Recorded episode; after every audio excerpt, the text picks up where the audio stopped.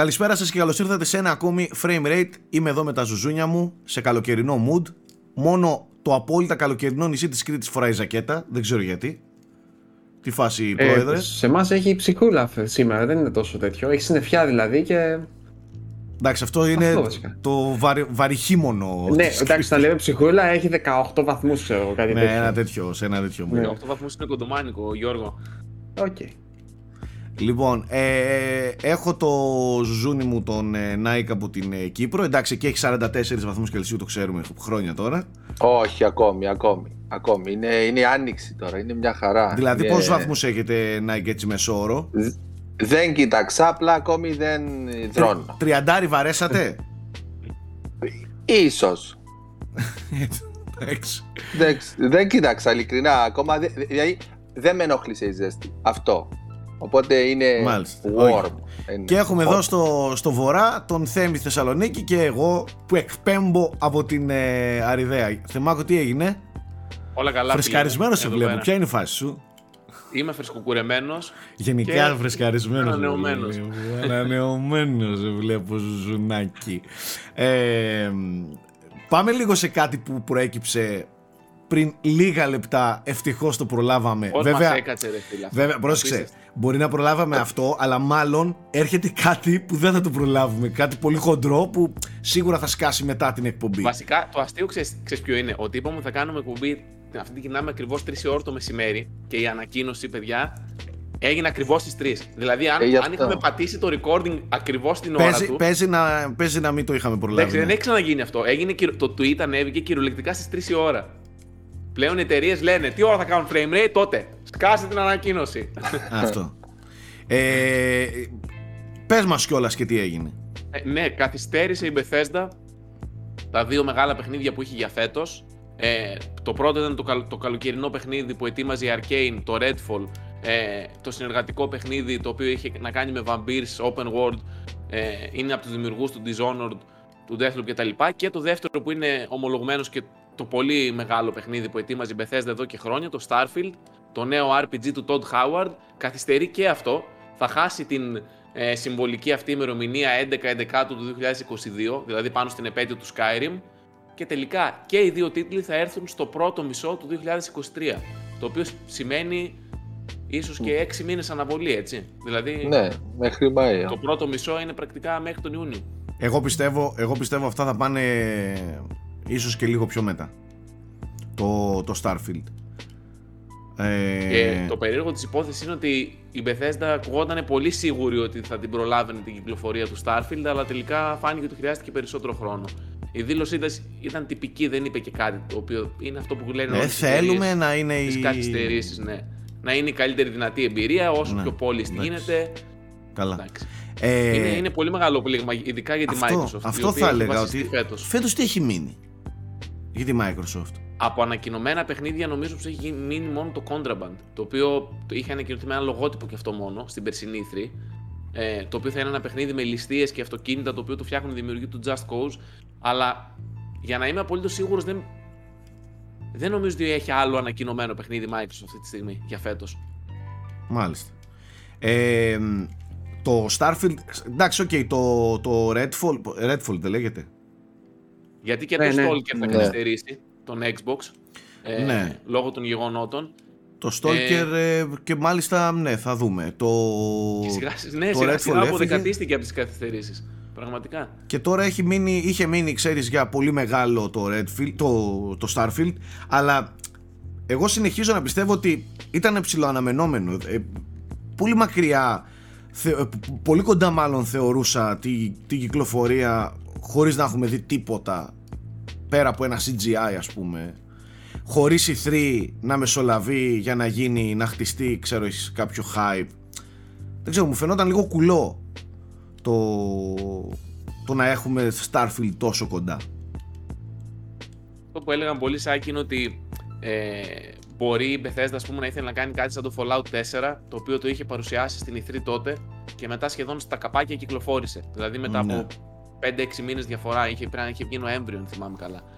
Ε, οπότε λένε ότι μπορεί να κάνει κάτι παρόμοιο, να το παρουσιάσει ας πούμε, τώρα στην E3, όπως και λέει μέσα στην ανακοίνωση αυτή ότι πολύ σύντομα σας, επιφυλ... σας επιφυλάσσουμε deep dive και για τα δύο παιχνίδια με gameplay πλάνα. Ναι. Αλλά ναι, δεν, δεν ε- ενέπνεε και πολύ αισιοδοξία ότι είχαμε δει μόνο ένα teaser. Και εγώ θα συμφωνήσω με αυτό. Ναι. Ε, Ε, εγώ πλέον αναμένω για από Σεπτέμβριο ας πούμε τεράστιες προσφορές Game Pass. Δηλαδή πιστεύω θα προσπαθήσει η Microsoft αφού δεν έχει κάτι δικό της να πάρει κάτι μεγάλο για το Game Pass. και όχι μόνο Το αυτό, κλείσιμο της χρονιάς. και, και ως ε, το, το PlayStation να έρχεται με, ανταγωνιστικό, με ανταγωνιστική υπηρεσία ε, και χωρίς να έχει μεγάλους τίτλους τώρα αποκλειστικούς πιστεύω ναι το Game Pass θα το, θα το σμπρώξει πιο πολύ από ποτέ ε, μάλιστα Εν τω μεταξύ το πρόγραμμά της πλέον είναι υπερφορτωμένο για το 2023 και μετά, οπότε μάλλον θα δούμε και καθυστερήσεις και σε άλλα παιχνίδια. Γιατί πραγματικά η Microsoft έχει ανακοινώσει πλέον πάρα πολλά παιδιά, τα οποία ε, έχουν αυτό το αόριστο πλέον. Δηλαδή περιμένουμε από Everwild, για το οποίο θα μου πεις είχαν ακουστεί προβλήματα, οπότε μπορεί να αργεί, Hellblade 2, ε, Fable που έχει ανακοινωθεί, Perfect Dark, το State of Decay 3 που είναι επίσης ανακοινωμένο, της Obsidian το Avowed ε, και, και, άλλα, και άλλα πολλά που έχουν ανακοινώσει. δηλαδή όλα αυτά που θα μπουν στο, στο 23. σίγουρα Ναι, θα κοίτα, απλωθούν Η Microsoft στην αρχή αυτής της γενιάς τα έβγαλε όλα στη φόρα για να φτιάξει ας πούμε την εικόνα της περισσότερο γιατί είχε μια εικόνα ότι δεν έχει παιχνίδια ε, και υποψιάζουμε ότι τώρα για την επόμενη διετία, τριετία θα βλέπουμε αυτά τα παιχνίδια που ξέρουμε ήδη ουσιαστικά. Δεν ξέρω ας πούμε τι, αν, αν θέλει πάλι να, να ανακοινώσει κάτι νωρίς. Γιατί όλα αυτά φαίνεται να ανακοίνωσε νωρί. Εντάξει, εγώ ξέρω τι δεν καταλαβαίνω μόνο. Γιατί να πεις Forza Motorsport, ημερομηνία; εντάξει, είναι ανακοινωμένο επίσημα. Ε, εντάξει, ναι. Γιατί να πεις ημερομηνία από τόσο πριν, ας πούμε, τόσο νωρίς για το Starfield; Δηλαδή, ποιο, ποια είναι η λογική, δε, δε- αυτό δεν Γιατί καταλαβαίνω. έχτιζε hype. Ίσως να ρε, φαντάσου κλειδώσεις το υπήρχε μήνα. λογαριασμός στο Twitter που αν- μετρούσε αντίστροφα κάθε μέρα. Πε- ε, 200 μέρες για το Starfield, 199 μέρες για το Starfield. Δημιουργού, δημιουργείς hype έτσι. Και Από- λίγο χώρο. Ή τους λες, ξέρεις τι, εκεί, εντάξει, εκεί θα παίξω εγώ ή πρώτη, πρώτη πήρα τη ημερομηνία. Ξέρεις, μην κοντέψετε οκ, εκεί. ναι. Δηλαδή. Ναι, αναλόγω. Εγώ πιστεύω ότι κυνηγάει και αυτό το συμβολικό launch, ε, κυνηγούσε το συμβολικό launch και την έμεση σύνδεση του, του Skyrim Με και το- των το Elder Skyrim. Scrolls συνολικά ότι το Starfield είναι, να το θέσω απλά, το επόμενο μεγάλο παιχνίδι αυτών. Ναι. Ε, εννοείς επειδή έχει μια παράδοση να βγαίνει Νοέμβρη, έχει μια παράδοση να βγαίνει Νοέμβρη τα... Ναι ρε παιδί μου, πιστεύω δηλαδή θα ήθελε να το συνδυάσει και λίγο έτσι. Όχι Ναι, ναι. απλώς ήθελε, παιδιά. 11-11 του Ναι. 2011, στα Ναι. 3 11 είχε βγει το Ναι, Skyrim. ναι. Και τώρα Ναι. ήθελαν να το κάνουν 11-11-22. Κατάλαβες. Ναι. 11 χρόνια Ναι. ε, Αλλά δεν την έπιασαν την επέτειο. γενέθλια. Μάλιστα. Ε, α, κοίτα, πάντως είναι ελπιδοφόρο ότι το καθυστερούν, γιατί πέρα ζορίστηκαν λίγο ε, για να βγει αυτή η ανακοίνωση. Με την Κοιτάξτε, έννοια είναι- ότι Είναι τόσο Ναι, με μεγάλο την έννοια ότι θα παιχνίδι. Ναι, αυτό ήταν ένα μεγάλο παιχνίδι. Το, το προετοίμαζαν από πέρυσι ως το μεγάλο παιχνίδι του φθινοπόρου, ας πούμε, του, του χειμώνα του φετινού. Ε, όλοι αυτό περίμεναν. Τώρα, όντως, όπως λέτε και εσείς, μοιάζει έτσι αρκετά γυμνό το, Να το έβγαλε από υπενθυμίσουμε- κυκλοφορίες. Να υπενθυμίσουμε Γιώργο ότι αυτό το στούντιο παρόλο που βγάζει αριστουργήματα και βγάζει τεράστια υπερδημοφιλή παιχνίδια πάντα έχει θέματα με bugs. Χοντρά bugs. Ναι. Και δεν Οπότε- ξέρω πόσο ανεκτά είναι αυτά εν έτη Αυτό, 2022, αυτό, παιδιά. αυτό, αυτό. Ε, δηλαδή, ε, ίσως, ίσως και να ήθελαν να, να είναι όσο το δυνατόν, πραγματικά όσο το δυνατόν πιο έτοιμοι. Γιατί το κοίταξε. 22, εδώ το Elden Ring και κόντεψε να φάει κράξιμο που είναι και υπερπέχνιδο, γιατί είχε θεματάκια, ας πούμε κάτι ψηλά και ε, ιστορίες. Ε, Α, δεν αν είναι κάτι πλέον ε, ανεκτό από την ε, βιομηχανία και από το κοινό ένα παιχνίδι όσο καλό και μεγάλο και αν είναι με πολλά bugs. Και ξαναλέω ότι αυτό το στούντιο έχει μια ιστορία με bugs. Παιδιά, όχι απλώς έχει ιστορία. Δεν θυμάστε τ- το Skyrim, τη θρηλυκή έκδοση στο PS3 που πάγωνε όλη η κονσόλα και αναλύγω, αναλύγω έπρεπε να την κάνεις restart. Μόνο αυτό, η δράκη που πηγαίναμε την Όπισθεν. Όχι, το πολλά, Skyrim έχει δεν είχε πολλά. απλώς bugs. Το Skyrim ήταν τίνγκα στην αρχή. Έχει πολλά, και έχει ακόμα πολλά. έχει. πα- Ακόμα τώρα έχει bugs. Ναι. Που δεν έχουν είναι επιληθεί πλέον ποτέ. είναι πλέον μέρος του, του παιχνιδιού, ε. μέρος της εικόνας του. Ξεκάθαρα. Τα, τα θηλυκά αυτά bugs. και, τα, Ε, και τα α- Fallout τίγκα σε bugs γενικά. Είναι, Ναι. είναι η μηχανή γραφικών αυτή που χρησιμοποιούν, η οποία είναι, παράγει τέτοιε εμπειρίες, αλλά είναι αυτό ότι ο κόσμος δεν τα σηκώνει πλέον αυτά. Ναι. Κατάλαβες. Ε. Έτσι πιστεύω τουλάχιστον. Δηλαδή δεν έχει βγει παιχνίδι. Α πούμε και το Cyberpunk θεωρητικά καλό ήταν ποιοτικά, αλλά τα bugs και τα τεχνικά ήταν που έκαναν τον κόσμο να το κράξει. Δηλαδή και το Ναι. Starfield μπορεί θεωρητικά να είναι καλό, αλλά άμα δεν είναι τεχνικά άρτιο, θα γίνει Cyberpunk νούμερο 2. Όχι, Αυτό καλά λέω, έκαναν. δεν, ναι, δεν λέω ότι δεν έκαναν καλά, απλά θέλω να σου πω ότι πλέον δεν, δεν είναι ανεκτά τα bugs. Οπότε Εγώ πιστεύω πάντως σαν γενική αρχή πάντα είναι καλά όταν καθυστερεί κάτι. Όχι εννοώ ότι πρέπει να καθυστερήσει κάτι, αλλά άμα φτάνουν στην απόφαση να το καθυστερήσουν, είναι σίγουρα για καλό. Δεν είναι δηλαδή, ποτέ δεν γίνεται για κακό αυτό. Ναι, το και πράγμα. ειδικά, και ειδικά ένα στούντιο το οποίο έχει τέτοιες πλάτες, τέτοιο μέγεθος, Ναι. δεν νομίζω ότι τρέχει και κάτι πιο χοντρό, ας πούμε.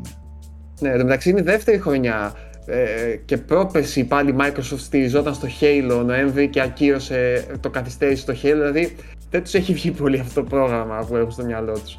Τέλος πάντων, εντάξει, αυτό ξέρεις τι, δείχνει και πόσο πολύπλοκα παιδιά και δύσκολα είναι τα παιχνίδια στην ανάπτυξη πλέον. Έτσι. Δηλαδή έχουν γιγαντωθεί, μιλάμε για ε, ατελείωτα άτομα, παραγωγές, πρέπει να συνεργαστούν ομάδες. Είναι ένα χάος. Ε, για να μην πάμε, άμα έχουν και χιλιάδες τέτοια διαλόγων στη μετάφραση, στο localization. Αυτό θα Δηλαδή σου έχει έλεγα. Πόσα, Ατελείωτο πράγμα, ρε παιδιά. πόσο μάλλον για ένα παιχνίδι που, που μέχρι στιγμής προορίζεται σαν κάτι τεράστιο, ας πούμε έτσι. Γιγαντιαίο, ναι, ναι, ναι. για παιχνίδια σαν τις Bethesda τώρα αντικειμενικά υπάρχει κάποιο άλλο RPG ας πούμε ακόμα και σήμερα που να, να έχει τα επίπεδα της διαδραστικότητας που έχει το Skyrim.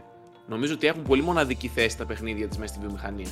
Ρε φίλε και να υπάρχουν είναι όλα μετρημένα σε, στα δάχτυλα του ενός Ναι, χεριού. αυτό Δηλαδή. Είναι μετρημένα στα δάχτυλα. Και μιλάω, σκ- σκέψου το τι μπορούσες να κάνεις πραγματικά στο Skyrim και το 2011 που στιβάζαμε τα καρπούζια και τα κάναμε Fus Ro Dah. OK, δηλαδή έχει πραγματικά πολύ διαδραστικότητα μέσα το παιχνίδι και μπορείς να πειράξεις μέχρι και την τελευταία σελίδα. Ε, Ναι. μένει να δούμε τώρα αν αυτό θα ισχύει στο Starfield και σε τι κλίμακα. Αλλά ναι, είναι. Όπως είναι και να έχει. πολύ Είναι πολύπλοκα μια project. σπαστική Πολύ εξέλιξη. πολύπλοκα. Είναι μια σπαστική εξέλιξη, αλλά δεν τη λες και αρνητική εξέλιξη. Το να καθυστερεί ένα τόσο μεγάλο παιχνίδι για κάποιους μήνες, έτσι. Τώρα, αν μαθαίναμε ότι καθυστερεί γιατί άλλαξε director, εκεί να προβληματιζόμους- προβληματιζόμασταν. Έτσι. Ε, αν ισχύει αυτό που είπαν, Σάκη, ότι είναι για άνοιξη, έτσι δεν είναι θέμη, για άνοιξη δεν είπανε. Είπανε για πρώτο μισό του 2020. Το πρώτο πρώτο μισό. εξάμηνο. Ναι. Οκ, δηλαδή Ναι. η πεντάμηνη καθυστέρησης, ξέρω εγώ, εξάμηνη. Ε, δεν είναι και τραγωδία. Ναι, ας είναι, πούμε. είναι για περιποίηση, όπως λέτε Ναι, κι ναι. εσείς. Είναι για καλύτερο χτένισμα ας πούμε, των προβλημάτων, όχι για κάτι τζίζικο.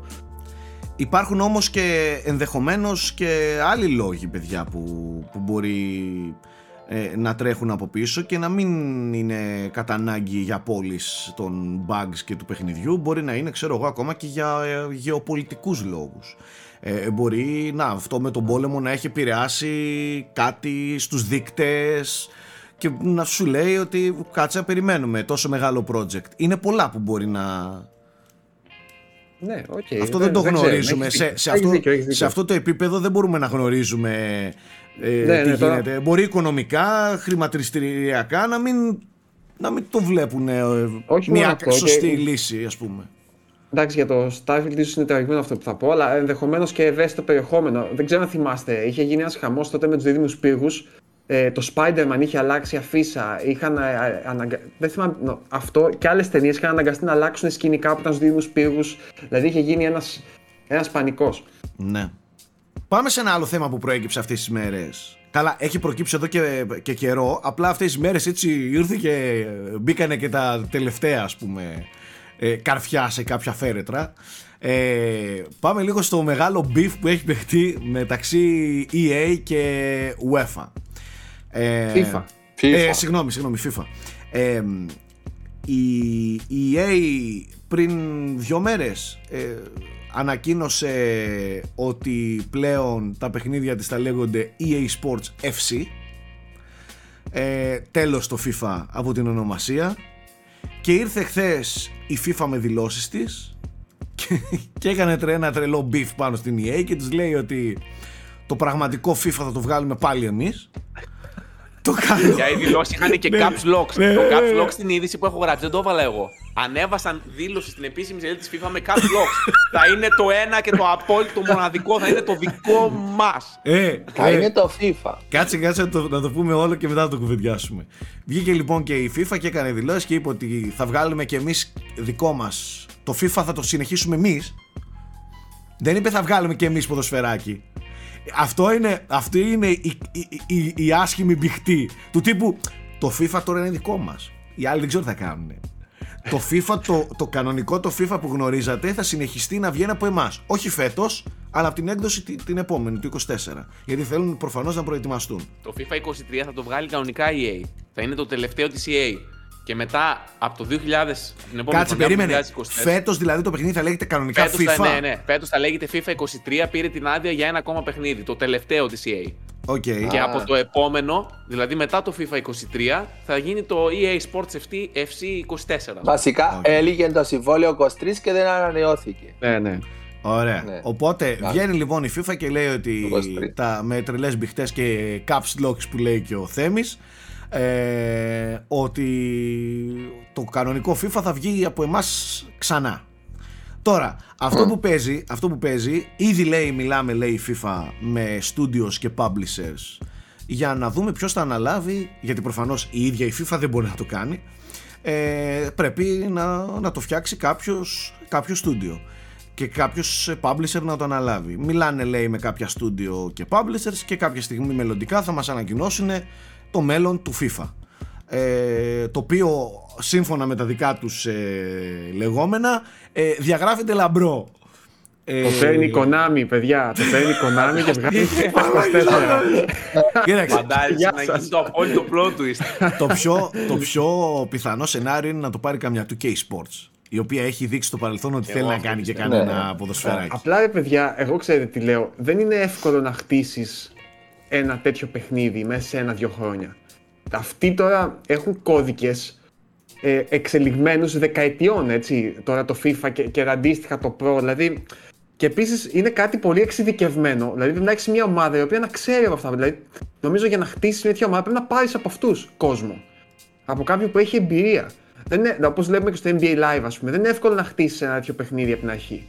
Θυμάμαι κάποτε διάβαζα το Madden, ας πούμε, είχε πάνω από ένα εκατομμύριο γραμμές κώδικα το παιχνίδι από πίσω. Δηλαδή είναι πολύ Εντάξει. πολύπλοκα πράγματα. Δεν ξέρω ποιο, ποιο στούντιο θα μπορούσε να, να, να σου πω- επενδύσει ας πούμε, σε κάτι τέτοιο. Θα σου πω ποιο είναι αρχικά το πρώτο μεγάλο πρόβλημα. Το πρώτο μεγάλο πρόβλημα είναι το brand name. Αυτό είναι ένα πρόβλημα το οποίο εάν δεν υπήρχε ξανά άλλο FIFA θα ήταν πιο εύκολο να, λυ- πιο εύκολο να λυθεί, θα συνεχίζαμε να το λέμε FIFA εμείς.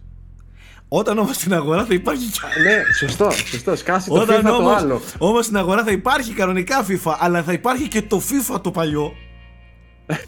Εδώ η EA στο θέμα επικοινωνία, παιδιά, δηλαδή το, το τμήμα επικοινωνίας έχει πολύ μεγάλο task αυτή τη στιγμή μπροστά της. Εκεί να ξέρετε ότι είναι ο μεγαλύτερος πονοκέφαλος. Στο, κομ- στο κομμάτι το τεχνικό δεν είναι τόσο. Γιατί όπως λες πολύ σωστά και έτσι είναι, ε, αυτό που κοστίζει είναι η εμπειρία. Η EA έχει και την εμπειρία, έχει και τις γνώσεις, έχει και τους αλγορίθμους, έχει και τους Ε, ολόκληρη μηχανισμούς. δομή, έχει ολόκληρη υποδομή ο ναι, η οποία μετράει δεκαετίες. Έτσι. Επίσης, Σάκη, πρέπει να πούμε ότι δεν θα φύγουν από το FIFA τα ονόματα ομάδων, παιχτών κτλ. Έτσι. Ναι, θα φύγει θα- απλά αυτή η γενική ομπρέλα. Θα φτάσω και εδώ, θα φτάσω και εδώ. Ναι, οκ. η, η, η, η EA λέει ότι το, το, U- το UFC λέω το EA Sports FC λοιπόν θα, θα περιλαμβάνει κανονικά ακόμα και μελλοντικά τις άδειες που ήδη υπάρχουν δηλαδή θα βλέπουμε και, τη, και τα clubs κανονικά και τους παίκτες λέει κανονικά τώρα και φυσικά θα, αυτά όλα θα τα περιλαμβάνει και η FIFA γιατί είναι η FIFA θα περιλαμβάνει και το FIFA. Ε, τώρα, Ε. το πόσο θα, κο- θα, θα, θα χρεώνει από το 24 τις άδειες στην EA ε, η FIFA και τα μεγάλα clubs τα οποία καλός ή κακός καλός ή κακός είναι, είναι κοντά είναι κάτω από την αιγίδα της FIFA έτσι είναι το σπίτι τους ε, το πόσο θα χρεώνει μελλοντικά τα, τα δικαιώματα ε, στην EA ειλικρινά δεν το ξέρω. Έτσι, ειλικρινά δεν Κοίτα, το ξέρω. Σάκη, ε, επειδή έτυχε πρόσφατα να διαβάσω κάτι, ε, είναι πάρα πάρα πολύ πολύπλοκα τα συμβόλαια που έχουν αυτή τη στιγμή με το FIFA, γενικά στο, ποδο- στο ποδόσφαιρο, γιατί στο Madden, ας πούμε, στο NFL, είναι δύο συμβόλαια, λέει. Ένα το είναι της Λίγκας, το γενικό, και το άλλο είναι των παιχτών. Το οποίο γίνεται με, με, από την αντιπροσωπεία των παιχτών, ας πούμε, υπογράφεται κτλ. Στη FIFA, στο, στο ποδόσφαιρο δηλαδή, είναι πάνω από 300 διαφορετικά συμβόλαια. Γιατί είναι; Με Λίγκα Ισπανίας, με παίχτες Ισπανίας. Κάποιες ομάδες έχουν ξεχωριστό δικό τους, π.χ. η Juventus, η Barcelona, η United. Μετά είναι η Premier League. Δεν είναι όλες στην Premier League. Δηλαδή είναι ένας αχταμάς ατελείωτος. Πρέπει να έχει τρελό νομικό τμήμα, ας πούμε, η EA Sports εκεί πέρα για να καλύπτει και να ξέρει τι πρέπει να έχει και από ποιον. Οπότε. Είναι όντως περίπλοκα τα δικαιώματα, Γιώργο. Θυμάμαι και εγώ από κάποιες ειδήσεις που έγραφα ότι α, είναι όντως αλλού για τους παίκτες, αλλού για αυτές τις Ναι, ομάδες, ναι, αλλού ναι, για ναι. αυτές τις ομάδες. Δηλαδή δεν είναι σφάση έχω πάρει το FIFA, έχω συμφωνήσει με τη FIFA και έχω τους πάντες. Ε, είναι, είναι πολύ περίεργο το, το θέμα. Και να θυμίσω επίσης ότι η EA την πατάει λίγο όπως την, όπως την έχει κάνει η ίδια. Γιατί το 2008 με το Madden είχε πάει και είχε αγοράσει αποκλειστικό δικαίωμα του Madden. Αν θυμάστε πριν, πριν το 2008 έβγαιναν αρκετά ε, American football παιχνίδια ας πούμε. Η 2K έβγαζε ας πούμε και ήταν κι άλλα. Από το 2008 και μετά η EA αγόρασε αποκλειστικά τα δικαιώματα του Madden και δεν υπάρχουν άλλα. Δηλαδή θα μπορούσαν να βγάλουν αλλά χωρίς τα ονόματα. Πάντως, αυτό που θέλω να πω είναι το εξής. Ως άνθρωπος που ασχολείται με, με αυτού του είδους τα παιχνίδια από το 1995 ας πούμε, 94, είναι αλλαγή κοσμοθεωρίας να μην, Ναι. να μην Ναι. υπάρχει, Ναι. να μην υπάρχει FIFA EA Εντάξει. Sports to the game. Ούτε Pro Evolution Soccer υπάρχει πλέον. Ναι, εν τω Όπως μεταξύ, άλλαξε και αυτό. Το Pro Evolution, και έχει, αλλαγή- το Pro Evolution έχει περάσει από αλλαγές ονομάτων. Ναι. Ε, και το ξέραμε και ως Winning Eleven και ISS. Ε, το Winning Eleven είναι το Ιαπωνικό. Ναι, Ναι, ISS, εντάξει, οκ. Ναι. Οκ. Το FIFA Ναι. είναι με- μεγάλη Ναι, αλλαγή FIFA. κοσμοθεωρίας. Ναι. Κατάλαβες. Και να ξέρετε ότι μέχρι να το συνηθίσουμε και όταν κυκλοφορήσει ειδικά το FIFA το κανονικό που θα λέγεται FIFA Πόσοι γονείς θα πάνε να πάρουν το FIFA Ναι, για δηλαδή, το EA; ε, δηλαδή, παιδιά, εκεί έχει χοντρό πρόβλημα να τους πείσει ότι εμείς είμαστε το FIFA. Όχι, εμείς είμαστε το FIFA. Όχι, αδερφέ, εμείς είμαστε το FIFA, αλλά το FIFA που θέλεις, εμείς είμαστε. Αυτό θα πάρει χρόνια, δεν γίνεται. Εν τω μεταξύ, να μάθε εμένα ξέρετε τι με χαλάει πολύ. Δεν έχει κάποιο μικρό όνομα για να το φωνάζεις και να καταλαβαινόμαστε. Δηλαδή πρέπει να το λες όλο. Πρέπει να λες EA Sports FC. Ενώ ας πούμε Pro έλεγες Pro και καταλάβαινες. FIFA λες και καταλαβαίνεις. Ε, εντάξει, εδώ θα λες- πάλι. εδώ θα 2K λες- καταλαβαίνεις. Εδώ θα λες FC. Θα λες και αυτή. Ναι, FC. Ναι, ναι, FC, ό,τι να είναι. ναι. Εντάξει, οκ. Και Πάμε FC. έτσι μια φστ. KFC. Εγώ φστ θα το λέω, παιδιά. FC. Boing.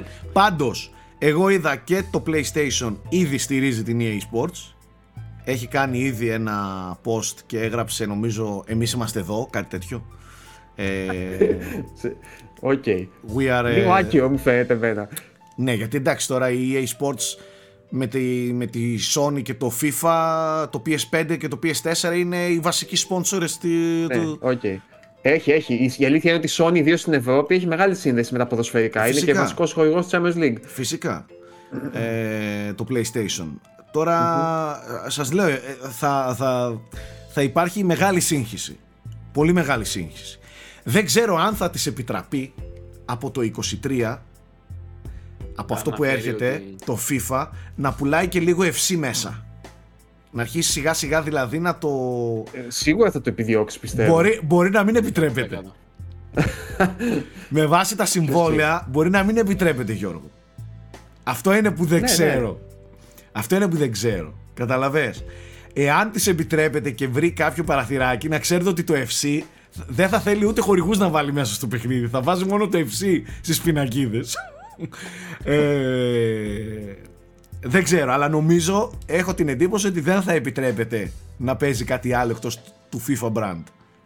Εφόσον μιλάμε για συμβόλαιο. Δεν μπορείς να Φανεί. βάλεις ό,τι θέλεις. Φανεί. Ναι, Αυτό, ναι. Έχω αυτό θα το λύση. δούμε. ναι. Ε, ε, υπάρχει λύση για να ξανά είναι το FIFA της EA. Η Microsoft αγοράζει FIFA και EA. Και δεν συμπτήσει. Σαββάνα και τις δύο. Ή, ή ξέρεις τι Δεν μπορεί να κακή κάνει. ιδέα. Ξέρεις τι μπορεί να κάνει. Να πάει η EA και να, και να εξαγοράσει τα, τα καταστήματα και τους υπαλλήλους στα καταστήματα και να πηγαίνουν να βάζουν αυτοκόλλητο από πάνω. Πάνω από τα retail του, του FIFA 23 να βάζει also known as EA Sports FC.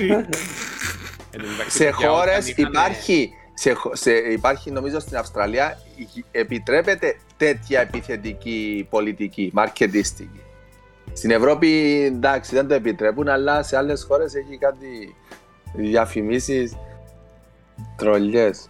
Αυτό που ήθελα να πω είναι ότι όταν είχαν πρωτοξεκινήσει οι φήμες, γιατί αυτό όντως ακούγεται εδώ και πολύ καιρό, είχαν πει ότι η FIFA είχε ζητήσει διπλάσια λεφτά στην κυριολεξία. Ε, δηλαδή, ναι. μπορεί να ήταν, αν έδιναν 2 δις, ξέρω εγώ, για την άδεια, να, ζήτησαν, να ζητούσαν 4 δις. Και εν τέλει το στοίχημα είναι αν μήπως αυτή η αλλαγή θα τους στοιχήσει περισσότερο στο τέλος. Δηλαδή, αν θα πλήξει τόσο τις πωλήσεις. Γιατί σίγουρα, παιδιά, στην αρχή δεν γίνεται να μην πληγούν οι πωλήσεις. Η Θα EA ψάχνει ο πάντως κόσμος τα στα μαγαζιά βγάζει. να βρει που είναι το FIFA και θα τους δίνουν ένα άλλο. δηλαδή, άμα Ίσως- πας σε ένα πολιτή και πεις θέλω το νέο FIFA, ποιο θα, σου- τι θα σου δώσει; Κοίταξε. EA Sports Το FIFA FIFA ή το FIFA ε, FC. η EA Sports είναι παλιά καραβάνα. Δεν είναι EA γενικά. Δεν είναι χθεσινή. Το Καλά, έχει, εννοείται, ναι. έχει όλες τις γνωριμίες, όλα τα μέσα και όλα τα κανάλια δικά της. Τα κανάλια διανομής εννοώ. Ε, ήδη βλέπετε την πρώτη μέρα το PlayStation, το ισχυρότερο, ένα από τα ισχυρότερα gaming brands, έβγαλε post με το logo του UFC. Δηλαδή, ε, θα μπορέσει να το κάνει. Ότι θα δυσκολευτεί, θα δυσκολευτεί. Αλλά ότι θα καταφέρει να, να, να υπάρχει ξανά ως μεγάλο ποδοσφαιρικό παιχνίδι, θα το κάνει. Έτσι. Ε, τώρα το πόσο θα κοστίσει, δεν ξέρω. Δύσκολο έργο έχει και η FIFA. Δηλαδή, αν το, Έχουμε πρώτο, δύσκολο έργο. εάν το πρώτο FIFA, το πραγματικό FIFA, αυτό που έρχεται το... Έτσι, δεν είναι, Το FIFA, δεν FIFA. είναι τουλάχιστον, τουλάχιστον το ίδιο καλό με το FIFA 22 ας πούμε που τρέχει τώρα και είναι καμιά πατάτα ή κανένα προβληματικό παιχνίδι ε, καλύτερα να έδινε τα μισά λεφτά στην, ε, να έπαιρνε τα μισά λεφτά από την EA Sports Εν τω μεταξύ, Κοίταξε. πιστεύω να κάνει ζημιά και στην EA. Το να βγει ένα FIFA, φι- ένα FIFA της FIFA που να μην είναι καλό. Γιατί πολλοί κόσμοι θα νομίζουν ότι τι έγινε, η EA το χάλασε το παιχνίδι. Να είδες τώρα τι γίνεται τα έχεις κατώσει τα έχεις κατώσει ήδη και εσύ στο κεφάλι σου Αυτά βλέπεις τι, βλέπεις τι γίνεται τώρα Γενικά έρχονται πολύ, πολύ παράξενες μέρες Και Και ξέρεις το τι- γυρνάμε όλοι στο eFootball, παιδιά. Αφού το έτσι κι αλλιώς πήρε και patch τώρα τελευταία. Ε, Πάντως, μην Ναι, ξεχνάτε ναι. ότι έρχεται και ένα ακόμη ποδοσφαιράκι. FLC, πώς λέγεται; Ναι, Α, ναι, ένα ναι, δεν ναι, θυμάμαι έχεις πώς δίκιο, λέγεται. έχεις δίκιο. Μιλάμε για τέσσερα games. Σε ένα χρόνο θα έχουμε τέσσερα μεγάλα ποδοσφαιράκια. Έτσι. Δηλαδή το Ζαν ζει στα καλύτερά του, ας πούμε. Δεκαετία 90 επιστρέψαμε. Τότε ναι, Είχε και είχε το Virtual Strikers μετά. Virtual Striker, Sensible Soccer, Total Football. Η Sega Σάκη θα φέρει το ποδόσφαιρο πάλι. Μετά. μην, το γελάς, Θυμάζεις. μην, το, μην το γελάς καθόλου. Είσαι- Μην το γελάς καθόλου. Εντάξει, θα έχουμε ε, Ρομπίρτο Κράλος, αλλά... αλλά δεν πειράζει, εμείς θα τα αλλάζουμε. Εμείς, εμείς ξέρουμε. Είναι σαν και αυτό που λένε ο Τουμάν όταν, όταν λέει κάτι λάθος, κατάλαβες τι θέλω να πω. Αυτό. Αφού κατάλαβα. Αφού κατάλαβες τώρα τι μου κάνεις τον έξυπνο να πω. Λοιπόν, ε,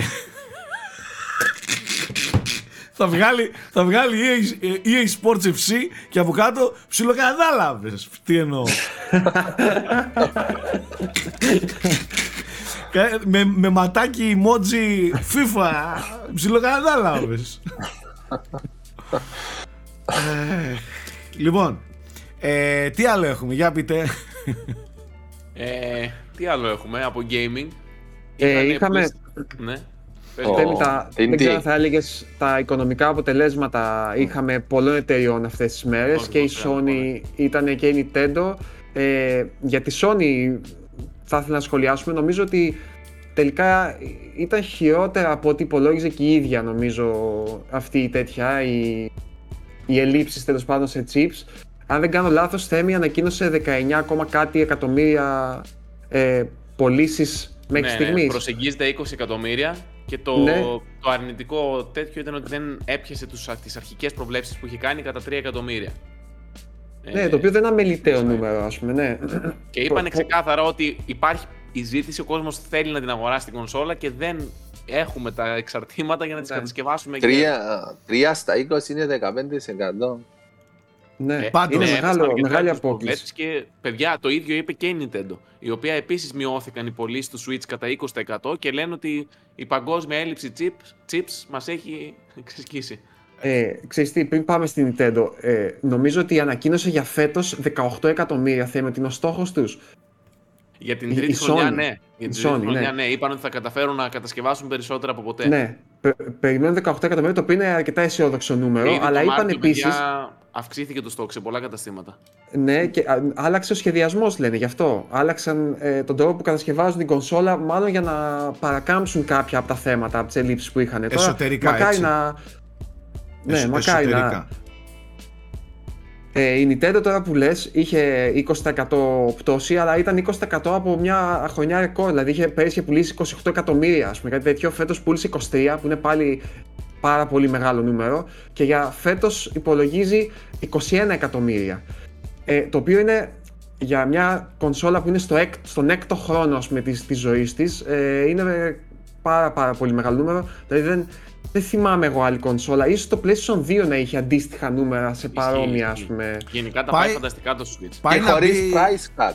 Και το software, Χωρίς παιδιά, price, ναι, το ναι, software ναι. πάει ρεκόρ. Και εν τω μεταξύ, παιδιά, πόσα exclusives έχει φέτος το Switch; Είναι λίγο γελίο.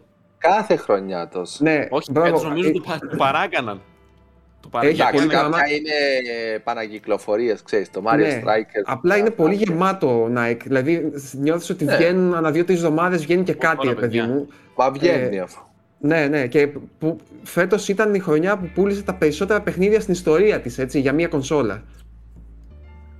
Οπότε Το η λέω Nintendo αυτό είναι σε γιατί καλό φεγγάρι. Ταυτόχρονα Απλά- η Nintendo ανακοίνωσε ότι φέτος θα έχουμε επίσης από αποκλειστικότητες πο- ε, Bayonetta 3, ε, Mario and Rabbids Sparks of Hope, την ένατη γενιά Pokemon, Scarlet Ναι. and Violet, τα οποία ξέρετε τι σημαίνει καινούργια γενιά Pokemon. Ναι, ναι, ναι. ναι. Ναι.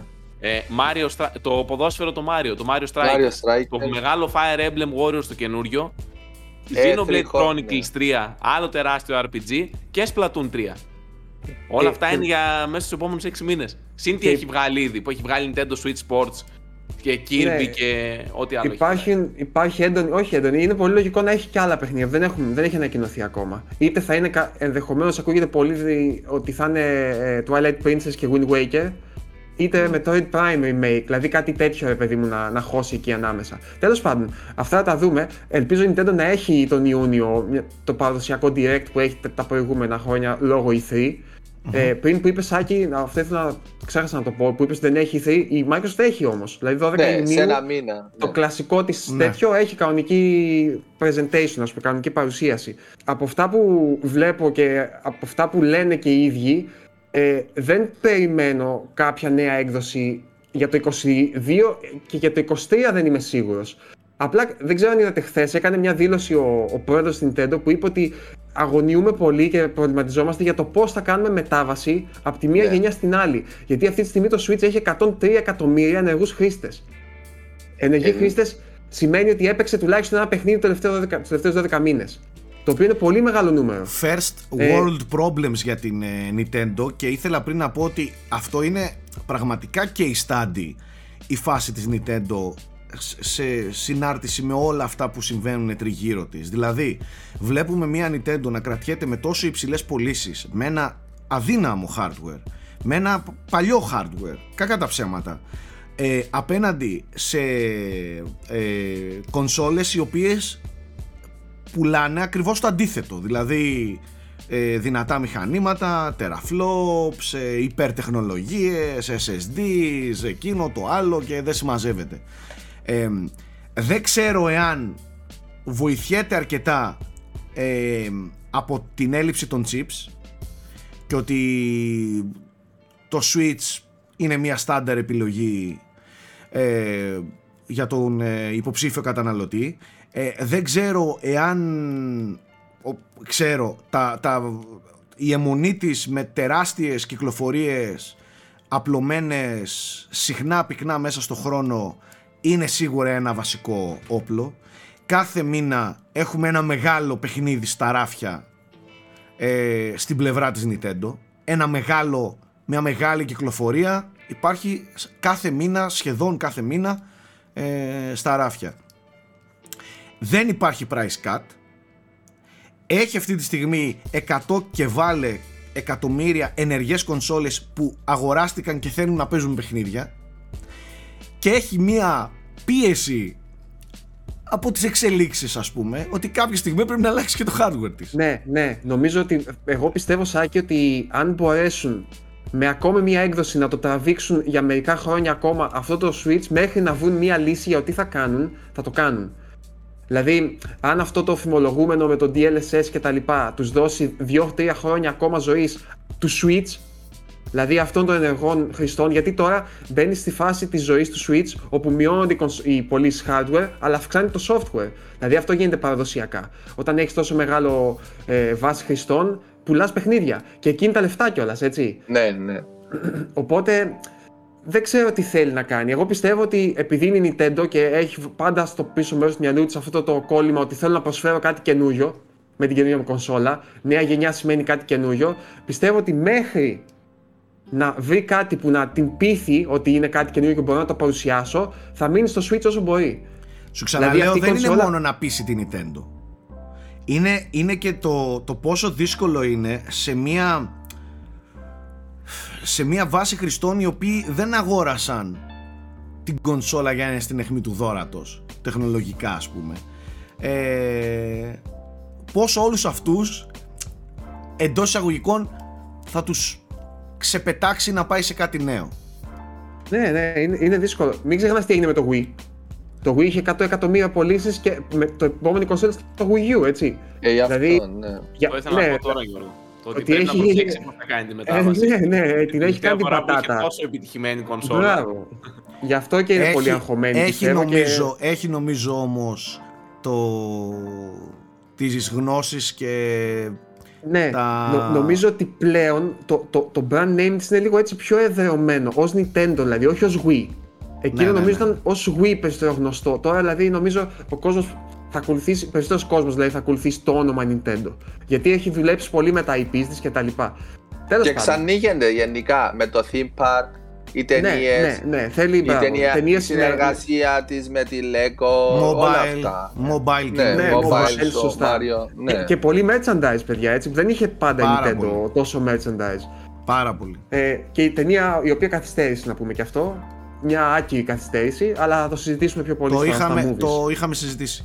Ε, τι άλλο έχουμε ρε παιδιά, έχουμε κάτι άλλο; Να μιλήσουμε για παιχνίδια που παίζουμε θέλετε; Κοίτα, υπήρξαν mm-hmm. κάποιες ανακοινώσεις, αλλά τώρα δεν νομίζω ότι είναι κάτι άλλο μεγάλο που είναι τόσο έκτακτο να ε, συζητήσουμε. Εγώ, παιδιά, ξέρετε. Έτσι, αλλιώς ωραία εποχή τώρα με το Summer Θέλω... Game Fest, την E3, ας πούμε. Θέλω μια ερώτηση mm-hmm. να σας κάνω τώρα, αφού που είπε και ο Θέμης, ότι όντως μπαίνουμε σε εποχή που άλλες χρονιές τα λέγαμε εποχή E3, ρε παιδί μου. Πλέον mm-hmm. είναι αυτό το Summer Game Fest, το οποίο τον Ιούνιο έχει ήδη κάποιες ανακοινώσεις της Microsoft είπαμε πριν, έχει αυτό το PC Gaming Show το οποίο δεν το γλιτώνουμε το είπαμε, έχει αυτό το ε, Tribeca το οποίο θα είναι, λέγεται Game Spotlight το οποίο είναι κινηματογραφικό φεστιβάλ αλλά έχει και ένα section ας πούμε για, για παιχνίδια ε, έχει και αυτό το που είναι από το Summer Game Fest ε, που λέγεται Day of the Devs που έχει πάλι έτσι ανακοινώσεις κυρίως από indie παραγωγούς κτλ. Γενικά ο Ιούνιος φαίνεται ψιλογεματούλης. Γιώργο, νομίζω Πιστεύετε... ότι το Summer Game Fest Opening Night. Ναι, μπράβο, έχεις δίκιο. Έχεις δίκιο. Δεν ξέρω βέβαια τι, τι κλίμακας θα είναι αυτό. Λογικά βέβαια, θα είναι, είναι. μεγαλούτσικη κλίμακας. Ναι, γιατί παρουσιάζει ναι. ο Τζεφ και πέρυσι εκεί είχαμε δει το Elden Ring, μην ξεχνάτε. Έχεις δίκιο, έχεις δίκιο, έχεις δίκιο. Ε, απλά θέλω να σα ρωτήσω, πότε πιστεύω ότι θα βγει η Sony να κάνει το show της, γιατί νομίζω ότι αυτό περιμένουν οι περισσότεροι. Οι, οι άλλοι δηλαδή το έχουν ψηλοστομένο. Ε, για τη Microsoft ξέρουμε πότε να περιμένουμε. Η Nintendo για φέτος τουλάχιστον πιστεύω ότι θα έχει μικρές προσθήκες ακόμα. Αλλά η Sony μένει να επιβεβαιωθεί για τον God of War. Τι γίνεται, θα βγει φέτος η ημερομηνία. Φτάνουμε πλέον Ιούνιο, έτσι. Θα δηλαδή σας νομίζω πω, ότι... Θα σας πω τι έχω ακούσει εγώ. Έχω ακούσει για ένα, για ένα showcase μέσα στο καλοκαίρι. Μέσα στο καλοκαίρι γενικά. Ναι. ναι. Ε, okay. ναι. ένα showcase πιστεύω για να προετοιμαστεί ειδικά για τον God of War μπορεί να είναι exclusive God of War showcase. Δεν ξέρω. Γιατί κακά τα ψέματα αυτό είναι το μεγάλο παιχνίδι φέτος. Για την, ε, Ναι, αυτό είναι για και τη είναι Sony. μεγάλη φημολογία με το Κάνω Last μια of Us. ερώτηση. Πιστεύετε ότι μπορεί Ναι, να ναι. καθυστερήσει τον God of War; Ναι. Πάλι Ε, πρόσφατα τό- δεν το είπαν τόσα και Θέμη. τόσα. Ναι, Ε, καλά, αλλά όλα δεν γίνονται είχε κάτι, φυσικά. α, Είχαν ακουστεί Πώς από να το ερωτήσεις από αποκλείει. fans και απάντησε η τέτοια ότι δεν δείχνουμε κάτι γιατί δεν είναι έτοιμο να δείξουμε κάτι. Όχι επειδή καθυστέρησε το παιχνίδι. Οκ, οκ. Και όταν Ε, είμαστε έτοιμοι θα πει θα το δείξουμε. Απλά εσείς τι πιστεύετε, θέλω να μάθω. Εγώ ειλικρινά είμαι 50-50 αυτή τη Κι στιγμή. εγώ. Γιατί ό, και, και εμένα με ανησυχεί λίγο αυτή η σιγή ηχθείος που τηρείται. Ε, μακάρι, να, όπως λέει και ο Σάκης, απλά να περιμένουν να κάνουν την έκρηξη του marketing όταν θα είναι κοντά με, ενδεχομένως και με την Gamescom αργότερα, δηλαδή να έχουν ένα event μέσα στο καλοκαίρι και Gamescom μετά να δείξουν κάτι από το παιχνίδι. Αν θα είναι ένα-δυο μήνες πριν την κυκλοφορία. Ναι. Τώρα τι να πω, ειλικρινά δεν ξέρω. Δεν ξέρω. Αλλά ε, η Sony δεν, δεν το χρειάζεται κιόλας αυτή τη στιγμή γιατί δεν έχει κονσόλες να πουλήσει. Δηλαδή τι να, πουλ... τι, Ε, τι να ναι. διαφημίσει, ας πούμε, τι να. Εντάξει, έχει PS4 όμως. Σωστό. Εντάξει, Και, PS- και αυτή PS4 έχει παιδιά, Οι διατήρηση. πωλήσεις έχουν ε, σταματήσει σχεδόν Έχουν εντελώς. σταματήσει, Ελάχιστα. αλλά, οι- αλλά οι χρήστες θέμη συνεχίζουν και παίζουν PS4. Αυτό Ναι, λέω. ναι, ρε, Αυτό ε, λέω. ναι. Ναι, ε, γιατί είναι και το, τα, τα καινούρια. Γιατί ξέρεις, 114 πλέον ο άλλος πουλάει το εκατομμύρια 4, παίρνει το 5 και κάποιος παίρνει τότε το 4 και Ναι, παίρνει ναι, παιχνίδια. ναι, ναι, Απλά ναι. τα καινούρια, ναι. Μμμ. Πλέον είναι οι, δε, οι, δευ- οι- ναι, οι μεταχειρισ- τα μεταχειρισμένα. Ε, Ναι. Εγώ θεωρώ θα, κά- κάτι θα κάνει και η Sony. Δεν νομίζω θα, θα αφήσει δηλαδή τον Ιούνιν έτσι. Ε, Κάπως, κάτι Α, θα και, κάνει. και εσύ πιστεύεις Ιούνιο δηλαδή, Nike; Εάν όλοι κάνουν αυτό Ιούλιο που δεν είναι θα πολύ νεκρός μήνας, ρε παιδιά, για να κάνεις. Δηλαδή πιστεύω ή Ιούνιο ή Αύγουστο μετά. Ο Ιούλιος Στα- μου φαίνεται πολύ καλοκαίρι για να, για να κάνεις κάτι μεγάλο. Δεν Ε, ξέρω. Ίσως όχι μεγάλο, αλλά έστω ένα showcase ή κάτι, δηλαδή και με το Stray και έστω μπορεί να είναι Θα είναι indies, σίγουρα αλλά... το καλοκαίρι, Ναι. παιδιά. Γιατί Ναι. θα- έχουν επίσημο, είναι επίσημα στο Summer Game Fest. Οπότε Ναι. κάποια στιγμή μέσα στο καλοκαίρι. Α, α, όχι, συγγνώμη, δεν το ήξερα αυτό. Είναι μέσα στο η Summer λίστα Game του Summer Fest. Game Fest Α, είναι- οκ. Δεν ξέρουμε.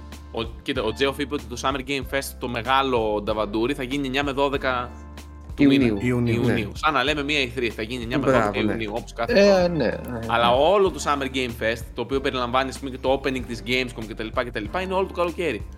Και μέσα σε αυτό, στο ό- όλο, περιλαμβάνεται και το λογότυπο της Sony, ας πούμε, στους συνεργάτες. Στην επίσημη OK. Okay. Οπότε Τι- κάποια στιγμή μέσα στο καλοκαίρι θα έχει κάτι το PlayStation. Τώρα Ναι, ναι, σας Πότε λέω ακριβώς ότι δεν κάπου πήρε το αυτί μου για ένα μεγάλο showcase μέσα στο καλοκαίρι. Μάλιστα. Οκ. Πάμε να δούμε τι παίζουμε. Πάμε, Πάμε. Ναι. να πάμε. Κύριε Γιώργο Πρίτσκα. Εγώ Switch έχω, Sports. έχω, έχω πολλά να σας πω. Α, Αθλητής. ναι. Άμα θέλετε να μιλήσουμε για το Switch Sports. Switch όχι πάρα Sports παίζω πολλά. κι εγώ. Α, ε, πότε θα παίξουμε; Α, θα, Καταρχάς σε, παίζουμε. Τι Θα- παίζεις; Παιδιά, αυτό το θέλω σε βίντεο στο Inferno. Σας το λέω. θα σε από τώρα. ξεφτυλίσω. Θα σε ξεφτυλίσω. Δεν υπάρχει περίπτωση να μην σε ξεφτυλίσω σε τένις, bowling Τένις, και οκ. ποδόσφαιρο. Ε, Όλα, τένις- δηλαδή. Κοίτα, η αλήθεια είναι tennis bowling δεν έχω παίξει πάρα πολύ γιατί είναι, Είναι τα παλιά παρόμοιο- έτσι κι είναι αλλιώς. παρόμοιο, Ναι, ναι. είναι παρόμοιο. Με τα- Ε, είμαι fan του badminton μεγάλο, δεν ξέρω αν έχεις παίξει badminton. Αγόρι μου, αν σου δείξω τα skills μου θα τρομάξεις. Απλά δεν παίζω γιατί έχουμε ένα πολύφωτο από πάνω που είναι πάντα Α, ρηψοκίνδυνο. Ναι, ισχύει, ισχύει Α. και έχει πολλή κίνηση. Ναι. Ε, εντάξει, το ποδόσφαιρο είναι ένα Rocket League, ας πούμε, ουσιαστικά. Ναι, ένα και, μικρό ναι Rocket και League. είναι έπος. Ναι, είναι, είναι 4 έπος. εναντίον 4. Ε, είναι πολύ ωραίο. Είναι το πιο βαθύ από τα παιχνίδια που έχει, πιστεύω. Ναι, ναι, ξεκάθαρα. Ε, και μπορεί να σε απορροφήσει, ας πούμε, για αρκετή ώρα.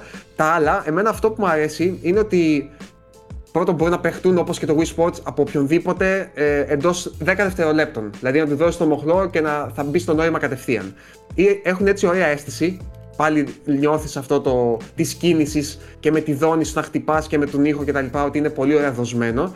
Ε, και μου αρέσει γιατί ας πούμε θεωρώ το badminton σάκι πιο ωραίο παιχνίδι με ρακέτες από το τέννις και το ping pong που υπήρχε Ναι, παλιότερα. ναι, ναι, ναι, ναι, ναι, ναι. Γιατί έχει και ένα drop shot, έχει και τη λόμπα και έχει λίγη στρατηγική και είναι πιο γρήγορο.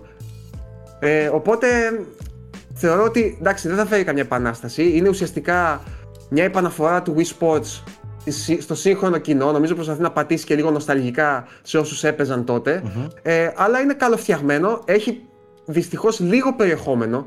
Αυτό- Περίμενα τουλάχιστον Εγώ δηλαδή, πίστευα έχει τρία να δω βασικά modes, όταν είδα και τα, και τα παιχνίδια καταρχάς έξι παιχνίδια δεν έχει έξι παιχνίδια, Ναι. τα τρία είναι παλιά. τα Έτσι, τρία το είναι bowling πόσο βελτιωμένο είναι π.χ. Ε, για μένα, ε, δεν, κοίτα, Καθόλου. δηλαδή, από μνήμη θυμάμαι Nike, το, το παλιό bowling, το που έχουν περάσει και πολλά χρόνια, αλλά δεν, θυμα, δεν, δεν νομίζω ότι ήταν κάτι όχι συγκλονιστικά όχι Γιώργο διαφορετικό. θα σου πω, θα ίδιο σου πω. πράγμα μου φάνηκε εμένα. τα, τα, τα φάλτσα και τα λοιπά δεν υπήρχαν έτσι όπως υπάρχουν τώρα Α, δηλαδή κοίταξε, η ναι. ακρίβεια, η ακρίβεια του, Ναι. Οκ, του έχει μεγαλύτερη Joy-Con ακρίβεια. του Joy-Con Ναι. η ακρίβεια είναι φανταστική ακόμα και Οκ. λεπτές κινήσεις περνάνε στην Ναι. μπάλα δηλαδή αυτό είναι πράγματι bowling που μπορείς να να παίξεις λίγο πιο Ναι, εντός εισαγωγικών οκ. επαγγελματικά. Το άλλο ήταν απλά, ξέρω εγώ, πετούσε την μπάλα σε μια κατεύθυνση. Ναι, τέλος. λίγο πιο χοντροκομμένο. Λίγο Ήταν πιο πιο χοντροκομμένο. ναι. Είχε φάλτσα, αλλά. Ναι, λογικά. η Όχι, φάλτσα όχι, έπρεπε να τώρα- κάνεις, ξέρω εγώ, ναι. Τώρα μιλάμε για εντελώς άλλη φάση. Είναι πολύ πιο ψαγμένο. Ε, αυτό που μου αρέσει επίσης είναι ότι είναι αρκετά σταθερό το online του. Εγώ που δεν έχω ας πούμε, πολύ ε, καλή σύνδεση στο Ιντερνετ, δεν αντιμετώπισα κανένα πρόβλημα. Είναι και γρήγορο. Αν, Είναι αν έχω ελαφρύ. καταλάβει. Ναι, είναι ελαφρύ. Αν έχω καταλάβει σωστά, ε, άμα δεν βρίσκει άλλους παίχτε, χώνει και ένα CPU μέσα ε, για να συμπληρώνεται γρήγορα και να μην πολύ περιμένεις. Ναι. Ε, και φαντάζομαι ότι έχει και πολύ κόσμο αυτή τη στιγμή λόγω λανσαρίσματος. Έχουν ανακοινώσει ότι μέσα στο καλοκαίρι θα βγει και το golf δωρεάν, θα διατεθεί. Α, σαν, Δηλαδή, up- μάλλον σαν θα- update. Ναι, θα, θα, φαντάζομαι ότι θα προσθέσουν σιγά σιγά και άλλα αθλήματα, αλλά εγώ ξέρω τι βρήκα πολύ απογοητευτικό ρεσάκι. Αν είσαι μόνος σου, δεν έχει τίποτα να παίξεις. Και δεν σε ενθαρρύνει και καθόλου να παίξεις μόνος σου γιατί δεν έχει καμία ανταμοιβή. Δηλαδή, όταν παίζει online, έχεις τον χαρακτήρα σου που ανεβαίνει level, παίρνεις ε, μικρά ξέρεις, τα σκατουλάκια για να ντύνεσαι. Offline, γιατί Ω- δεν είναι. όχι. Έχει Γιατί να να μην παίξεις. είναι. Έχει Μπορείς, να παίξεις, μπορείς, αλλά έχει ένα μπορείς να exhibition παίξεις. να Μπορείς- παίξεις. Μπορείς να παίξεις, αλλά... Κατάλαβες; Ναι, Δεν πρακτι- έχει κάποιο τουρνουά, ας πούμε, κάποιο σενάριο, κάτι ρε παιδί μου. Αν θυμάσαι το Wii Sports Resort, ας πούμε, που ήταν στο νησί εκεί πέρα, είχε έτσι ένα. ε, Δηλαδή πήγαινε από, από περιοχή σε περιοχή στο νησί, είχε μια εξέλιξη. Είχε και πολύ περισσότερα αθλήματα βέβαια. Ναι. Κοίταξε, αυτό, Οκ. αυτό περισσότερο Γιώργο το βλέπω σαν ε, έτσι, έτσι είχε ξεκινήσει και το Wii Sports σαν τα avatars παίζουν μεταξύ τους Ναι. Καταλαβες; Ε, Ναι. Πώς λεγόντουσαν στο Wii; Μη, μης, Τα μης, τα Μυς, μης. μυς. Και, Ναι. και τώρα μπορείς να βάλεις Ναι, μία, ναι, άμα ναι, θέλεις. ναι, ναι, ναι, ναι. Ε, θεωρώ δηλαδή ότι εξ αρχής είναι ένα τέτοιο παιχνίδι της κοινότητας Ισχύει, έχεις Καταλαβες. δίκιο Σάκη. Απλά ξέρεις τι, το, το Wii Sports που ήταν ενσωματωμένο μαζί με το Wii, αν θυμάσαι, ε, δεν είχε κάποιος άλλος, δεν είχε κάποιες απαιτήσεις να είναι ένα παιχνίδι που να προσφέρει και δεν ξέρω και εγώ τι κατάλαβες; Δε, Στο δεν Wii Sports διαφωνώ, δεν Resort, διαφωνώ. που ήταν ε, standalone τίτλος, είχε έτσι περιεχόμενο, μπόλικο.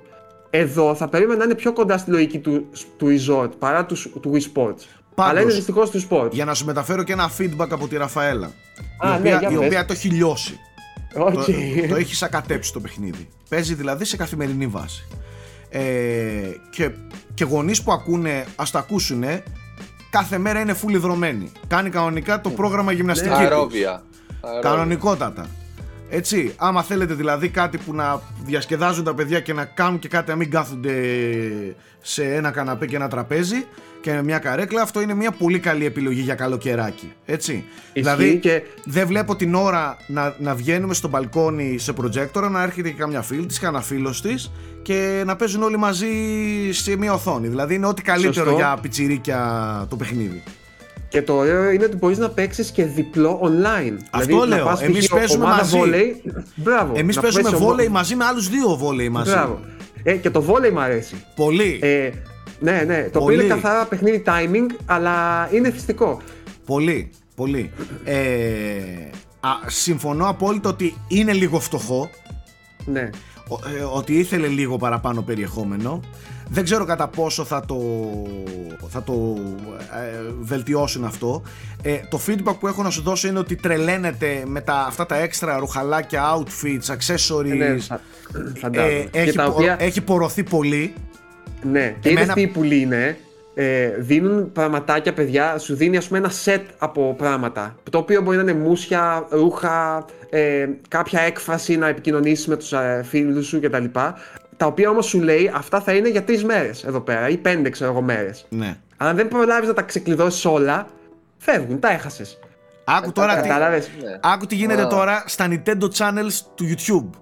Ω, για πες. Βγαίνουν guides πώς να φτιάξεις επειδή έχω εκεί μέσα αρκετά έτσι πλούσιο customization του χαρακτήρα Ναι. βγαίνουν guides πώς να φτιάξεις διάφορους χαρακτήρες είτε της Διάσημους. Nintendo είτε διάσημους ας πούμε η Ραφαέλα Τι προχθές λες, ρε. παιδευόταν δύο ώρες και έφτιαξε τον Bob το σφουγγαράκι ας πούμε Τι λες εσύ, Ναι. Ω, πω, δεν το ήξερα και τέτοιο, αντί για δόντια έβαλε δύο γυαλιά ξέρω εγώ που μοιάζουν ναι, με οκ. δόντια και έχει μια μορφή Μπομπ Σφουγγαράκης ε, Εντάξει.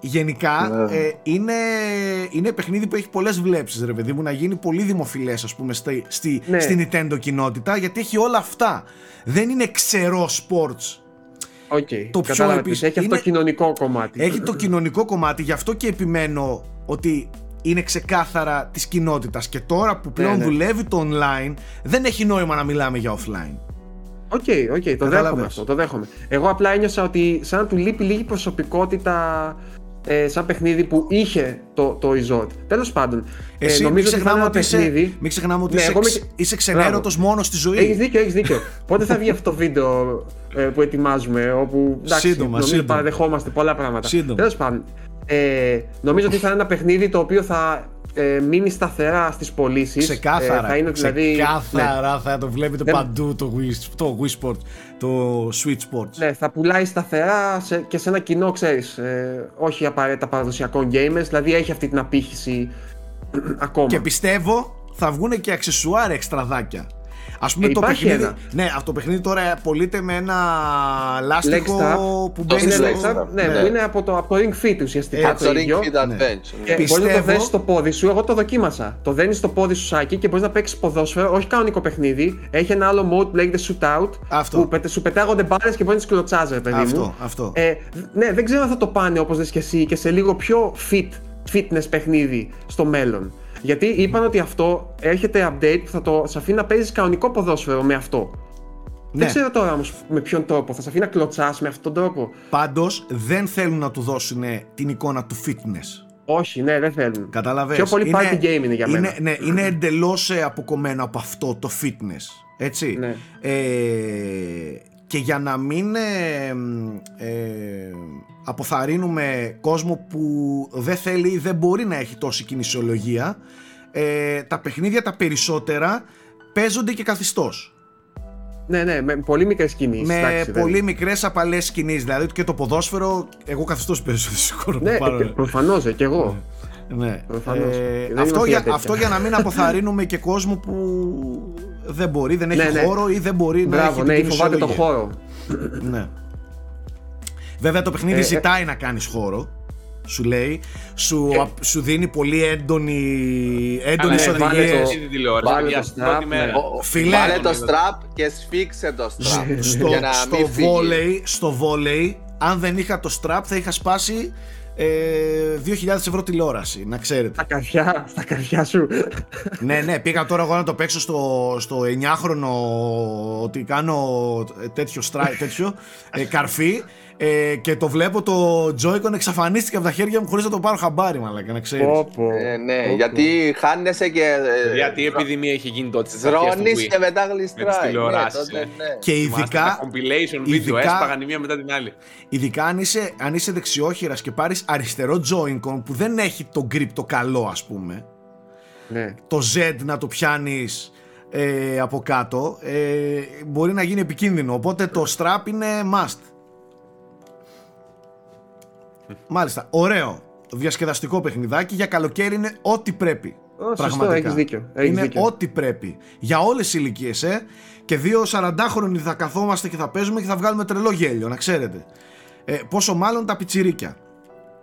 Ε, μ, τώρα πριν μιλήσω εγώ για αυτά που θέλω τι άλλο έχουμε; Ε, εγώ έχω παίξει γενικά πολλά παιχνίδια. Δεν ξέρω τι θέλει να συζητήσουμε. Θέλετε να σε βλέπω συζητήσουμε κάθε Trek- μέρα εξυμνείς και κανένα ε, από αυτά τα indies κάθε μέρα Ε, ή- Ναι, θα σου πω. κάθε για μέρα τον βγαίνει όρκο. μια επανάσταση για σένα στο, Όχι, μωρέ, τι σε αυτά επανάσταση και εσύ, υπερβολές. τα indies των 5 pixels για να ακούσουμε ρε. Ε, θέλω να μιλήσω άμα θέλεις για το track του Γιώμη πρώτα. Αυτό. Νομίζω ότι το έπαιξες λίγο. Α, και ναι, εσύ, ε. έπαιξα αυτό απειροελάχιστα γιατί θέλω να τελειώσω Θέλω να ένα άλλο ακούσω.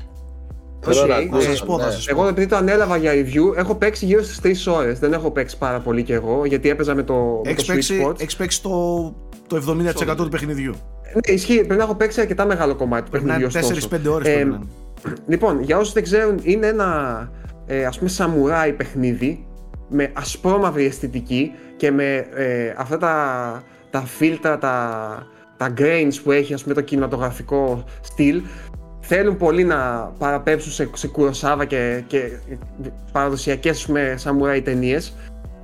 Δεν είναι κακό όσον αφορά αυτό το κομμάτι. Δηλαδή νομίζω ότι έχουν πιάσει την αισθητική περισσότερο ας πούμε από το, από το Tsushima το οποίο είναι πιο κοντά σε, σε λογική γούξια ταινιών, δηλαδή σε λογική κι, κινέζικης, ε, κινέζικου μαξιμαλισμού, δηλαδή αυτό το έντονο χρώμα, ε, τα έντονα, πώς να σου πω, ε, η, η πολύ ε, wallpaper φάση ε, εικόνες, δηλαδή δέντρα, ξέρεις. Αυτό είναι έτσι πιο προσγειωμένο, πιο μινιμαλιστικό στην εικόνα του και αρκετά ατμοσφαιρικό.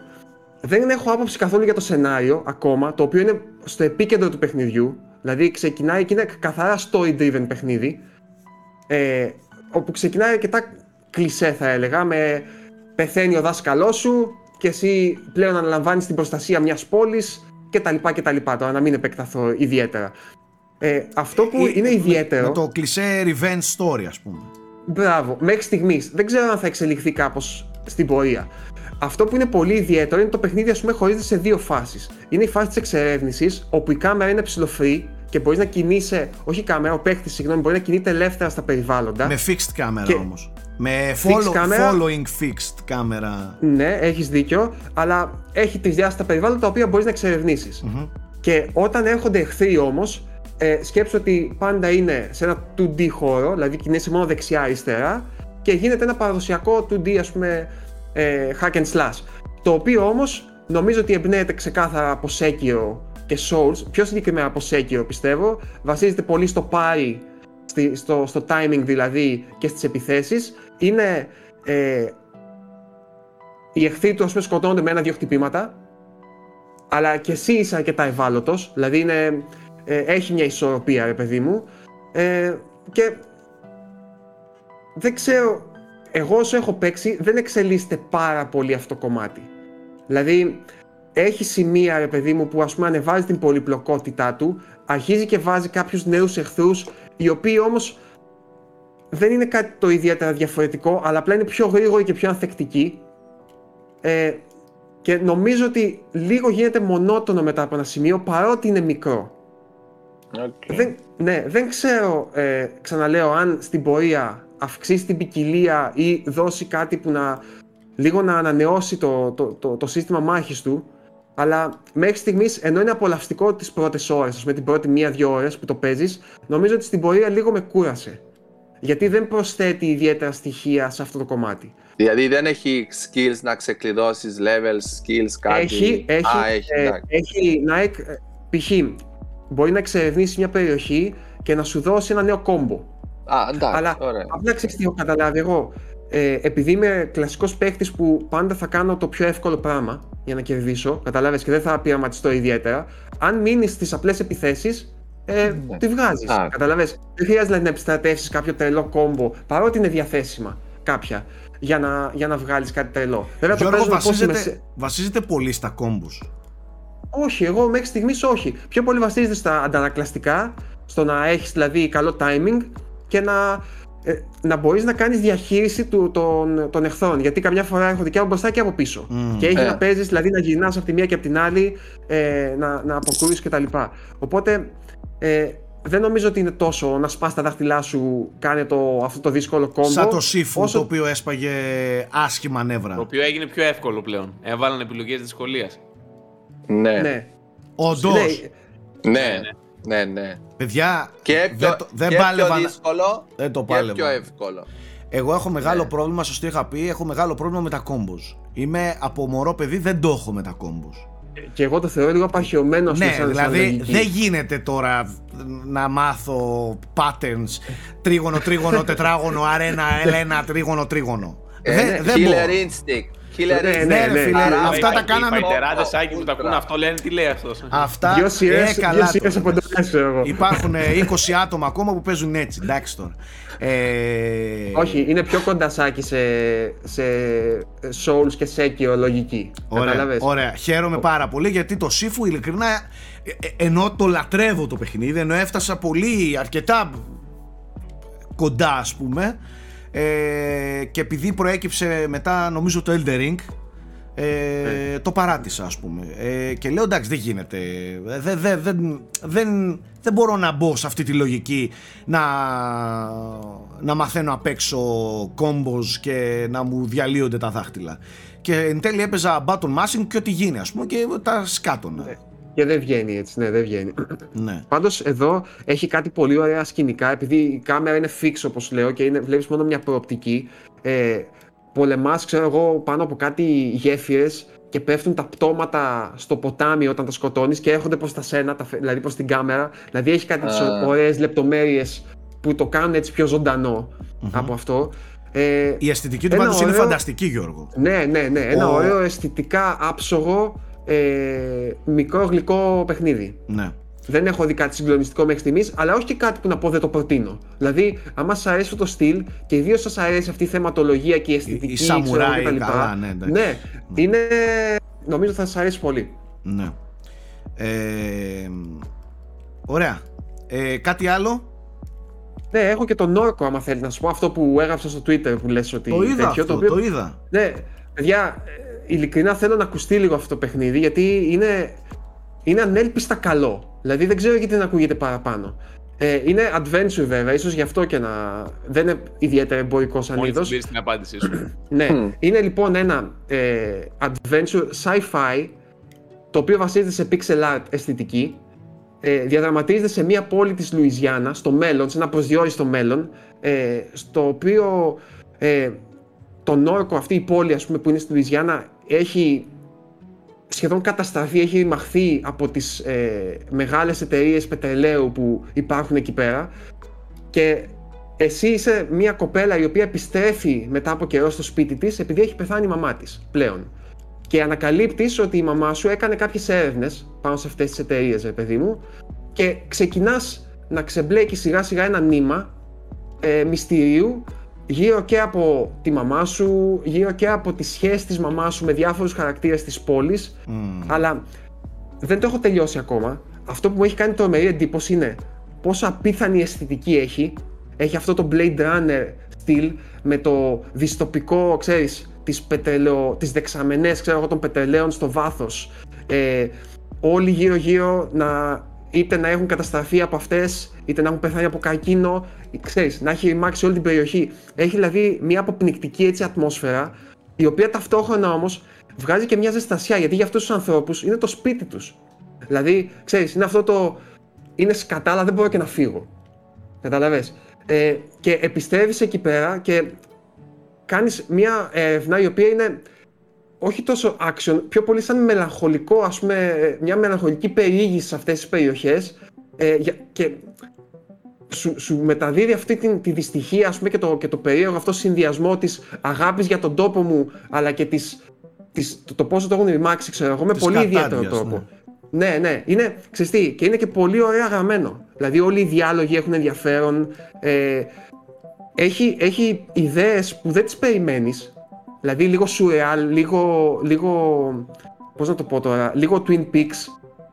Ε, γενικά θα σας το προτείνω ανεπιφύλακτα, ιδίως αν σας αρέσουν τα, τα story-driven παιχνίδια, τα, ή- τα ατμοσφαιρικά. Ε, και είναι εύκολο, δεν είναι δηλαδή κάτι που θα παιδευτείς. Και πού το Γιατί παίζεις; Δεν έχει γρήφους. Δυστυχώς υπάρχει μόνο στο PC μέχρι στιγμής. Εγώ το παίζω στο Game Pass ε, που, που διατίθεται στο Game Pass στο PC. Ελπίζω να έρθει κάποια στιγμή και σε κονσόλες όμως. Δηλαδή στο Switch θα τέριαζε τέλεια αυτό το παιχνίδι. Γιώργο, και έχει και- μουσικά, παιδιά. Gameplayακά μιλάμε διάλογοι, έτσι. Gameplayακά ε, είναι ένα adventure το οποίο πηγαίνεις από, πε- από ας πούμε, πε- δωμάτιο, περιοχή σε περιοχή, το οποίο όμως είναι fix εικόνες. Καταλάβεις, δεν Ναι, περιηγείσαι. ναι, ναι, οκ. Έχεις fix εικόνες, ε, πατάς πάνω σε μια εικονίτσα, σου σχολιάζει κάτι. Ας πούμε point, Ε, point and click. Point and Point and click. click, point and click ξεκάθαρα, point and click ξεκάθαρα. Οκ, οκ. Μάλιστα. Ωραία. Για καλοκαίρι Έχει- αυτά τα έχει παιχνιδάκια τα που και που. γουστάρω. έχει που και που και κάτι πιο ενεργό. Δηλαδή να, ε, κάτι σαν QTEs, ας πούμε, ε, πολύ μικρά για να σε ενεργοποιήσει ας πούμε, λίγο παραπάνω, αλλά μέχρι εκεί. Μάλιστα. Ε, ωραία. Ωραία. Ποιο παιχνίδι όμως δεν θα, δεν θα παίξουμε. Έχω ξεχάσει πως είναι το Disco Elysium. Disco Elysium. Θα γίνει το καινούργιο Ναι. Disco Elysium του Μπρίτσκα.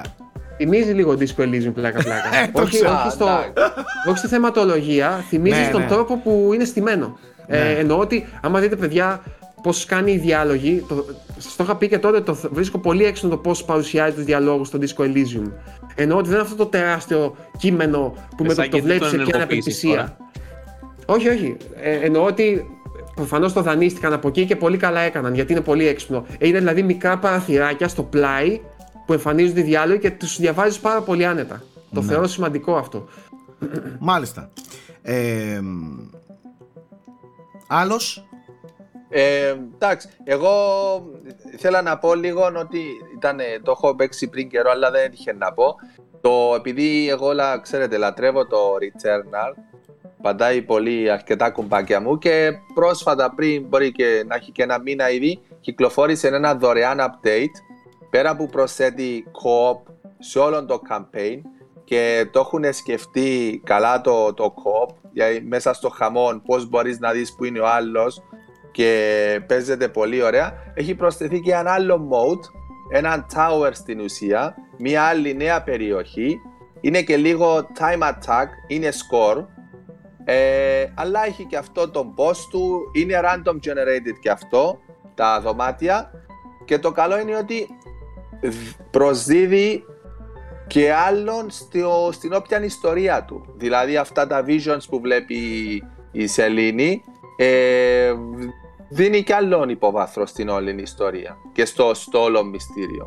Και το προτείνω, δηλαδή ό, όσοι αυτοί που γούσταραν Returnal και θέλουν και άλλο υλικό, υπάρχει δωρεάν. Και να πω Παιχνιδάρα σε αυτή τη στιγμή τελείωτη. ότι τον Ιούνιο το Returnal θα μπει στο καινούριο PS Plus. Α, Οπότε ε. κρατηθείτε ένα μήνα και θα μπορείτε όλοι να το παίξετε. Εκεί θεωρώ θα πάρει Εκεί την πιστεύω θα, αναγνώριση που αυτό του το παιχνίδι αξίζει. πιστεύω θα αναγνωριστεί παιδιά πάρα πολύ με το νέο PS Plus. Ε, να ξέρεις μήπως πώς λειτουργεί το co-op του; Ε, υπάρχει, εκεί που ξεκινάς, στην περιοχή που ξεκινάς εκεί στο διαστημόπλιο, υπάρχει Ναι. μια πύλη που στην ουσία το επιλέγεις. Δηλαδή Οκ. λες, θέλω να παίξω co-op. Άρα Και μπορείς να το βάλεις ή από την αρχή ή καθόλου. Νομίζω, δηλαδή από την ναι, αρχή του κάθε εγώ, ναι, εγώ ξεκινούσα από εκεί γιατί είναι ο κύκλος και ξεκινάει εκεί το run. Και στην ουσία ο, ο παίχτης που θα σε βοηθήσει φαίνεται και η εμπειρία του, δηλαδή πόσο σε βοηθάει αυτό, μοιράζεστε τα XP, ε, είναι ωραίο. Πόσο Απλά να πω ασύλληπτη ότι- παιχνιδάρα είναι ρε μαλάκι το, το Returnal. Ναι. Πω. Δεν ξέρω γιατί όμως το Ascension, το mode, δεν έχει suspend cycle. Δεν ξέρω γιατί. Ενώ το κυρίως Α, παιχνίδι οκ. πλέον Ναι, το μπορείς έχει να κάνεις... πλέον, Ναι, έχει, ναι. ναι, δεν έχει suspend cycle. Και Μάλιστα. εντάξει. Οκ. Και Μάλιστα. τώρα παίζω γενικά το, το Halo Infinite, το multiplayer. Απλά να πω ότι την προηγούμενη Τρίτη κυκλοφόρησε το Season 2. Έχει προσθεθεί περιεχόμενο, όχι πολύ, αλλά σε αναλογία με το ότι υπήρχε είναι καλή αναλογία. Προσθέθηκαν δύο χάρτες, έναν καινούριο mode που είναι ωραίο, παραδο... όχι παραδόξως, είναι ωραίο, περίμενα ότι θα ήταν ωραίο. Στην ουσία είναι ένα super free for all. Εκεί που το free for all είναι 6 παίχτες, τώρα είναι σε ένα μεγάλο χάρτη. Το Last Spartan Standing είναι 12 οι παίχτες, free for all, χαμός. Έχει και Με- κύκλο στο τέλος, σαν Battle Ε, Royale. ναι, και έχει, έχει, ε, είναι mini battle royale. Ε, όσο σκοτώνεις παίρνεις levels και ε, αλλάζεις, παίρνεις πιο καλύτερο εξοπλισμό, αλλά δεν είναι κάτι unbalanced. Γενικά, εμένα μου αρέσει το πώς η 343 στο Halo Infinite έχει πετύχει μια πολύ ωραίος- ωραία ισορροπία σε όλο το sandbox. Δηλαδή, όλοι, όλα τα όπλα έχουν χρήση σε κάποιες, ε, δηλαδή είναι πιο ιδανικά σε κάποια σημεία του χάρτη, άλλον είναι σε πιο ιδανικό σε άλλο σημείο του χάρτη, σου δίνουν εκείνον το edge, μαζί με όλα τα skills. Και γενικά εγώ το διασκεδάζω με φίλους, με βαρές, με, με εσάς, με ο Θέμη παίξαμε.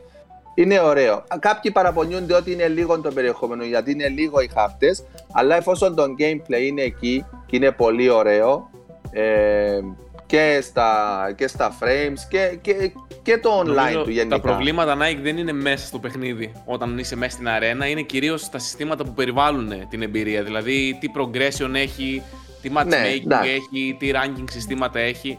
Ε, Ναι, αυτά θα χρειαστούν λίγο χρόνο. Και το περιεχόμενο Αυτά φυσικά. ναι. Και εγώ Αυτά θα ναι, ήθελα αλλά πιο να πολύ σου χάρη. πω, κοι- ξέρεις τι, εντάξει, εγώ παίζω και ranked, αλλά επειδή είναι και free, free to play, δηλαδή το κατεβάζεις, το παίζεις. Δηλαδή, α, και έχει πλέον, α, ε, προσθέσανε και άλλα modes. Ε, ο, προσθέσανε το ε, King of the Hill, ας πούμε. Έχει, έχει τα κλασικά. Δηλαδή, ένας Halo fan, πιστεύω, με, ειδικά με παρέα, αλλά και μη παρέα. Τώρα θα το- ακούγεται, παιδιά, ότι θα βγει, το... θα βγει κανονικό μεγάλο Battle Royale προς το Ναι. τέλος της χρονιάς. Οπότε πιστεύω αν θα, κάνει... αν θα αναγεννηθεί, ας το πούμε έτσι, το παιχνίδι. Ε, γιατί μας έλεγαν και κάτι για 10 χρόνια εμπειρίας και δεν βλέπω να παίζει κανείς σε 10 χρόνια. Γιατί ήδη η κοινότητα, ειδικά στο PC, έχει αποδεκατιστεί. Ε, αν θα γίνει το, η επιστροφή θα γίνει τότε με το Battle Royale. Μην ξεχνάτε ότι το, το Fortnite πριν γίνει Battle Royale ήταν survival παιχνίδι, έτσι. Και δεν το ήξερε κανείς, δεν ασχολείται κανείς. Ναι. Και μετά όταν βγήκε ας πούμε το Battle Royale έγινε αυτό που έγινε σήμερα το μεγαθύριο. Μένει να δούμε Α. πώς θα είναι το κανονικό Battle Royale του Halo. Για την ώρα ψηλοαπογοητευτική κατ' εμέ η δεύτερη σεζόν, γιατί ακόμα πε- ε, πρέπει να βάλουν πιο πολύ περιεχόμενο. Είναι ωραία αυτά που έβαλαν, ισχύουν αυτά όλα που είπε ο Nike και εγώ συμφωνώ, αλλά δεν μου αρκούν εμένα προσωπικά. Δηλαδή έπαιξα δύο μέρες, τρεις και το ξανά άφησα στην άκρη. Δεν κατάφερε να με κερδίσει. Ε, αυτά. Αυτά, Σάκη, Σάκης, παίζεις; ναι. Ναι, ε, εγώ παίζω και τελειώνω το Ghostwire που είχε παρουσιάσει ο, ο Γιώργος. Ε, το παιχνίδι γενικά μου αρέσει. Ε, είναι ένα ασύλληπτα διαφορετικό παιχνίδι από ό,τι έχουμε συνηθίσει. Ε, έχω και πολλά διθαρα- διθυραμβικά πράγματα να πω, αλλά και πολλά παράπονα. Καταρχάς να πω ότι μου μοιάζει περισσότερο με παιχνίδι του Σούντα σε κάποια σημεία παρά με παιχνίδι του Μικάμι. Είναι λίγο αλόκοτο. Είναι πιο ρε παιδί μου. κάφρικο. Α, Ε, δεν, είναι, και δεν θα έλεγα ότι κάφρικο. έχει. Δεν είναι, δεν είναι κάφρικο. Κάφρικο δεν είναι. Αλλά είναι πολύ αλόκοτο, ρε φίλε. Είναι πολύ, πολύ. Δεν ξέρω. Αλόκοτο είναι η- η πιο, ο πιο σωστός χαρακτηρισμός. Είναι παράξενο παιχνίδι. Ε, συνδυάζει δηλαδή τη, την αρχαία μυθοπλασία με, της Ιαπωνίας με, με τον σύγχρονο κόσμο με έναν πολύ ιδιαίτερο κο- τρόπο. Ε, εκεί που θεωρώ ότι είναι απογοητευτικό και το ανέφερε και ο Γιώργος είναι στο κομμάτι των μαχών που ναι μεν gameplayακά ε, και ειδικά στο PS5 στο χειριστήριο είναι όλα τα λεφτά ε, η αίσθηση και το στήσιμο ε, δεν εξελίσσεται καθόλου. Δηλαδή μένει πολύ flat ρε παιδί μου. Κάτι που ειδικά από τον Μικάμι περίμενε θα μου πεις δεν ήταν ο Μικάμι εκεί αλλά οκ αλλά καλός ή κακός το όνομά του ακούγεται από εκεί πέρα πίσω ε, περίμενα κάτι πιο, πιο πλούσιο πιο πολύπλοκο. Τώρα ε, ε, τι θέλει για να ευχαριστηθείς το Ghostwire; Αυτό που θέλει είναι να ρίξεις όλες τις άμυνές σου και τη λογική που έχεις για τα video games. Δεν υπάρχει καμία λογική. Από εκεί που θα δεις ένα super horror σκηνικό θα δεις και μια γάτα να πετάει και να σου μιλάει με sexy ύφος. Δηλαδή πρέπει να, να, να πώς αφήνεις τα παιχνίδια του Σούντα να εξελίσσονται χωρίς, χωρίς να έχουν κάποια σοβαρή συνοχή αισθητικά μεταξύ τους δηλαδή οι σκηνές. Έτσι είναι και αυτό. Είναι μπερδεμένο πολύ. Πότε είναι πολύ horror πότε είναι πολύ action πότε είναι jazz πότε είναι είναι, είναι πολύ πολύ παράξενο ρε παιδιά στημένο ε, ωστόσο καλά οι πρώτες δύο ώρες είναι τραγωδία μέχρι να μπεις στο κλίμα του παιχνιδιού ε, δηλαδή 9 στους 10 θα τους διώξεις την πρώτη μια μισή ώρα του τύπου τι παίζω ρε μαλάκα τώρα τι είναι αυτό; Α, δηλαδή δεν ξέρεις τι παίζεις. δεν δε, δεν καταλαβαίνεις τίποτα Ωραίο. δεν δεν καταλαβαίνεις τίποτα τα εξηγεί, Τούτα. τα, τα εξηγεί όλα με ονομασίες δεν μπορείς να καταλάβεις τις περιγραφές τι, τι εννοεί ε, έχει αυτό το open world κομμάτι το οποίο οκ σου λέει ότι ναι υπάρχουν αυτά τα πράγματα που πρέπει να κάνεις αλλά και που σου το λέει δεν καταλαβαίνεις και πολλά Α, Έχει μυστήριο δηλαδή. σε κάποια σημεία το λες μυστήριο, σε κάποια σημεία το λες παράνοια. Εντελώς. Αλλά άμα μπεις στο τρυπάκι για το πώς λειτουργεί το παιχνίδι, τι γίνεται με τις ψυχές που μαζεύεις, πό, πό- πό- πώς εξελίσσεται ρε παιδί μου και gameplayακά ε, και σαν δομή το παιχνίδι, τότε έχω την εντύπωση ότι σε αυτούς που αρέσουν τα πολύ αλόκοτα παιχνίδια θα τους ξετρελάνει το συγκεκριμένο. Ε, υπάρχει και ένα δεν ξέρω πώς εξελίσσεται. Εγώ είμαι στο τέταρτο από τα έξι κεφάλαια. Υπάρχει και ένα σεναριάκι που τρέχει και στέκεται καλά ε, στο gameplay. Όχι κάτι extreme ή κάτι τρομερό ας πούμε και λες αμάν Θεέ μου τι βλέπω και τι ακούω αλλά υπάρχει. Υπάρχει ένα μυστήριο μια σκοτεινή ατμόσφαιρα μια ηλεκτρισμένη ατμόσφαιρα ε, και φυσικά φανταστικά ιαπωνικά voiceovers τα οποία τα προτείνω ανεπιφύλακτα σε, σε σχέση με τα αγγλικά. Απόλυτο δίκιο ο Γιώργος για το Τόκιο το οποίο είναι μία από τις καλύτερες απεικονίσεις που έχουν γίνει σε πόλη σε παιχνίδι. Είναι πολύ ωραίο αυτό που βλέπω στο παιχνίδι ε, στο open world κομμάτι του. Πάρα πολύ πλούσιος σχεδιασμός πολύ ρεαλιστικός ο σχεδιασμός πολύ ωραία γραφικά τα- οι φωτισμοί, οι γυαλάδες, οι αντανακλάσεις και έχει αυτή την αίσθηση ότι πριν 4 λεπτά εξαφανίστηκαν όλοι η πόλη ζει χωρίς ανθρώπους Δηλαδή πηγαίνεις και βλέπεις τα, τα μηχανήματα, τα μαλλιά της γριάς ακόμα να γυρίζουν αλλά λείπουν οι άνθρωποι. Κατάλαβες. Ε, Αντιχεστικό λίγο, ε. Ωραία, ωραία. ναι, είναι, είναι και, και μεγάλη ποικιλία θα έλεγα. Δηλαδή μέχρι στιγμής έχω δει σχολεία, έχω δει νοσοκομεία, έχω δει τα πάντα ας πούμε. Σε...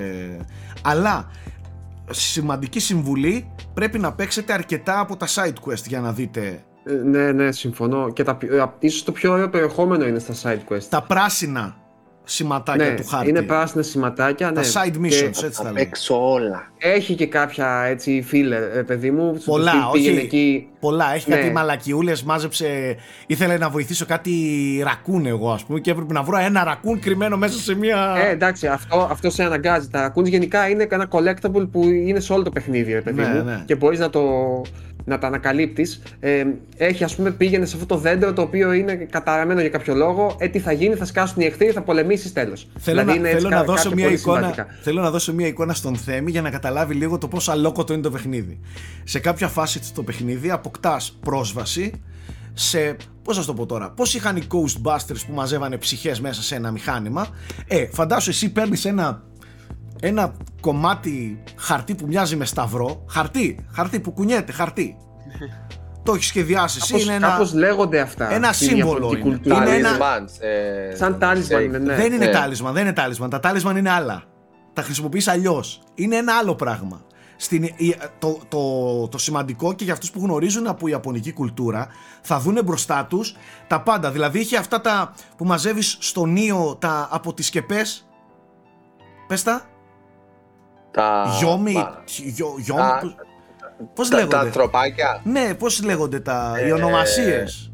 Ξέχασα. Τέλος πάντων. Είδες. Όλες, Το ο, εξωνείο. έχω δει πολλές εικόνες γνώριμες μπροστά μου και σε ονομασίες και σε σύμβολα και, και πολλά. Τέλος πάντων, Ναι, και για πες για το... έχεις ένα τέτοιο πράγμα. Σε αυτό εδώ, με αυτό εδώ το πράγμα μπορείς σε αυτό μέσα, σε αυτό το χαρτί μέσα να μαζεύεις ψυχές και να σώζεις ψυχές ανθρώπων που έχουν εγκλωβιστεί στον άλλο κόσμο. Να το θέσω έτσι. Αυτές Οκ. τις ψυχές τις απελευθερώνεις πηγαίνοντας σε τηλεφωνικό θάλαμο πατάς ένα κωδικό, ανοίγει ο θάλαμος, παίρνεις αυτό το χαρτί, το ακουμπάς στην οθόνη και μέσω του, του line, του τηλεφωνικού line αποδεσμεύονται οι ψυχές από αυτόν τον κόσμο στον άλλον ας πούμε και, και σώζονται ναι. και κερδίζεις Mrs. εσύ Mansion. ναι, και, Α, και- κατάλαβα, και, γιατί και, έβαλε, εντάξει. και κερδίζεις εσύ ψυχές XP τα οποία χρησιμοποιείς δηλαδή έτσι το παιχνίδι είναι γεμάτο και αυτό που θέλω να πω και να καταλήξω για να μην κουράζω με τον Ghostwire είναι ότι αν ρίξεις ξαναλέω τις άμυνες για το τι παίζεις και το αφήσεις μόνο του να εξελίσσεται το παιχνίδι χωρίς να περιμένεις συνοχή στο οτιδήποτε και λογική στο ακόμη πιο οτιδήποτε τότε είναι ένα παιχνίδι που έχει σίγουρα να σου δώσει ωραία πράγματα δεν το βλέπεις είναι, κάθε μέρα. Είναι, είναι unique. είναι, Καλά είναι, είπες για- είναι φανταστικά unique παιχνίδι. Καλά είπες για Σούντα, διότι α, εάν, εάν πας με την ε, ιδέα του Σούντα, ξέρεις ότι ο Σούντα έχει αυτόν το αλόκοτο, αλλά στο gameplay λίγο είναι επαναλαμβανόμενο και ξέρω εγώ γενικά τα παιχνίδια του. έτσι Ο είναι- ενώ- έτσι είναι και οπότε, αυτό. Ναι, είναι, ε, εντάξει, έτσι, άμα έτσι, είναι Σούντα, και, ναι. έτσι είναι και αυτό. Αλλά δεν είναι. Οι, οι εικόνες που θα δεις είναι πολύ mindfuck εντελώς. Εντελώς ρε παιδί, μπορείς να δεις μια καρέκλα να σου επιτίθεται ας πούμε. Από το πουθενά. Έχει ό,τι να είναι, είναι ό,τι να είναι. Μην περιμένεις τίποτα, άστο το παιχνίδι σου πάει βόλτα στο Τόκιο. Χωρίς Το όμως... πήρα και εγώ, ήταν σε προσφορά αυτές τις μέρες και το Το πήρα. είδα, το είδα, ναι. Ε, το προτείνω το παιχνιδάκι, ξαναλέω για αυτούς που θέλουν να παίζουν αλόκοτα games. Χωρίς, χωρίς όμως να έχουν στο μυαλό τους ότι θα παίξουν κάποιο αριστούργημα ή θα παίξουν κάποιο horror παιχνίδι όπως κάποιοι το, το προώθησαν ως το νέο horror του, του Mikami ας πούμε τύπου Evil Within και τα λοιπά. Ε, αν και έχει κάτι τέτοια σκηνικά. Δηλαδή, εγώ πέτυχα ένα σκηνικό που χαίστηκα καλά πάνω μου. Με ένα κοριτσάκι εγκλωβισμένο σε ένα σπίτι της γιαγιάς του και το ψάχνεις μέσα σε ντουλάπες και κάτι τέτοια.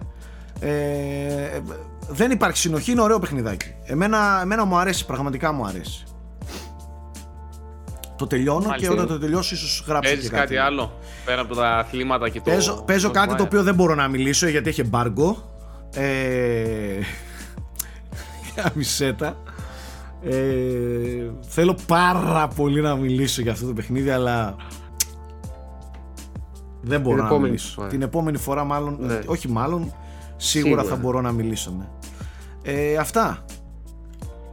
Ε, πάμε και στην πρόταση. Πάμε της και στην εκπομπής. πρόταση, την οποία σήμερα επιμελείται ο Γιώργος Πρίτσκας. Είμαστε όλοι αυτιά. Ε, ε, και συνδέεται και με τον όρκο που λέγαμε πριν, γιατί είναι ένα παιχνίδι το οποίο παραπέμπει λίγο σε ατμόσφαιρα στον όρκο, ή μάλλον τον όρκο παραπέμπει σε αυτό.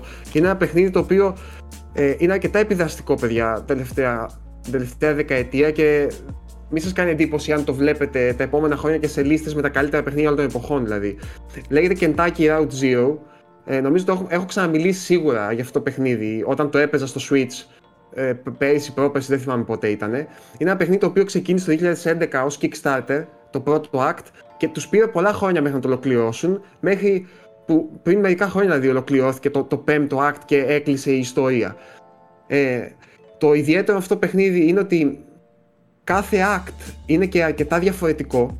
Δηλαδή ξεκινάς με κάποιους χαρακτήρες, ας πούμε ότι αυτό που τα συνδέει όλα είναι πάλι η τοποθεσία, το που συμβαίνει αυτό και πάλι αυτή η αίσθηση το ότι είσαι σε έναν τόπο μάλλον στοιχειωμένο από τον πόνο. Δηλαδή από, τις, από τη δυστυχία και την εκμετάλλευση που υπάρχει ας πούμε ποτισμένη εκεί πέρα. Και είναι ένα παιχνίδι που σαν ατμόσφαιρα θυμίζει μαγικό ρεαλισμό. Δηλαδή είναι ρεαλιστικό μεν αλλά έχει και κάποια στοιχεία φαντασίας μέσα τα οποία όμως για τους χαρακτήρες του παιχνιδιού, του κόσμου του είναι εντελώς φυσιολογικά Δηλαδή για αυτούς δεν είναι φανταστικά στοιχεία. Ε, οπότε δημιουργεί έτσι ένα μείγμα το οποίο κινείται ανάμεσα στο, στο ρεαλισμό και το όνειρο. Ε, δεν, έχει παιχνί, δεν έχει gameplay συστήματα να πεις θα γίνω καλός, θα κερδίσω κτλ.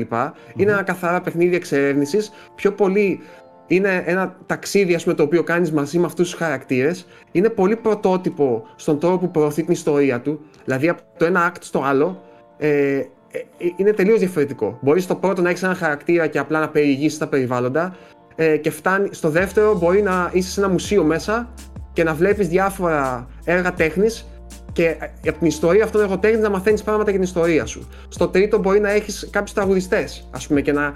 Δηλαδή, κάθε ε, act που έκανε πολλά χρόνια να βγαίνει κάθε φορά είναι πολύ μελετημένο και πολύ ιδιαίτερο.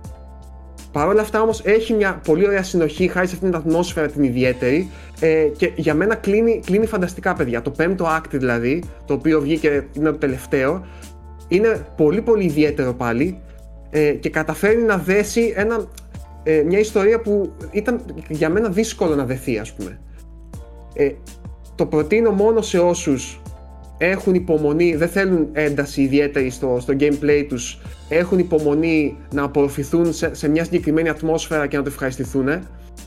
Ε, αυτό βασικά, ε, σαν, σαν ε, ατμόσφαιρα, σαν αισθητική, σαν ιδέα, σαν, σαν εκτέλεση, είναι για μένα είναι σχεδόν τέλειο. Δηλαδή, το εικαστικό του είναι φανταστικό αυτό, πάντως. Εικαστικό, μουσική, ε, παιδιά έχει κάτι σκηνικά δηλαδή που είναι σαν πίνακες. Είναι σαν πίνακες, έργο τέχνης δηλαδή, πολύ μελετημένο, ε, φαίνεται ότι έχουν πάει το χρόνο τους και έχουν αυτό που θέλουν να κάνουν το έχουν τελειοποιήσει. Δηλαδή, πώς είναι τα παιχνίδια που βλέπεις τη Playdead, που λες, ήθελα να κάνω αυτό πολύ συγκεκριμένο και φαίνεται ότι το παιχνίδι το έχουν σφυριλατήσει τόσες φορές που το έχουν κάνει ακριβώς το που ήθελαν, παιδί μου. Δηλαδή, μέσα από trial and error, δεν ξέρω, μέσα από έρευνα, μέσα από έσπασαν το κεφάλι τους, βλέπεις ότι αυτά τα 10 λεπτά που παίζεις, ότι έχουν ρίξει πολύ σκέψη από πίσω. Η ίδια αίσθηση μου βγάζει και αυτό το παιχνίδι. Και η επιτυχία του προφανώς τους έδωσε τη δυνατότητα να, να το επεξεργαστούν όλα αυτά τα χρόνια και το τελικό αποτέλεσμα είναι ανέλπιστα καλό. Δηλαδή για μένα ας πούμε είναι έργο τέχνης, είναι έργο τέχνης, ένα διαδραστικό έργο τέχνης. Αλλά ξαναλέω πρέπει να μπείτε με αυτή τη φιλοσοφία μέσα και αυτές τις προσδοκίες ε, ότι είναι αργό, ότι είναι έτσι ε, βραδιφλεγές που λέμε, ε, αλλά, αλλά σε ανταμείβει. Σε ανταμείβει και έχεις στιγμές που, που σηκώνει τη τρίχα πάνω. Άμα, άμα δηλαδή κάτσεις και το ακολουθήσεις. Μάλιστα. Αυτό. Kentucky Road έχω... Zero μπορείτε να το βρείτε παντού σχεδόν πλέον. Και στο Switch. PC, Switch, PlayStation 4, Xbox One. Απλά ε, επειδή είναι point and click, βολεύει περισσότερο πλατφόρμες όπως PC ας πούμε ή το Switch που έχει το Touch για να περιηγήσει πιο εύκολα. Μάλιστα. Ωραία. Ε, ε, αυτά με τα του gaming. Χαιρετούμε τα δύο ζουζούνια. Προχωράμε παρακάτω. Εδώ είμαστε, έχουμε φέρει τον ε, Καρατζάκο, ο οποίος είναι ούλτρα, ούλτρα ενθουσιασμένος. Σήμερα γενικά γυρίζεται η εκπομπή όσο σκάνε ειδήσεις. Σκάνε ειδήσεις. Και τώρα... Για αυτή τη, στιγμή, αυτή τη στιγμή που μιλάμε είναι σε εξέλιξη ε, παγκόσμια, σε πολλά σημεία του πλανήτη ε, συνέντευξη τύπου του European Southern Observatory, του ESO, με τα νέα ότι ανακάλυψε ότι έχουμε για πρώτη φορά μια φωτογραφία, μια εικόνα της τεράστιας μαύρης τρύπας που υπάρχει στο κέντρο του γαλαξία μας. Καταφέραν να φωτογραφίσουν το κέντρο του γαλαξία, επιβεβαιώνοντας ότι υπάρχει τελικά μαύρη τρύπα, γιατί ως τώρα ήταν θεωρητικό. Ε, είναι η πρώτη απόδειξη που όντως έχουμε μαύρη τρύπα στο γαλαξία και δίνει και στοιχεία για τους υπόλοιπους γαλαξίες και πώς λειτουργεί όλο αυτό το πράγμα. Ε, είναι σε εξέλιξη, οπότε θα προσπαθήσω να μεταφέρω όσα έχω πιάσει ως τώρα και φυσικά κάθε, όλα συγκεντρωτικά θα τα βρείτε στο unboxolis.com ε, η μαύρη τρύπα αυτή, η φωτογραφία καταρχάς που μάλλον θα παίζει τώρα για εσάς ε, μπορεί να σας φαίνεται θολή, θυμίζοντάς σας την προηγούμενη φωτογραφία πρώτης μαύρης τρύπας που είχαμε κάνει. Λάβετε υπόψη όμως ότι βρίσκεται 27.000 έτη φωτός μακριά από τη γη για να βάλουμε αυτό το μέγεθος, αυτή την απόσταση σε μια έτσι να το καταλάβουμε κι εμείς είναι σαν να βλέπουμε στο νυχτερινό ουρανό την τρύπα από ένα ντόνατ που βρίσκεται στη σελήνη. Χωνέψτε το λίγο αυτό, οπότε καταλαβαίνετε πόσο σημαντικό είναι που είδαμε εκεί στο, στον αστερισμό του τοξότη το κέντρο του γαλαξία μας πρακτικά, έτσι. Αυτή η μαύρη τρύπα είναι 4 εκατομμύρια φορές μεγαλύτερη από το, δικιά, από το δικό μας ήλιο. Είναι η μεγαλύτερη μαύρη τρύπα που υπάρχει στο γαλαξία, βρίσκεται στο κέντρο του, του Milky Way. Ε, και φυσικά δεν μπορούμε να δούμε, δηλαδή και στην εικόνα δεν βλέπουμε τη μαύρη τρύπα καθεαυτό γιατί είναι σκοτεινή, είναι απορροφάει το φως, δεν φαίνεται. Αλλά όλο αυτό το φωτεινό που βλέπετε γύρω γύρω είναι το φως που, που τέμνεται από το βάρος, του, από τη βαρύτητα της μαύρης τρύπας. Και ναι, μάλιστα αυτό, αυτός ο δακτύλιος φωτός, το μέγεθός του, είχε υπολογιστεί σωστά από τον Einstein από τη θεωρία της σχετικότητας, επιβεβαιώνοντάς τον για ακόμα μια φορά. Το... Θέλω να πω στον ε, Γιώργο, μη χαίρεσαι, δεν είναι ευχάριστα νέα αυτά. Ε, πρακτικά πάλι μας είπε πώς θα πεθάνουμε. Δηλαδή, πρακτικά επιβεβαιώθηκε ότι μια μέρα αυτή η μαύρη τρύπα θα μας καταπιεί. Έτσι, αυτό είναι το... Α, εγώ δεν ανησυχώ ιδιαίτερα για τη μαύρη τρύπα, προσωπικά τώρα, έτσι η αλήθεια είναι.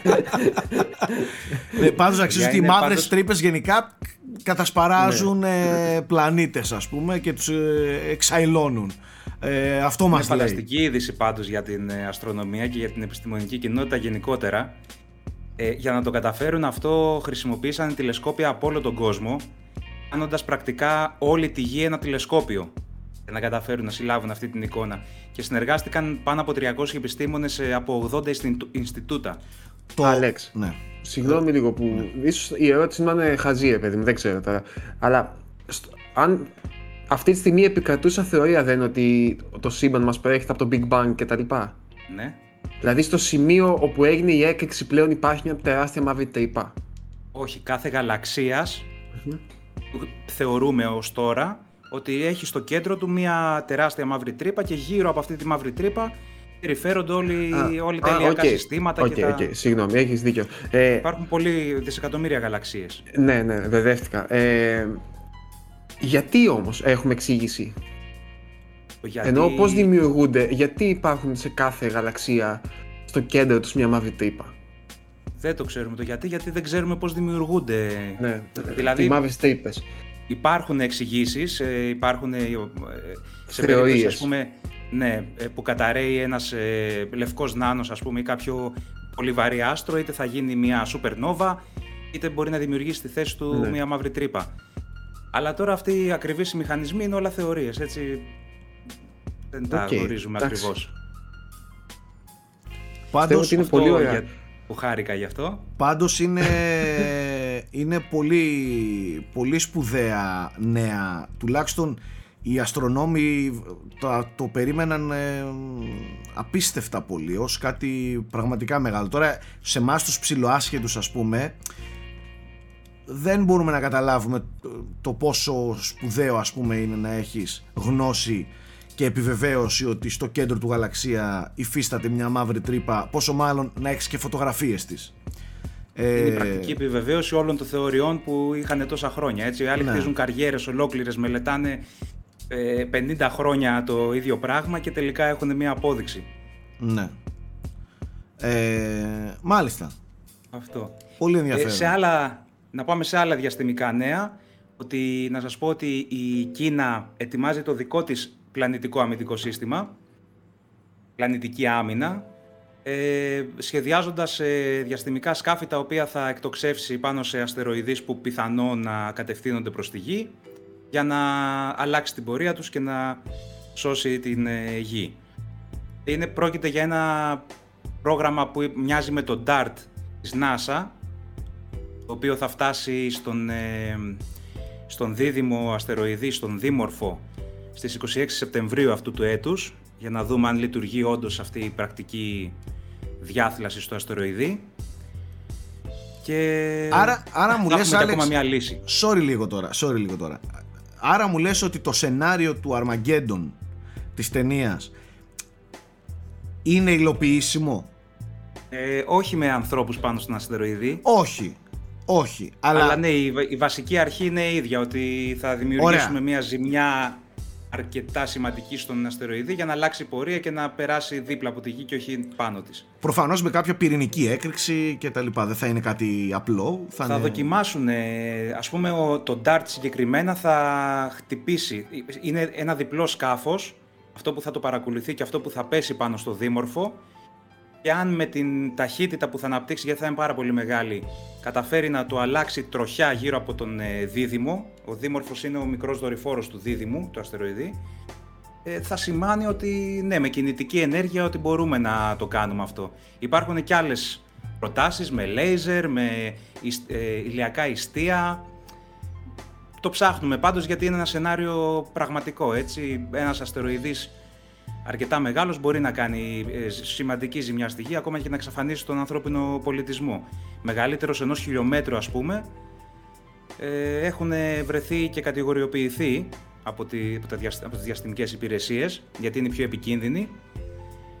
Αλλά εντάξει, καθημερινά πέφτουν αστεροειδή στην. ε, Ναι, εντάξει, αυτό το στη Γη. γνωρίζω, ρε παιδί μου. Είναι μικροί και έγονται στην ατμόσφαιρα. Υπάρχει ολοκληρωμένο ε, και σε stand-by σύστημα αυτή τη στιγμή που Όχι, αν, είμαστε αποστα- αν μάθουμε ότι απροστάτευτοι. το 2030 πράγματι επιβεβαιωθούν ξέρω εγώ κάποιες, κάποιες μαθηματικές πράξεις και πράγματι σε αυτή η, η σε επικίνδυνη τροχιά αστεροειδής ε, τελικά μάθουμε ότι κατευθύνονται επικίνδυνα προς τη γη σύμφωνα με το όταν κάνουν τον κύκλο τους γύρω από τον ήλιο. Αυτή τη στιγμή είμαστε απροστάτευτοι. Ε, το όλο θέμα είναι πότε θα το μάθουμε. Δηλαδή, αν Πόσα χρόνια Είναι έχουμε ένας- μπροστά μας μέχρι να, να προετοιμαστούμε; χρόνια.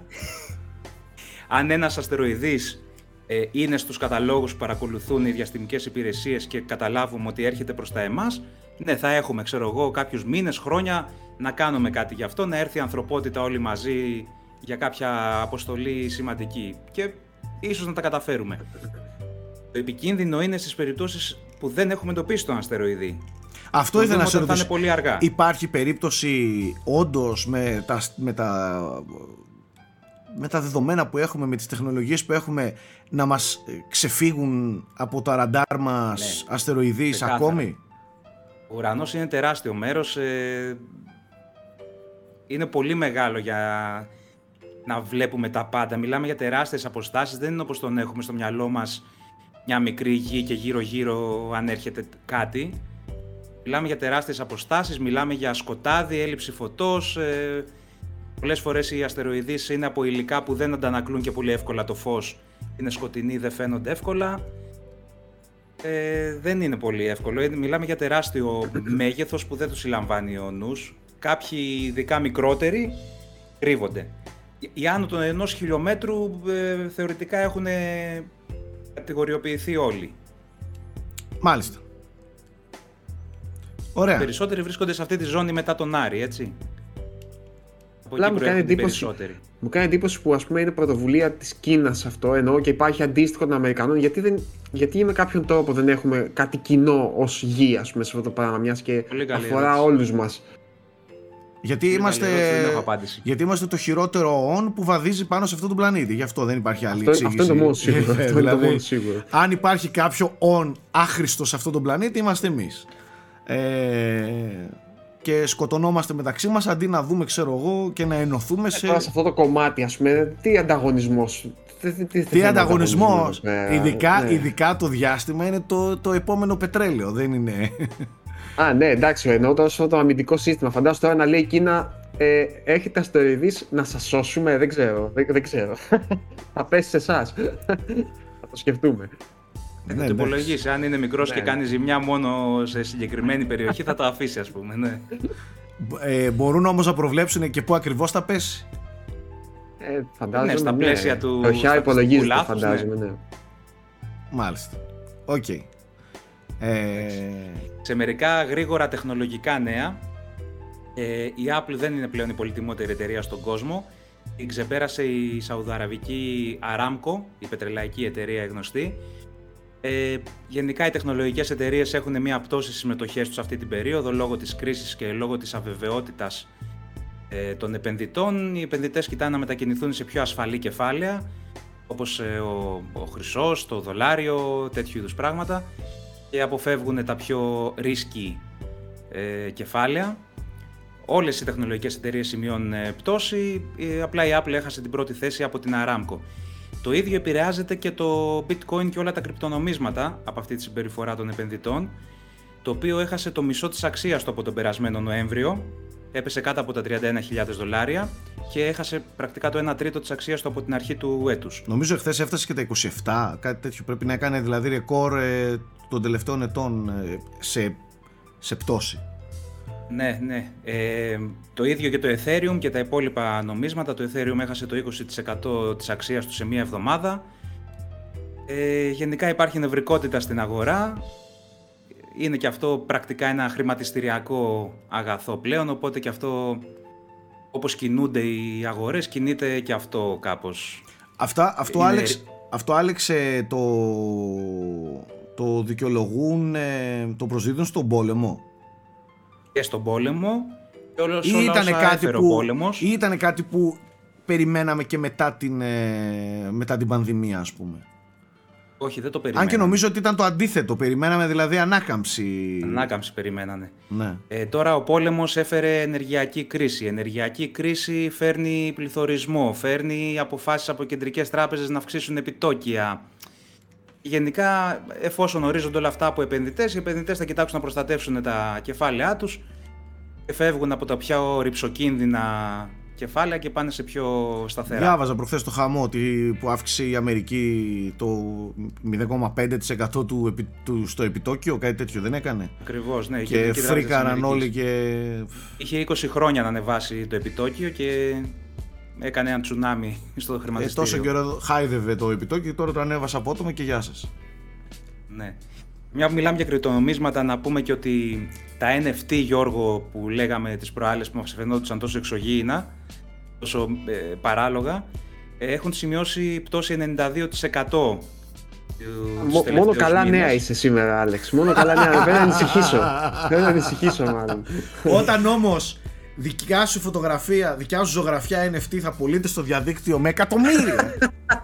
με εκατομμύρια και θα, Πάντα. έρθει, και θα έρθει ένας τύπος και θα σου πει: Πρόεδρε όλων των Προέδρων, πούλησα έναν πίνακά σου. Έβγαλα 3 εκατομμύρια ευρώ. Πάρε το 1,5 γιατί το Έτσι, για αξίζει. σένα, ε. Ξέρεις τι θα κάνεις. Το θα λες: αξίζεις. Πάμε μωρή ανεφτάρα. Πάμε. NFT Ε, μόνο. έτσι, έτσι έγινε Σάκη κάπως ε, με, τον, ε, με ένα τύπο που είχε αγοράσει ε, το NFT που αντιπροσώπευε το πρώτο tweet που έγινε ποτέ από τον ιδιοκτήτη του, τον τότε ιδιοκτήτη του Twitter, Jack Dorsey. Είχε αγοράσει για 2,9 εκατομμύρια δολάρια. Ελπίζοντας να περάσει λίγο καιρός και να το πουλήσει πολύ πολύ ακριβότερα. Ε, το ενδιαφέρον για τα NFTs πάτωσε, πλέον δεν ενδιαφέρεται, ενδιαφέρεται πολύ λίγος κόσμος και προσπάθησε να το πουλήσει ε, για 50 εκατομμύρια, έλπιζε αυτός, αλλά η τελική προσφορά των ε, αγο- πιθανών αγοραστών ήταν 277 δολάρια. Μιλάμε για Α. τέτοια νίλα. Ναι. Αυτό είναι που λέμε όχι πολύ καλή επένδυση. Ναι, ναι, ε, μπήκε λίγο μέσα. Ναι, εντάξει, δεν πειράζει. Ναι. Άμα έχεις να δώσεις 2,9 εκατομμύρια, οκ, δεν σε λυπάμαι και τόσο. Μιλώντας όμως για Twitter, που τα φέρνω από εδώ και από εκεί, ε, δεν μπορούμε να μην σχολιάσουμε την εξαγορά του Twitter από τον Elon Musk, έτσι. Α, σωστά. Αυτό δεν το έχουμε σχολιάσει, έτσι, ναι. Έχεις δίκιο. Ο Elon Musk απλώνει τα πλοκάμια του Θέλω και να σε μην άλλες, ε, μιλήσεις. Θέλω να μην μιλήσεις. Θέλω να μιλήσει ο Γιώργος Πρίτσκα. Θέλω να ακούσω τον Γιώργο Πρίτσκα. Δεν έχω, εντάξει, δεν έχω σοβαρές απόψεις τώρα πάνω. Γιατί Για είναι το μένα μοναδικό είναι- social media που χρησιμοποιείς. Ναι, για μένα είναι αρνητική εξέλιξη αυτή η εξαγορά. Να μου πεις και πριν που ήταν, πάλι σε μια ομάδα επενδυτών. Δεν ήταν, Άλεξ, το, το Twitter. Πού άνοιγε το Twitter, ας πούμε, προηγουμένως. Σε μετόχους, δεν ήταν. Ναι. Εσύ γιατί λες ότι είναι αρνητική εξέλιξη, με ποια έννοια; Δεν μου αρέσει να συγκεντρώνεται δύναμη σε ένα άτομο. Και καταρχάς δεν μου αρέσει να υπάρχει τόσο ε, υψηλή οικονομική δύναμη συγκεντρωμένη σε ένα άτομο. Δηλαδή, από πού και ως πού τώρα ένας άνθρωπος να ελέγχει μια τόσο μεγάλη ε, επικοινωνιακή πλατφόρμα. Μου φαίνεται πολύ επικίνδυνο. Όσο καλές προθέσεις και να έχει αυτός ο ίδιος, αν θέλουμε να το πιστέψουμε, που αποδεδειγμένα δεν είναι και ο καλύτερος άνθρωπος στον κόσμο, έτσι. Δηλαδή, ιστορικά να τον πάρεις, οικογενειακά να τον πάρεις, το πώς έχει ας πούμε ανελιχθεί, δεν, δεν, δεν ξέρω. Λοιπόν, ε, Τρομακτικό καταλαβαίνω τι λες, καταλαβαίνω τι λες. Όντως το Twitter ε, ήταν στο χρηματιστήριο, που σημαίνει ότι άνοιγε σε μετόχους. Ε, ο Elon Musk το εξαγόρασε και είναι, είναι πλέον ο μοναδικός ιδιοκτήτης. Ε, θέλει να το βγάλει από το χρηματιστήριο, να την κάνει ιδιωτική την εταιρεία. Που σημαίνει ότι κανείς δεν θα έχει λόγο στην εταιρεία πέρα από αυτόν. Αυτό βέβαια για να γίνει θέλει και την έγκριση των, ε, των αρχών τέλος πάντων της κεφαλαγοράς τον είπα, δηλαδή ναι μεν το αγόρασε αλλά δεν σημαίνει ότι από σήμερα είναι ο ιδιοκτήτης του, πρέπει να γίνει επίσημο αυτό. Ε, αυτά που έχει πει είναι ότι θέλει να το κάνει ένα μέσο ανοιχτού κώδικα για να δει ο καθένας πώς λειτουργεί ο αλγόριθμος. Θέλει να το κάνει το απόλυτο μέσο της ελεύθερης έκφρασης του λόγου χωρίς να περιορίζει κανένα. Αυτό είχε αντιδράσει από την Ευρώπη βέβαια, από την Ευρωπαϊκή Ένωση, αλλά ο ίδιος στη δηλώση του πάλι είπε ότι ο τρόπος που σκέφτομαι ότι θα λειτουργήσει συμπίπτει με τους κανόνες της Ευρωπαϊκής Ένωσης. Ε, μαζί εκτοξεύτηκε και το ενδιαφέρον για να ε, δουλέψουν άτομα στο Twitter. Ε, ξαφνικά έγιναν οι... Έζησε. Το φως γάμο του. Δεν πειράζει. Συνέχισε. Ξαφνικά έγιναν ε, πολύ, πολλές ε, αιτήσεις για να δουλέψουν στο Twitter. Ο Elon Musk ψάχνει κυρίως μηχανικούς. Πιστεύει ότι για να κάνεις ό,τι πρέπει από τη θέση του manager πρέπει πρώτα να έχεις γνώσεις για το αντικείμενο. Οπότε ψάχνει πολλούς μηχανικούς για να αλλάξει τον κώδικα. Οκ. Το, το τεχνικό σκέλος, έτσι. Το τεχνικό πρώτα. Ναι, ναι, ναι. Ε, μετά θέλει να επαναφέρει τον Ντόναλτ Τραμπ γιατί θεωρεί ότι ήταν άδικο αυτό που έγινε. Δεν πιστεύει, όπως ούτε ο Τζακ Ντόρσεϊ πιστεύει, ότι πρέπει να υπάρχουν Ο μόνιμα οποίος είναι bans. μπαναρισμένος, έτσι ναι, είναι μπαναρισμένος. Ναι. Ε, Άλεξ, ε, ερώτηση τώρα, πάλι ενδεχομένως πολύ άσχετη. Ο Mark Zuckerberg για το Facebook είναι ακριβώς το ίδιο πράγμα; Δηλαδή, Όχι, α, είναι, σα- είναι CEO. Α, είναι CEO, okay. δεν, δεν του ανήκει δηλαδή 100% όπως του ανήκει Είναι τώρα. ιδρυτής. Είναι Μεν, ιδρυτής, αλλά ναι. και αυτός ε, Δεν έχει τον πρώτο λόγο, ή μάλλον δεν έχει τον απόλυτο λόγο. Ναι, ο έχει τον Μάρκος. πρώτο μάλλον, δεν Έχει έχει, τον τον μιλάει και απόλυτο. αυτός σε ένα συμβούλιο, σε ένα διοικητικό Ναι. συμβούλιο. Ακριβώς. Ναι, Υπάρχει ένα διοικητικό συμβούλιο που παίρνει ε, μαζικά την, τις αποφάσεις. Δεν είναι αυτό που θέλει να κάνει ο, ο Elon Musk, Ναι. ότι αυτός είναι τέλος ιδιωτική ή με το αφεντικό κάνω του γουστάρω. Ναι, Κατάλαβες. Ο, ο ίδιος βέβαια έχει πει ότι αφού το κάνω όπως θέλω, ε, μπορεί να το ξαναβάλω χρη- χρηματιστήριο, αλλά πρώτα θα το φτιάξω όπως θέλω εγώ ως ιδιωτική και μετά μπορεί να το ξαναδώσω σε μετόχους, να το ξαναπουλήσω. Ο στόχος του είναι να, φτάσει, να τετραπλασιάσει τους χρήστες του. Μέχρι το 28 Twitter είπε. μέχρι το 2028, ναι. Εμένα αυτό που μου φαίνεται παράξενο σε όλο αυτό και, και δεν μπορώ να το ψυχολογήσω είναι αν αυτό είναι μια κίνηση που, που απλά βγάζει πώς να το πω τώρα την τρέλα του; Ή αν πίσω από όλο αυτό ε, υπάρχει κάτι πολύ πολύ πιο ε, βαθύ ρε παιδί μου γιατί Δεν νομίζω ο κακά- Μάσκ να κάνει ό,τι κάνει τυχαία. Κοίτα, σίγουρα, σίγουρα. Μιλάμε για έναν πανέξυπνο άνθρωπο. Έναν άνθρωπο ο οποίος δεν είναι απλά ένας εκατομμυριούχος, σκε, δισεκατομμυριούχος σκέτο, είναι άνθρωπος ο οποίος είναι επιστήμονας. Το έχει αποδείξει πολλά χρόνια τώρα. Ωστόσο, τα τελευταία χρόνια έχει μια αστάθεια παράξενη. Είναι λίγο παράξενος. Ε, Για τα tweet του λες, τα παράξενα. Είναι λίγο παράξενος, είναι λίγο τρόλ. Εγώ νιώθω ότι αρχίζει και τα χάνει λιγάκι. Δηλαδή πλέον έχει φτάσει σε ένα επίπεδο που αρχίζει και γιολάρει πολύ άσχημα με την όλη φάση. Εδώ δεν ξέρω που βρίσκεται η κίνηση αυτή του Twitter. Είναι μέσα στις γιόλο κινήσεις ε, επίδειξης πλούτου, μαγκιάς, τσαμπουκά, τρέλας χαβαλέ του Elon Musk ή είναι πράγματι μία όντως ε, ε, επιχειρηματική κίνηση τεράστιων, τεραστίων διαστάσεων ε, που έχει πράγματι σκοπό το, το, το, το κοινό καλό ας πούμε. Εγώ είμαι της άποψης ότι ό,τι κάνει είναι υπολογισμένο. Ακόμα και τα troll tweet του και αυτά που φαίνεται πως είναι ε, αυθόρμητα, ότι είναι για αυτά υπολογισμένα. Απευθύνονται σε κάποιους, σε συγκεκριμένες αγορές, σε συγκεκριμένες εταιρείες, ανθρώπους. Ό,τι Εγώ κάνει είναι νομίζω- υπολογισμένο. Τελευταία το βλέπω αυτό. Τελευταία το, νομίζω ότι σαν να θέλει να γίνει, πώς να το πω τώρα, το, το κακό παιδί στους υπόλοιπους δυνατούς. Rebel και έτσι, ε. Ναι. Ε, δείχνει Έτσι. αυτή την, την τάση. Να, να είναι, ξέρεις, ο- το, το πνεύμα αντιλογίας. Καταλαβες. Λίγο επαναστάτης, λίγο... Ναι. Και ξαναλέω, δεν ξέρω αν. Και, και ειλικρινά το λέω αυτό. Δεν το λέω έτσι για να το πω. Δεν ξέρω αν υπάρχει εμ, καλή πρόθεση ή όχι πίσω από όλο αυτό. Δεν το έχω ακόμα ψυχολογήσει. Έχω Σίγουρα είναι πως διαβάσει, έχει μπερδέψει και τον κόσμο. έχω διαβάσει πολλά άρθρα για τον Elon Musk. Έχω διαβάσει, έχω δει πολλά βίντεο. Ε, βλέπω σχεδόν όλες του τις συνεντεύξεις. Ε, ειλικρινά, ακόμα και τα, τις πολύ χήμα συνεντεύξεις, τις γιόλο podcast εμφανίσεις που κάνει. Ειλικρινά δεν τον έχω ψυχολογήσει ρε φίλε τον τύπο.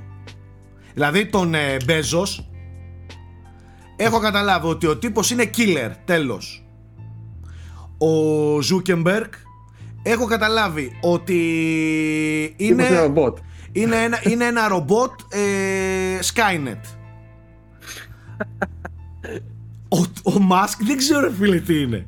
Μ- Μου κάνει, Ο Musk- και, μου κάνει και, και πολύ καρατζάς και πολύ τριγκάκης. Καταλαβες. Και τα δύο είναι ένα, μια παράξ, ένα παράξενο μείγμα καρατζά Έχει με μπερδέψει πάντως τριγκάκι. και τον κόσμο και φαίνεται και από τα σχόλια αυτό ότι άλλοι τον θεωρούν το σωτήρα της ανθρωπότητας με το όραμα που έχει τα λοιπά και άλλοι τον θεωρούν τον απόλυτα κακό βίλεν ας πούμε μιας ε, ταινίας. Εγώ κάποτε το έλεγα ότι ο Μάσκ τότε που έλεγε για το θα ρίξουμε πυρηνικά στον Άρη για να κάνουμε ατμόσφαιρα, οξυγόνο και τέτοια. Εγώ σας το λέω ότι αυτός είναι αυτός και, και δύο-τρεις ακόμη σαν και αυτόν θα είναι αυτή η villain που βλέπουμε σε κάποιες super ε, hero ταινίες. Ε, μα μην το γελάς. Όχι μόνο super hero. γιατί ο, Ε, τα ναι. περισσότερα ας πούμε δυστοπικά sci-fi Έχουν ε, ένα μιλούν- τέτοιον. Ναι, για tech billionaires, ξέρω εγώ, που Ε. έχουν συγκεντρώσει ασύλληπτη δύναμη, ελέγχουν με κάποιον τρόπο ας πούμε, τα μέσα, ε, την εικόνα. Ε, είναι Γιώργο, είναι αν το επικίνδυνα δεις- πράγματα, παιδιά. Αν το δεις συνολικά, αυτή τη στιγμή ο Μάσκ ελε- ελέγχει. Έχει πολύ δυνατή παρουσία στο διαστημικό τομέα, στις επικοινωνίες με το Starlink, στις μεταφορές με την Tesla, ε, ε, ανοίγει τούνελ, ξέρω εγώ, με την Boring Company, ε, ξεκινάει Στην ενέργεια. συνδέσεις, ε, διε, διεπαφές Στην ε, ενέργεια. κεφάλου μηχανής με την ε, Neuralink. Πήρε το Twitter, έχει την ε, Solar City για την ενέργεια που λέει ο Σάκης. Ε, δηλαδή Ναι. δραστηριοποιείται σε τομείς κλειδί που θα παίξουν ρόλο μελλοντικά. Ναι. Ε, για μένα, αν με ρωτάς, αυτό συμβαίνει όταν ας πούμε, το σύστημα είναι έτσι φτιαγμένο, όπου ο πλούσιος γίνεται πλουσιότερος συνέχεια. Σταδιακά. Δηλαδή, έχουμε φτάσει να έχουμε 10 άτομα ας πούμε, που έχουν μια αμύθιτη περιουσία, ξέρω εγώ, και οι οποίοι αυτή τη στιγμή δεν υπάρχει κάποιος τρόπος να τους ελέγξεις. Πώς, Δεν πώς, μιλάμε- πώς μπορείς... Δεν μιλάμε καν για περιουσία, Γιώργο. Όχι, ναι, είναι, Δηλαδή, πλέον έχει δεν- πάει στο, στο, στο Περασμένες φάσμα ας πούμε, έννοιες. του, του εικονικού, ξέρω εγώ. Δεν Το- ξέρω. το- νούμερα κάπου σε έναν υπολογιστή είναι. το, ξέρω εγώ, τι πόσα, να πω το τώρα. πόσα λεφτά έχει- έχουν αυτοί δεν είναι πλέον εμ, το point. Ε, Δύναμη περισσότερο, είναι πράγμα, περισσότερο αυτό που λέει ο Άλεξ περισσότερο είναι αυτό που έχουν δρεωθεί και που έχουν απλώσει δίχτυα σε κέρια και, και ζωτικά ε, σημεία του, του τώρα και του μέλλοντος. Απλά για Κατάλαβες; μένα το ένα φέρνει το άλλο, αργά ή γρήγορα. Κατάλαβες, αυτό πιστεύω. Δηλαδή Ναι. τώρα. Δεν νομίζω Ποιος ότι πλέον άλλος- μιλάμε για λεφτά.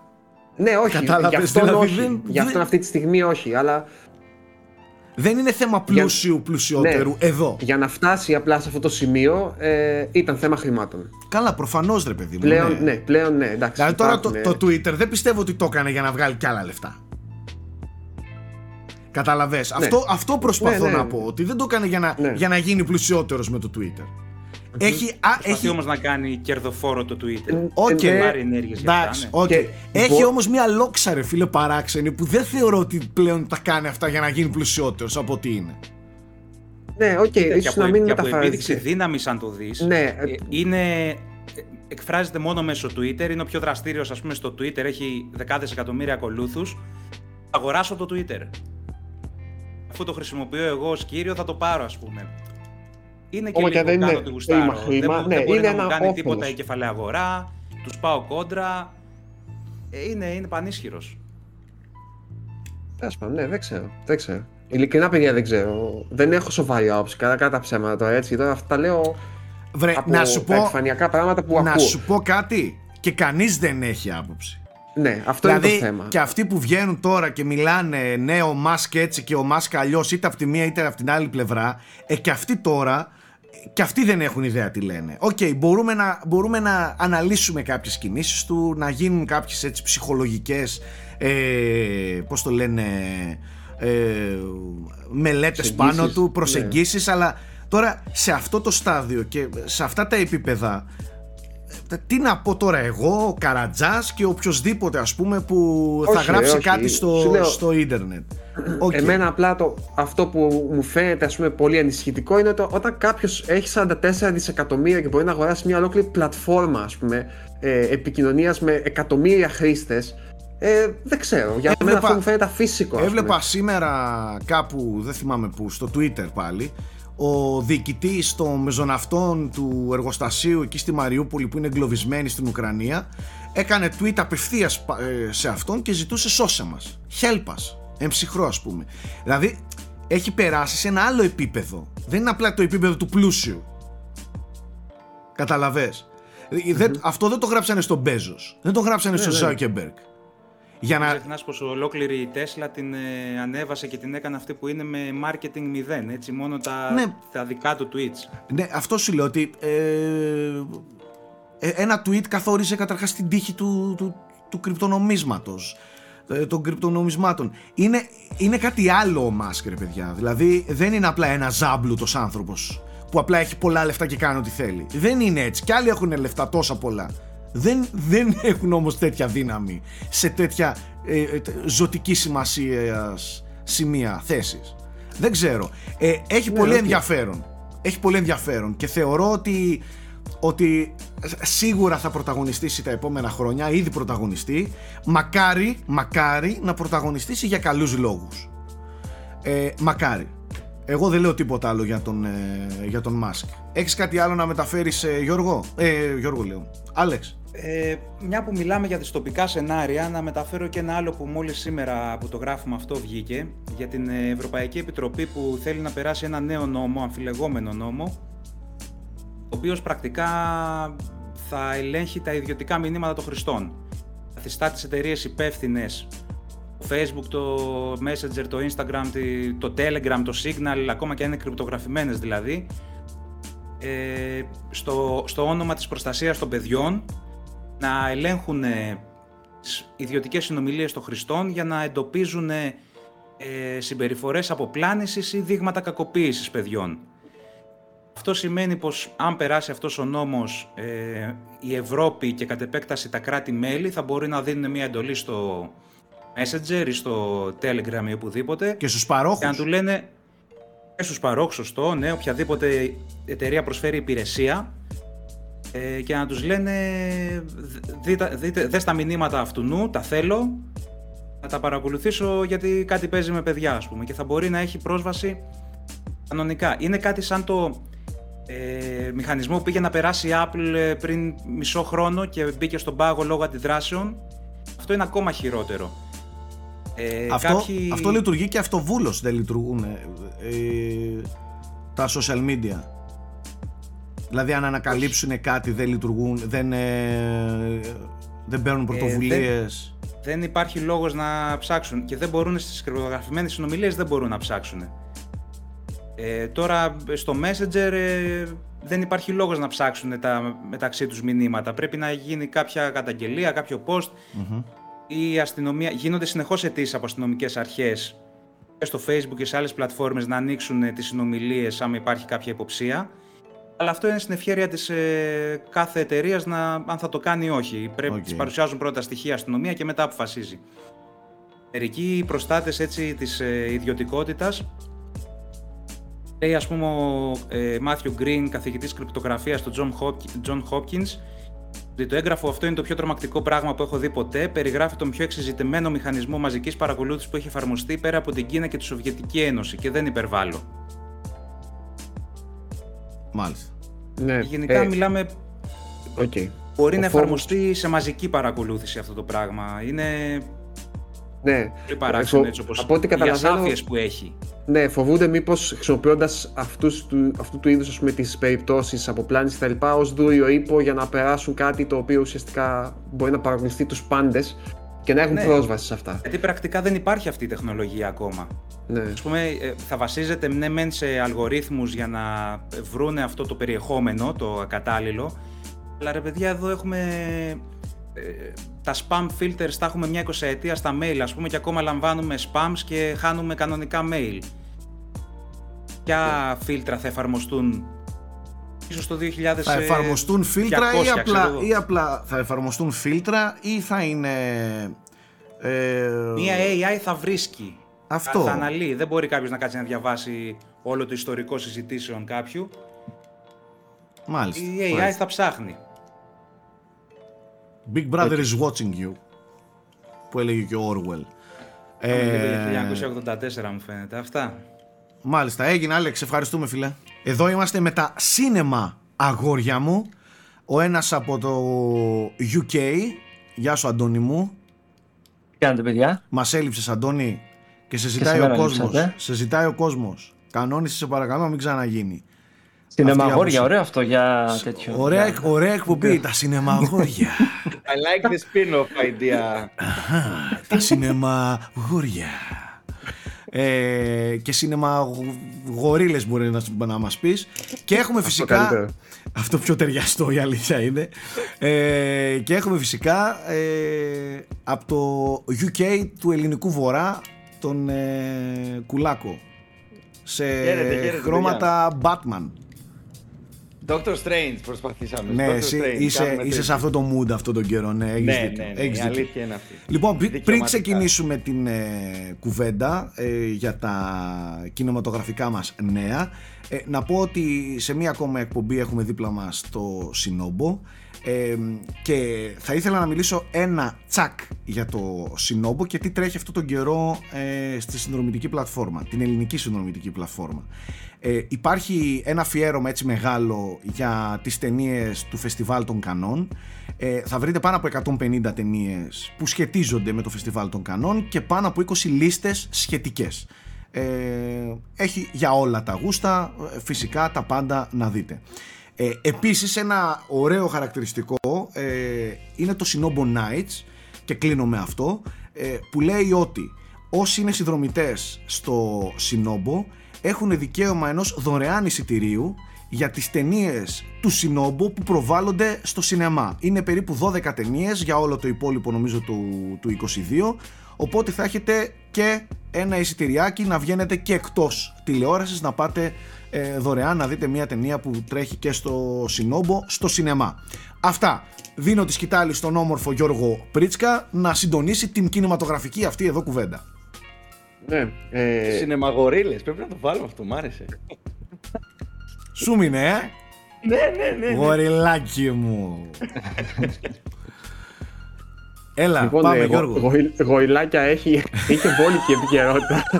είχε βόλικη επικαιρότητα. Να αυτό κάνω το και μήνα. μια δωρεάν διαφήμιση στα γοριλάκια στη Θεσσαλονίκη που έχουν το καλύτερο γύρο. Πάμε. Παρακάτω. Αυτό με ενδιαφέρει, θα το κοιτάξω. Δεν, δεν το Μαλάκα, ξέρω. τα το γοριλάκια πφ, μεγαλώσαμε με αυτά στη Θεσσαλονίκη. Review από εκεί μέσα. μαγαζί. Σε βλέπω έτσι καλά μεγαλωμένο, οπότε θα το, θα το εμπιστευτώ. ε, λοιπόν, ήταν καλός μήνας για το Το σινεμά. τρως το κοτοπουλάκι σου. Που έχει πει και μια ψυχή. Αυτό είναι λίγο inside joke. Ναι, οκ. ναι, άστο, Δεν- άστο, δεν- ναι. Δεν μπορούμε να επεκταθούμε. Όχι, όχι. Ναι. Οκ. Ε, λοιπόν, είχε καλές ταινίες για σινεμά. Εγώ προσωπικά δηλαδή είδα τρεις οι οποίες ήταν φανταστικές για αίθουσα. Ε, θα ξεκινήσουμε με την ας πούμε έτσι πιο εμπορική, ε, με το Strange αφού έχει ντυθεί και στα χρώματα. Ο Κούλης προσπάθησε τέλος πάντων. Ε, ναι, Ε, εντάξει. έγραψε και το κείμενο στο, στο site. Δεν ξέρω, Αντώνη, αν το είδες, εσύ αν πρόλαβες. Ναι, ναι, και εγώ το είδα. Ωραία. Ε, Οκ. Κούλη, για πες μας έτσι δύο λόγια καταρχάς πώς σου φάνηκε. Ε, ακραία, ακραία, με την καλή έννοια, ραϊμικό, σε σημείο που ε, πολλές σκηνές δεν περίμενα καν να τις δώσει ταινία της Marvel και γενικά το ύφος να το δώσει ταινία της Marvel. Ε, Δηλαδή, πολύ απολα... Πολύ απολα... πολ- Δηλαδή, ε, σκοτεινή... εδώ θέλουμε σε επιχειρήματα, σημεία είχε- όχι ό,τι να ναι, ναι, είναι. ναι, ναι, ναι. Σε σημεία Είπες. είχε, είχε γκορ, το έγραψε και στο, κι- και στο, και στο κείμενο, είχε, είχε γκορ σημεία όσο μπορεί να δείξει γκορ σε PG-13 περιβάλλον, αλλά το έκανε πολύ έξυπνα σε κάποια σημεία.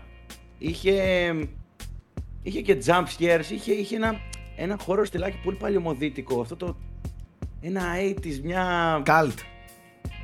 πολύ, πολύ, πολύ παλιά έτσι. Ε, ένα παλιό στυλ στον δρόμο και στην σκηνοθεσία έβγαζε που δεν το είχαμε δει προ- προφανώς στο MCU. Έτσι. Ε, πέραν των cameos, των τρελών αποκαλύψεων και ανατροπών που είχε, ε, σε σημεία ήταν και σεναριακά τολμηρό θα έλεγα και νο- όσοι την έχουν δει θα καταλάβουν, ε, νο- δεν θέλω να αναφερθώ σε spoilers, αλλά έχει μια σκηνή που γίνεται ε, Γίνεται, πώς να το πω τώρα, μουνί γίνεται. γίνεται κατάλαβα. χαμός, παιδιά, εντάξει, γενικά. Οκ. Ε, γενικά είχε πράγματα που δεν το, δεν το περίμενα, δεν περίμενα να τα δω. Με εξέπληξε πάρα πολύ ευχάριστα και για δύο ώρες που κρατούσε νομίζω ήταν ένα τέλειο τρενάκι του τρόμου με πολλά εισαγωγικά για το MCU. Ποιον είδα να Ε, γκρινιάζει, εσένα είδα Γιώργο να γκρινιάζει λίγο. Όχι μωρέ, όχι. Εμέ, εγώ Ότι δεν ευχαριστήθηκα. Η αλήθεια- ξετρελάθηκες. Κοίταξε, με εξέπληξε και εμένα όπως λέει και ο Κούλης. Δεν, δεν συμφωνώ απόλυτα με το ακραία ραϊμικό. Θα έλεγα όμως ότι, είτε- ότι είναι πιο Sam Raimi από ό,τι περίμενα. η αλήθεια είναι. Δηλαδή σε αυτό το κομμάτι με εξέπληξε και ιδίως στο δεύτερο μισό του ε, έχει ιδέες μέσα που όντως ξεφεύγουν από το απόλυτα mainstream κομμάτι που μας είχε συνηθίσει το, το, το MCU και πάνε έτσι σε λίγο πιο cult όπως λες και εσύ, σε λίγο πιο ε, B-movie και λίγο πιο, πώς να το πω λίγο, μαύρο χιούμορ. Ε, Και μαύρη ναι, μαγεία με metal στοιχεία μέσα. ναι, Σαν ξε- παλιό βίντεο κλιπ 80s ε, Ξε- power metal μου θύμισε και black metal, κάτι, κάτι τέτοιο, κάτι τέτοιο μου βγάζει. Ο Σάκης να το δει αυτό, πιστεύετε, παιδιά; Ναι, γιατί όχι, οκ, πιστεύω καλά θα περάσεις. Ξέρεις τι, η φάση είναι ότι είναι μια ταινία που μετά από καιρό νιώθω ότι το ευχαριστιούνται αυτοί που την κάνουν με κάποιον τρόπο και είναι κάπως λίγο απελευθερωμένη, δηλαδή είναι λίγο ό,τι να είναι. Επειδή έχει, βέβαια, λογικό να είναι ό,τι να είναι από τη στιγμή που είναι multiverse of madness, ας πούμε. Δηλαδή η ταινία πάει από το ένα στο άλλο ε, εντελώς. Τι να πω τώρα, δεν θα πω ασύνδετα, θα πω όμως ότι έχει μια ελευθερία στις κινήσεις της, παιδί μου. Ε, Παρ' όλα αυτά, αυτό το πράγμα νομίζω την ωφελεί εν τέλει γιατί ο Ρέιμι το μόνο που δεν είναι, είναι δεν είναι βαρετός σκηνοθέτης. Δηλαδή παίζει συνέχεια, έχει συνέχεια πραγματάκια ενδιαφέροντα νομίζω με την κάμερα. Πράγματα που δεν, δεν είχαμε ξαναδεί στο MCU. Δηλαδή, όπως λέει και ο Κούλης, έχει σημεία που είναι έτσι λίγο πιο χώρο. Είναι λίγο παιχνιδιάρικα χώρο βέβαια. Δηλαδή, όπως είναι ο Ρέιμι συνήθως. Δεν horror, είναι, ναι, δεν είναι χώρο του να σε τρομάξει ντε και καλά, ρε παιδί μου. Έχεις μια αγωνία, ε, αλλά πιο πολύ είναι ότι θες- περιμένεις να σε εκπλήξει. Και όντως σε εκπλήσει. Ε, προσωπικά το ευχαριστήθηκα γιατί μοιάζει βγαλμένη από ένα άλλο καλούπι, λίγο πιο χαλαρό από ό,τι οι προηγούμενες ταινίες. Και φυσικά ο Sam Raimi είναι Sam Raimi και ε, προσωπικά τον λατρεύω και θα έβλεπα ταινία του, τι να πω τώρα, ακόμα και αν ήταν ντοκιμαντέρ Μπόμπος για Φουγγαράκης. μυρμήγκια, ας πούμε. Ναι, Μπόμπο Φουγκαράκη, γιατί ακόμα και εκεί μάλλον θα έβαζε την πινελιά του. Και εδώ την έβαλε.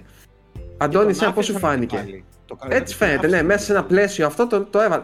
Εντάξει, ας μην υπερβάλλουμε, παραμένει ας πούμε μια MCU ταινία, έτσι. Αλλά μέσα σε αυτό το πλαίσιο, ας πούμε, ναι. ας πούμε ότι έπαιξε μπαλίτσα. Ο Sam Raimi έπαιξε Αυτό, καλή μπαλίτσα. αυτό. Έτσι, Ναι. έτσι ακριβώς. Ε, και εγώ χάρηκα που είδα που κατάφερε να ξέρεις να βάλει λίγο έτσι το δικό του στίγμα μέσα δηλαδή αυτό το ε, πολλές φορές μου θύμισαν πλάνα Evil Dead Ε, Έχει, Κατάλαβες. έχει πολλές αναφορές. Έχει, Έχει tribute, πολλές πελά, αναφορές. Ναι. Ναι. Ναι. Κλα- Bam Δεν tribute. θέλω να. Ναι. σίγουρα δηλαδή και στα πώς το λένε στο, στο creating room ξέρω εγώ ε, είχε αρκετές νίκες κατάφερε και έβαλε πολλά πράγματα μέσα από, το, από, από αυτό που είναι σαν σκηνοθέτης και ναι, μια χαρά και εγώ εντάξει μια χαρά Είναι ταινία. μια, μια καλή διασκεδαστική ταινία ε, η οποία ξαναλέω μπορεί να μην είναι τρομερά συνοχική ας πούμε ή συνδεμένη δεν ξέρω και εγώ τι αλλά ξέρεις τι, εμένα μου άρεσε ότι είχε και την καρδιά του Raimi μέσα δηλαδή Αυτό αυτό, το, ακριβώς. ε, δηλαδή αυτό πιστεύω το Sony στο τέλος για μένα Αντώνη ε, το ότι οι χαρακτήρες είναι έτσι ειλικρινείς ε, έχουν Πώς να σου πω, φαίνεται να προέρχονται από ένα καλό μέρος που λέμε, ρε παιδί μου. Δηλαδή η καρδιά τους είναι στο σωστό σημείο. Ε, δεν τρελάθηκα πολύ με τη μικρούλα. Λίγο μου φάνηκε έτσι αδιάφορη, ιδίως στο πρώτο μισό που έχει πιο ενεργό ρόλο και επεξηγηματικό ρόλο, ας πούμε, στη, στο, στο όλο θέμα. Ε, αλλά οκ, ε, το, το ευχαριστήθηκα. Νομίζω ότι Ναι. δεν αξίζει να σπαταλήσουμε πιο πολύ ώρα. Γι' αυτό γιατί έχουμε καλύτερες ταινίες Ναι, να ναι. σχολιάσουμε, κατά τη γνώμη μου. Για Η πάμε. δεύτερη, ταινία, η δεύτερη ταινία που είδα και έγραψε ο Αντώνης στο τέτοιο το οποίο εγώ θεωρώ αριστούργημα και ένα χαστούκι που είχα πολύ καιρό να, να νιώσω σε σινεμά ήταν το Everything Everywhere All at Once. Ε, Τα το πάντα οποίο είναι η όλα. δεύ- Τα πάντα όλα. Τα πάντα Με το όλα. καλύτερο ελληνικό τίτλο Λοιπόν, ναι. για Το ταινία, έκαναν. έτσι, να τα Το λέμε αυτά, έκαναν. παιδιά. Το έκαναν οι κάφροι. Λοιπόν, ε, και ταιριάζει για κάποιο λόγο. δηλαδή, Ταιριάζει, ταιριάζει. το πιστεύω. Ε, το Ε, πιστεύω, ρε, του Θεού. Ε, αλήθεια, μπράβο σε όποιον το έβγαλε αυτόν τον τίτλο. Αλήθεια Ναι, είναι. Τα είναι πάντα βραβείο. όλα, ρε μαλάκες. Βραβείο. Είναι στο όριο του τρόλ, αλλά για κάποιο λόγο, ας πούμε, οκ, το δέχομαι εγώ. Το δέχομαι. Τι τον έχεις ρε. Ε, τι γίνεται ο χαμός. Αν το ναι, Doctor ναι. Strange είναι και καλά multiverse ταινία, αυτό το παίρνει και το κάνει. Ναι. Εξηγήστε Χαλκο- μου λίγο, τι είναι, χαλκοταινία, τι ε. είναι, εξηγήστε μου λίγο. Είναι λίγο δύσκολο να σε εξηγήσουμε. είναι Καταρχάς, περίμενε λίγο. απερίγραπτο είναι Ναι. απερίγραπτο Σάκη, έχεις δει την προηγούμενη ταινία αυτωνών που λεγόταν Swiss Army, ε, Swiss Army Man, ε; Κάτσε με τον Radcliffe Ναι. είναι αυτό. Ναι, με τον Daniel Radcliffe που παίζει ένα Όχι. πτώμα ουσιαστικά. Όχι, όχι, δεν το έχω δει, όχι.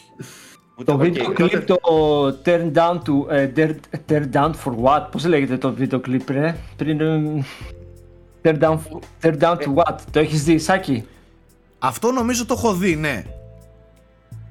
που ήταν ένα ε, Μια παράνοια και εκείνο. Μια προσπαθώ να παράνοια. θυμηθώ το concept του ναι οκ Αυτό τώρα χοντρικά, ας πούμε, Σάκη έτσι, γιατί νομίζω ότι αξίζει να πας χωρίς να ξέρεις και πολλά πράγματα ε, και να σε εκπλήξει η ταινία. Είναι μια ταινία με, με multiverse, είναι εντελώς προσγειωμένη όμως σε μια οικογένεια ε, Κινέζων μεταναστών στην Αμερική, οι οποίοι έχουν ένα μικρό ε, πλυντήριο, ας πούμε, και παλεύουν να επιβιώσουν κτλ. Η ταινία ξεκινάει με το αυτή πρέπει να πάει να καταθέσει, να κάνει τους φόρους της, ας πούμε, να πάει σε, στην εφορία, ξέρω εγώ, και ξαφνικά από εκεί και πέρα αρχίζει ένα ταξίδι ε, το οποίο είναι η μία σκηνή πιο ξέφρενη και πιο τρελή από την άλλη. Δηλαδή, σε σημείο έχει τόση πολύ δημιουργικότητα, ευρηματικότητα μέσα. Ε, δεν νομίζω ότι υπάρχει μία συμβατική σκηνή στην ταινία μέσα. Ούτε δηλαδή, μία. Ούτε Μία σκηνή που να σκηνοθετικά. πεις απλά μαζεύτηκαν και ήταν δύο άτομα και συνομιλούσαν, ξέρω εγώ και οκ. Η ταινία είναι non-stop, non-stop φαντασία. Αλλά κινηματογραφική φαντασία top επίπεδου τώρα, έτσι. Δηλαδή, δυσκ- ειλικρινά δυσκο... είναι η μόνη ταινία που είπα μετά από καιρό πώς το έκαναν αυτό το πράγμα. Και είναι σαν και ξέρεις, είναι στο σπίτι τους το έκαναν. Είναι σχεδόν δηλαδή μια παραγωγή με πολύ λίγα άτομα. Ε, τα εφέ είναι πάλι ε, πολύ λίγων ατόμων, ξέρω εγώ. Δεν έχει αυτή την, το- τα 700-800 που έχουν συνήθως τα, τα μεγάλα στούντιο πίσω από τα special εφέ. Και Πολύ τίμια εφέ είχε. Αν είναι- όχι τίμια. Για μένα δεν, δεν είδα κάτι Πολύ που να τίμια. είπα. Δεν είδα κάτι που να Ακριβώς. είπα. Ω, κοίτα πώς είναι αυτό τώρα. Φαίνεται η παραγωγή, ας πούμε, ότι είναι τέτοιο. Δηλαδή, είναι μια παραγωγή, νομίζω, 25 εκατομμύρια κόστησε. Ε, και τα 25 εκατομμύρια μοιάζουν με 100, κατά τη γνώμη μου, στο, στο, στο αποτέλεσμα. Και αυτό που είναι δύσκολο να σου περιγράψω όμως, Σάκη, αν δεν έχεις δει το Swiss Army Man, είναι ότι έχει μια α- απίστευτη μίξη γελιότητας με, με συναισθήματος, αλλά αυθεντικού συναισθήματος, που δεν το πιστεύεις το πώς βγαίνει ανέμακτα αυτό το πράγμα. Δηλαδή χωρίς να, χωρίς να πηγαίνει προς το ένα ή προς το άλλο με, Να μην γίνει μια σαχλαμάρα, ξέρω ναι, εγώ. μπράβο, να μην γίνει σαν χλαμάρα. Γιατί είναι, είναι, είναι πολύ δύσκολο Παίρνεις να το πολύ κρατήσεις. Ναι. Ε, οπτικά, οπτικά είναι θρίαμβος πάντως. Ε, και στο μοντάζ. Εγώ ζαλίστηκα με το μοντάζ. Ε, Αντώνη, πώς, πώς σχεδιάζει μια τέτοια ταινία, πες μου. Δεν- δηλαδή, ναι. πε- πες ότι έχω να γυρίσω αυτό και αυτό και αυτό. Πώς τα βάζεις κάτω να, σχε... να γυρίσεις μια τέτοια ταινία; Δεν, γι- δεν μπορώ να το διανοηθώ, Ακραίο. αλήθεια. Για ένα αλήθεια ακραίο, σας είναι λέω. ακραίο. Έπαθα Σε σοκ. μια στιγμή, Έπαθα σοκ. σε μια στιγμή λέω, θέλω απλά να δω το, το timeline που έχουν στο όποιο μοντάζ ε, software Ναι. ε, χρησιμοποιούν. Θέλω να δω το, το timeline τους αυτής της ταινίας, ειλικρινά. Άστα, είναι- θε, ε, Κούλη, έχω Πρέπει δει, να καίει εγκέφαλος. έχω δει τέτοια timeline ε, βίντεος και Εγώ τα έχω λοιπά. δει. Είναι, είναι ακραία. Επειδή Χάος. έχω δει γενικά, μου αρέσει να τα βλέπω αυτά, ρε παιδί μου, τα ψάχνω. Ε, και μου τα πετάει και πολλές φορές και στο Instagram σε κάτι σελίδες και τέτοια. Είναι πολύ ωραία να τα βλέπεις, γιατί βλέπεις και μια διαφορετική πλευρά της ταινίας του, του πώς γίνεται. Ε, σε αυτό πρέπει, πρέπει να βρεθεί αυτή η εικόνα, αυτό το screenshot. Αλλά Ανέφερα γενικά πριν... είναι πραγματικά ένας, ε, είναι, όπως είπαν και τα παιδιά, είναι ένας τρίαμβος και οπτικά και, και σαν story καταφέρει να κάνει τα πάντα από ό,τι θέτει σαν στόχο να, να κάνει. Αντώνη, τι Δεν, έλεγες; ο- δεν, δεν λείπει τίποτα, δεν του λείπει τίποτα. Και Ναι. είναι αυτό, ο τίτλος του δηλαδή πραγματικά το δικαιολογεί πλήρως, είναι τα πάντα όλα. Έχει Όχι, τα πάντα έκανα, όλα. Έκανα αναφορά στο Tear Down for What το βίντεο κλιπ επειδή ήταν ε, τα αδέλφια, ε, τα, δε, τα αδέλφια, δεν είναι αδέλφια, ε, ε, των Daniels, Daniels λέγονται. ναι, οι σκηνοθέτες.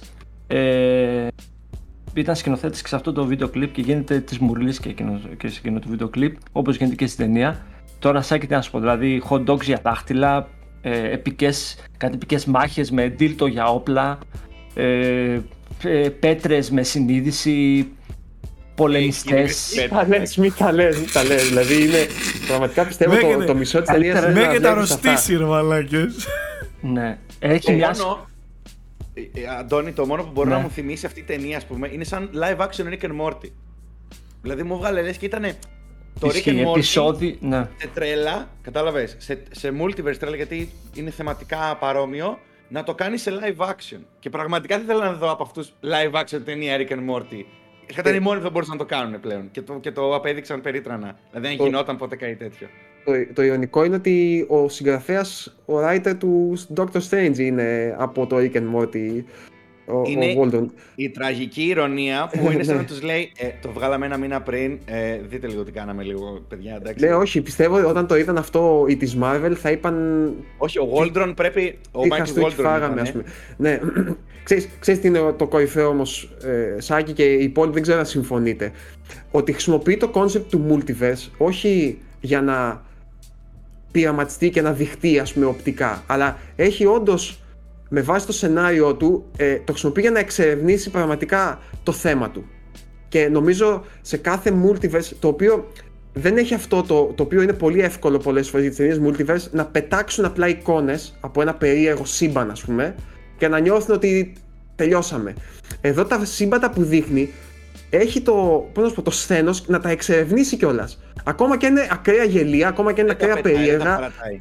Ναι, και ε, εν τέλει όλα συνδέονται ε, σε μια εξερεύνηση του, της, της κεντρικής πρωταγωνίστριας ας πούμε και, και δεν θέλω να πω και, και, ποιος, και ποιου άλλου ας πούμε γιατί νομίζω και αυτό έχει ενδιαφέρον να ανακαλύψεις μόνος σου Ναι, ναι, Ε, άστο Γιώργο του. και, και νιώθεις ότι σε κάθε ας πούμε κάθε κομμάτι της σαν να ξεφλουδίζει ε, άλλη, άλλη πτυχή του εσωτερικού της κόσμου μέχρι να φτάσει εκεί που πρέπει. Δηλαδή μου φάνηκε πολύ μελετημένη και συναισθηματικά, δηλαδή και θεματικά και, και φιλοσοφικά. Έχει, δηλαδή έχει πράγματα που σε, σε κάνει να, να σκεφτείς όντως, να, να αναρωτηθείς και το κάνει όλο αυτό με έναν ακραία διασκεδαστικό τρόπο για μένα. Είναι και αστείο, έχει τρομερές σκηνές μάχης, ε, Χορογραφία ε, στις μάχες χορογραφία. είναι...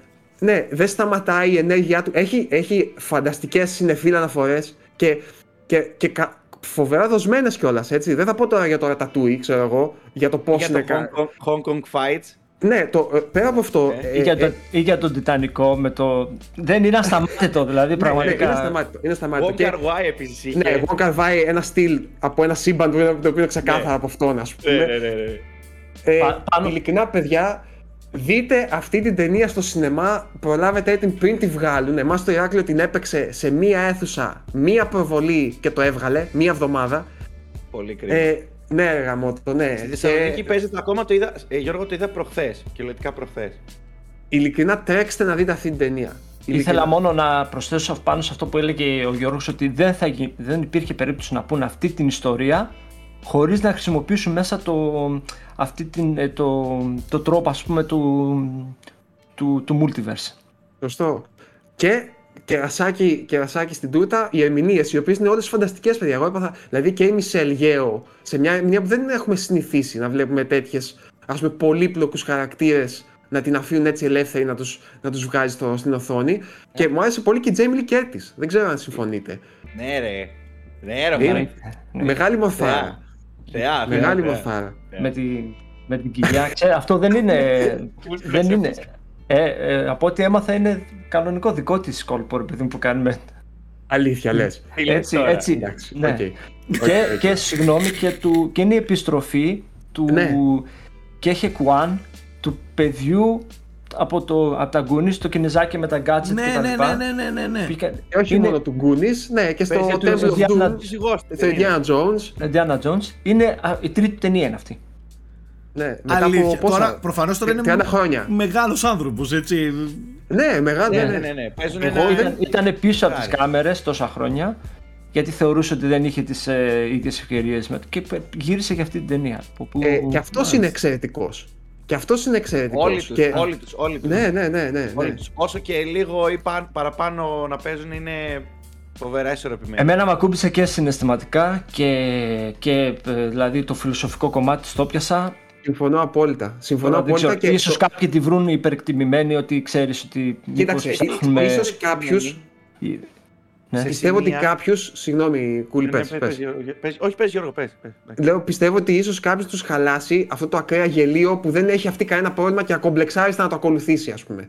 Ε, Αυτό θα έλεγα, ότι σε σημεία, Γιώργο, το Ίσως λέ- θα χάσει μπορούσε να πει αρκετούς. κάποιος ότι φλεξάρει το, mul- το ότι μπορώ να κάνω καλό multiverse. Δηλαδή το, ναι, αλλά ξε- το ξέρεις φλεξάρει τι, λίγο παραπάνω και μου φάνηκε εμένα δηλαδή σε σημεία, αλλά λέω, «Ε, ρε φίλε είναι τόσο απολαυστικό που θα είμαι εδώ, θα, θα κάτσω και θα το απολαύσω. Δηλαδή, Ναι, εντάξει. ναι, ναι, ναι, ναι.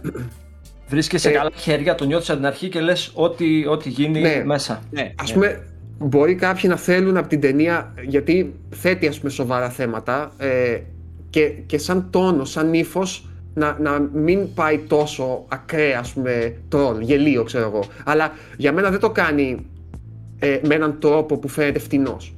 Δηλαδή το κάνει γιατί είναι όντως μέρος της προσωπικότητάς του και αυτοί το παίρνουν στα σοβαρά αυτό. Δηλαδή ε, οι, οι ιστορίες που ας πούμε είναι λίγο έτσι πιο γελίες, ε, εξερευνούνται και αυτές το ίδιο και έχουν κάτι να δώσουν, όντως. Δηλαδή το, η κάθε ιστοριούλα ε, συνεισφέρει κάτι στο τελικό αποτέλεσμα. Ε, δεν Και είναι ενώ- κανένα gag, ξέρεις, να είναι Ε, ένα ναι, σκετσάκι τώρα, απλά. ε, θα ήθελα πάρα πάρα πολύ αλήθεια ε, να κάνουμε spoiler Εγώ, κουβέντα κι εγώ, κι εγώ, για ναι. αυτή την ταινία γιατί έχει πολλά να Μέσα. πεις και να ξεδιπλώσεις ε, για αυτό το κομμάτι. Εγώ συγκινήθηκα πάντων, ο- κιόλας. Δηλαδή υπήρχε στιγμή που συ- Ε, συγκινήθηκα. ξεκάθαρα, ξεκάθαρα, ξεκάθαρα. Ε, Σάκη είναι και μια ταινία ε, με υπαρξιακά θέματα, ας πούμε. Μμμ. Ε, Τέλος πάντων, δεν θα πω τίποτα άλλο. Όταν τη Όχι, δεις όχι, είμαι μη σίγουρος λέτε, ότι μη θα λέτε θες να τη άλλα. συζητήσουμε. Μη λέτε Δεν άλλα, θα κάτσω να τη συζητήσουμε. δω. Ωραία. Ε, το, η τρίτη ταινία που θέλω να Ε, Ο Θέμης συζητήσουμε... είπε, ο Θέμης, ο Κούλης είπε ότι παίζει στο σίνεμα. Δεν παίζει; Ναι, φαντάζομαι ότι παίζει στη ακόμα. Θεσσαλονίκη, παίζεις Ωραία, ακόμα. Έτσι ευκαιρία και να εδώ, πάμε. σαν- μπορεί- Καθημερινά. εδώ θα παίζει για κάνα μήνα ακόμα. Μπορεί να έρθετε εδώ να τη δείτε, παιδιά, άμα θέλετε. Ερχόμαστε. Μια βόλτα Λοιπόν, το Θεσσαλονίκη. τρίτο που είμαι σίγουρος ότι ενδιαφέρει και το Σάκη είναι το Northman. Δεν ξέρω αν το είδατε. Ε, Αντώνη, το είδες; Μίλα μου λίγο για τον Northman, ρε φίλε. Σε παρακαλώ. Ε, Γιατί ακούω. Θύμισε μου. πο- ε, Το, το κείμενο το έγραψε η Στέλλα. ναι, Ναι. Ε, ναι. Κούλη, το είδες εσύ; Όχι, δυστυχώς δεν πρόλαβα. Είναι το αμέσως επόμενο όμως που θέλω να δω δηλαδή από τα... Οκ. Ε, και παραδόξως, ενώ το είδα δύο-τρεις εβδομάδες αφού κυκλοφόρησε, είχε πολύ κόσμο η αίθουσά μου ακόμα. Νομίζω ότι γενικά οι Vikings συγκινούν τον Έλληνα, η θεματολογία, ας πούμε. Ε, Έχει και, ξέρεις τι, το κοινό εδώ πέρα έχει και μια ε, λατρεία προς το Vikings στη σειρά. Αυτό λέω, αυτό λέω. Τεράστια. Αυτό λέω. Οπότε ναι, ήταν πολύ, φα... ξέρεις, πολύ εξοικειωμένο με το σκηνικό. Ε, Θες να πεις, Αντώνη, ή να ξεκινήσω. Ω, ας πούμε, δεν πώς- την είδα, αυτό πήγα να πω. Α, δεν Εγώ την είδες. Οκ, δεν την την έχω είδα. δει μόνο εγώ. Οκ, Ναι. θα κάνω ένα μονόλογο τώρα δυστυχώς. αλλά. Ε, Ναι, σε για χάλασε. μένα. Ναι, μου άρεσε. Τα παιδιά, οπότε. Μου άρεσε. Δεν θα το έβαζα τόσο ψηλά όσο οι υπόλοιπες δύο, όσο το The Witch και το, και το Lighthouse. Θεωρώ ότι είναι, και το επιβεβαίωσα αργότερα, θεωρώ ότι είναι μια λίγο πιο συμβατική ταινία από τις άλλες δύο και διαβάζοντας μετά συνεντεύξεις του, του σκηνοθέτη, του Eggers, το επιβεβαίωσα ότι καταρχάς δεν είχε τελικό cut της, της ταινίας του.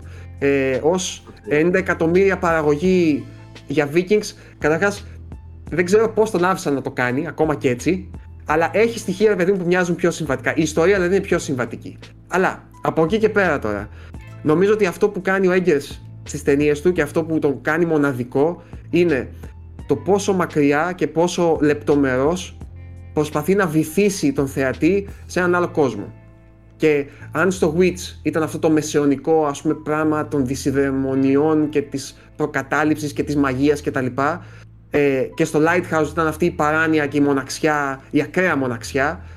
Εδώ πέρα παιδιά νιώθεις ότι παρακολουθείς μία ιστορία με Vikings όπως θα την έλεγαν αυτοί. Όχι στρογγυλοποιημένη, όχι ωρεοποιημένη ας πούμε για τα σύγχρονα γούστα, ε, όχι με δίθεν σκηνές μάχης κτλ. Έχει βέβαια κάτι μικρά χαζά, γι' αυτό και λέω ότι βλέπω σημεία που φαίνεται σαν να μην έχει τον έλεγχο έγκες, αλλά σε γενικές γραμμές είναι πολύ σκληρό, πολύ brutal, ομό, ε, είναι δομημένο με έναν τρόπο που είναι 100% έγκες, έχει άπειρες τελετουργίες ιδιαίτερες, ε, κάτι τρυπάκια ε, με οράματα τα οποία έχουν εικόνες μέσα που ξεφεύγουν ας πούμε, από, τα, από τα κλασικά όρια. Ε, Γιώργο, και έχει αυτό μια, είναι και- έχει μια υφή Hellblade. Δηλαδή, Ναι, αυτό στο trailers το είχαμε. μια, μια Ναι, προσε... Γιατί μια από τα εντύπωση, trailers ναι. εγώ αυτό ένα τέτοιο vibe πήρα. Εισέπραξα. Έχει, ε, ξέρεις, Θα μπορούσε. Θα μπορούσε. Θα μπορούσε να πεις Οκ. ότι ναι, μοιάζει σαν, σαν στυλ. Μοιάζει σαν εικόνα. Ας πούμε. δεν Το είναι Hellblade- δηλαδή μια παραδοσιακή Viking ταινία ε, με μάχες, ε, σφαγές, ε, Άμυαλη, δηλαδή, ήρωες. ας πούμε. Κοίταξε, είναι μια πολύ κλασική ιστορία εκδίκησης. Αλλά ε, δοσμένη με ας πούμε, εντελώς πιο- άλλο τρόπο. Με Δοσμένη έγκαιρος τρόπο. σε- ναι, δοσμένη σε έναν κόσμο των Vikings που, είναι, που, που νιώθεις ότι είναι αυθεντικός, καταλάβες. Νιώθεις ότι είναι προσγειωμένος, ότι μπορείς να νιώσεις τη λάσπη, μπορείς να νιώσεις το πόσο ε, πώς να το πω τώρα, πόσο βάναυσος ήταν ο κόσμος και πόσο ε, brutal ας πούμε είναι αυτός. Δηλαδή ο, ο κεντρικός χαρακτήρας ε, το μόνο που μπορώ να το παρομοιάσω είναι με το The Return, με τον DiCaprio. Που είχε έτσι Οκ. μια παρόμοια, Revenant. ξέρεις. Ναι, με το Revenant, συγγνώμη. Που το ένιωθες από μέσα του ότι έχει τόσο πράγμα, ας πούμε, τόση φωτιά μέσα του για να εκδικηθεί, ξέρω εγώ, για να επιστρέψει, ε, που σ' το μετέδιδε. Ε, και εδώ πέρα ε, βλέπεις ότι οι χαρακτήρες ξεφεύγουν από το ανθρώπινο, ας πούμε. Είναι, δηλαδή είναι σαν ζώα, ξέρω εγώ, κατάλαβες. Δηλαδή, τό- τόσο, τόσο σκληρά το μεταφέρει. Ο Ομά. κεντρικός χαρακτήρας δηλαδή είναι ανά- ανάμεσα σε άνθρωπο και ζώο, ξέρω εγώ, έτσι, μετά από ένα σημείο. Ε, το τελευταίο μισάωρο είναι τρομερό. Μόνο αυτό έχω να πω. Το τε- τελευταίο μισάωρο κινηματογραφικά κιόλα είναι πολύ εντυπωσιακό. Απλά, σαν μικρό αστερίσκο, βάζω ότι υπάρχουν στοιχεία μέσα και στο σενάριο και σαν μικρά, μικρές λεπτομέρειες που φαίνεται ότι προσπαθεί κάπως να είναι πιο προσιτό και σε ένα ευρύ κοινό. Ε, ε, διάβασα κάπου ότι δεν θέλει να ξανασυνεργαστεί με μεγάλο στούντιο ή κάτι τέτοιο επειδή υπήρχαν παρεμβάσεις αρκετές και μάλλον εκεί Α, α, αυτό είναι χάθηκε το- κάπου. Το πιστεύω και, και αυτό μακάρι να μπορούσαμε να συζητήσουμε με spoilers και όταν το δείτε θα το κάνουμε εμείς. Ε, νιώθω ότι το τέλος ήθελα να το τραβήξει πιο πολύ από ό,τι τον άφησαν. Και νιώθω δηλαδή Το ότι... ξέρεις, επιβάλλαν κάπως με κάποιο τρόπο επιβάλλαν σίγουρα. Ένα, ναι, ένα σημείο που ας πούμε το αφήνει να είναι λίγο πιο... Δεν θες δεν θέλω να... να πω Πιο, δεν θες να πιο κάνεις- προσγειωμένο. όχι, όχι τόσο σκοτεινό τέλος πάντων. Νομίζω ότι αν τον άφηναν θα, το ξέφευγε. πήγαινε Θα εκεί, ξέφευγε. εκεί που πάει η ιστορία. Γιατί η αλήθεια είναι ότι η ιστορία προς τα εκεί πάει. Δηλαδή πάει προς ένα σημείο. Και ο σκηνοθέτης είναι τέτοιος όμως, Γιώργο. Ναι, ναι, Δηλαδή, ναι, αυτό λέω. με Σάκη. μαύρη μαγεία, Δηλαδή, πρώτη ταινία με αν μαύρη σκεφτείς το The μαγεία. Witch, ας πούμε, το πώς τελειώνει. Εντάξει, είναι, Ναι, μια, ναι, ναι. είναι μια μαυρίλα. Γιατί το Lighthouse Ναι, τι το- είναι; Και το Lighthouse αυτό είναι μια λέω, αυτό φρίκη λέω. και μισή. Αυτοί Δηλαδή. δεν θέλαν αυτό. Αυτοί Ναι, θέλαν ε, να πιάσουν ε, περισσότερο τους Vikings, ξέρω εγώ, τα Ναι, τέτοια. εδώ ναι. νιώθω ότι ξέρεις, θα σε αφήσουμε να το κάνεις, αλλά ξέρεις, δώσε και λίγο τυράκι για το ευρύ κοινό, ρε παιδί μου. ε, να μην είναι τόσο μαύρο. Κατάλαβες. Δηλαδή αφήνει ένα παραθυράκι, ας, ας το πω ελπίδας και, και τι να πω, και, και πώς το λένε, happy ending. Και happy ending. Τέλος πάντων. Ε, Οκ. Ας το συζητήσουμε και αυτό όταν το δείτε. Μάλιστα. Αυτά ε- εγώ είχα σημειώσει να, να, να συζητήσουμε. Τρέχουν και άλλα πράγματα πάρα πολλά στο σινεμά τώρα αυτή τη στιγμή. Δεν ξέρω αν θέλετε, Κούλη ή Αντώνη, να, να πούμε κάτι άλλο. Δεν ξέρω, από σειρές Ρίξε- Ρίξε πάσα, ναι. Και από σειρές εγώ έχω δει, ας πούμε, τώρα μια που παίζει πάρα πολύ Ναι, μπάλα. και θέλω, ξέρεις τι, θέλω πάρα πολύ να συζητήσουμε για το Halo κάποια στιγμή, Σάκη. Σου Α, είπα, ναι, το αφήσουμε Halo, και το με Halo spoilers θέλω λίγο να επίσης. το δω ολόκληρο. Δεν μπορώ τώρα έτσι. Ε, τελειώνει Είδα- νομίζω σιγά σιγά, έτσι δεν είναι Κούλη. Τελειώνει, ναι, Είναι στο νομίζω, όγδοο έχει επεισόδιο. άλλα- Άλλα ε, δύο Να, επεισόδια. να, να είναι 10 όλα τα επεισόδια νομίζω. Ναι, ε. είναι 10, είναι 10. Ε, εγώ έχω δει μέχρι το τρίτο. Α, οκ. Εγώ έχω δει μέχρι το έκτο.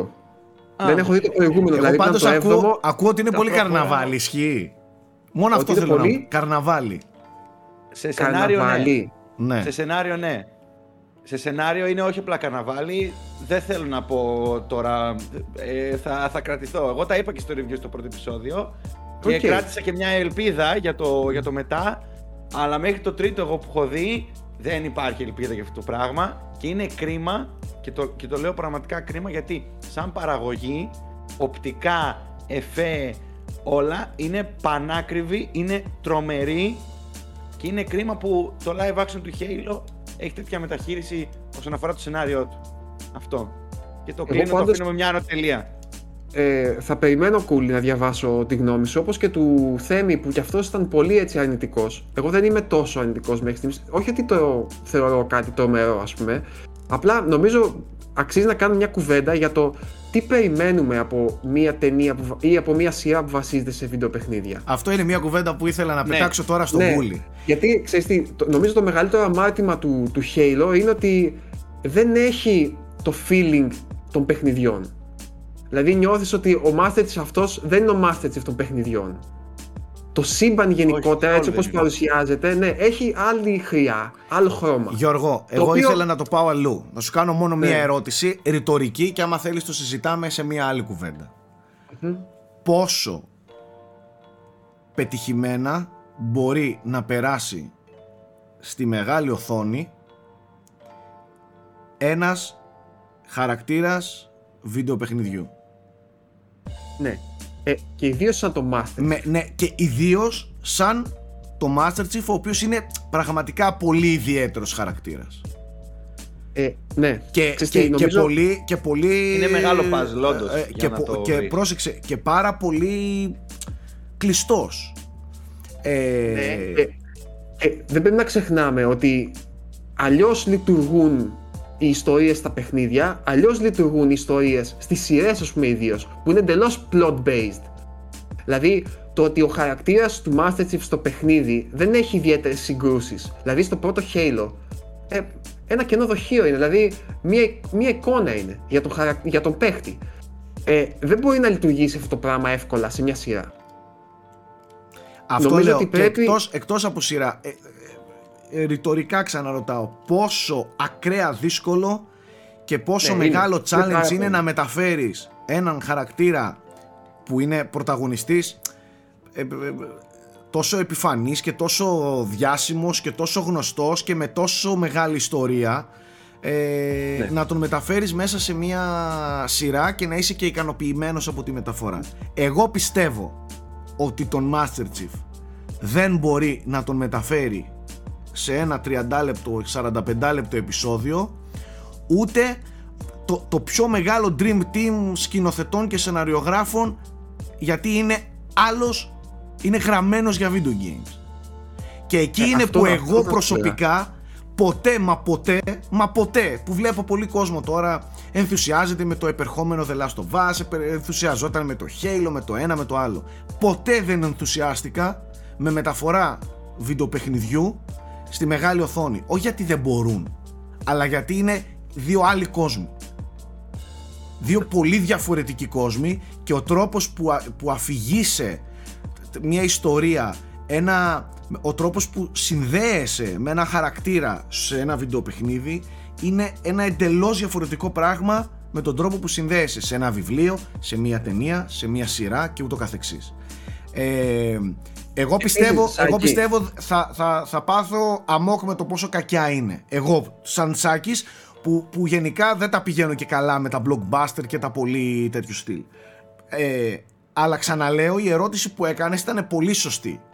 Τι περίμενες από ένα Halo TV series, ρε μαλάκα; Τι περίμενες; Πες μου. Εδώ το ναι, είναι Halo, δύσκολο. το Halo δεν μπορεί σαν παιχνίδι να υπάρξει. Σ- Ξανά σχεδόν. Δεν μπορεί να ορθοποδήσει σαν, σαν παιχνίδι, σαν αυτό που είναι. Θα ορθοποδήσει σαν σειρά. Και περιμένεις να δεις τι κάτι, να ξαναδείς το παιχνίδι. Και έναν Master Chief κλειστό σε ένα κράνος να λέει Wake me when you need me. Σκέτο. Να πω κάτι, σαν και αν τελείωσες. Ναι, τελείωσε. ότι η επιτυχία είναι να μην, το, να μην συμβεί αυτό, να μην το ξαναδείς. Εκεί θα είναι η επιτυχία των σεναριογράφων. Να αυτό, απέχει. αυτό είναι που, που, που, που πολλές φορές κάθομαι και ε, σκέφτομαι και εγώ. Ναι. Δηλαδή θέλουμε να ξαναδούμε το The Last of Us, αυτό που έρχεται. Θέλουμε να ξαναδούμε Ω- μια όχι, θα είναι μεταφορά αποτυχία. Αν του κάνουν The αυτό θα Last είναι of Us. αποτυχία. Δηλαδή, ε, ε, εκτός από αποτυχία, είναι και προσβολή, ξέρω εγώ, για το ίδιο το παιχνίδι, ας πούμε. Δηλαδή, δεν θα μπορέσει ποτέ να Δεν το θα είναι κάνεις. ωραίο, δεν θα είναι ωραίο.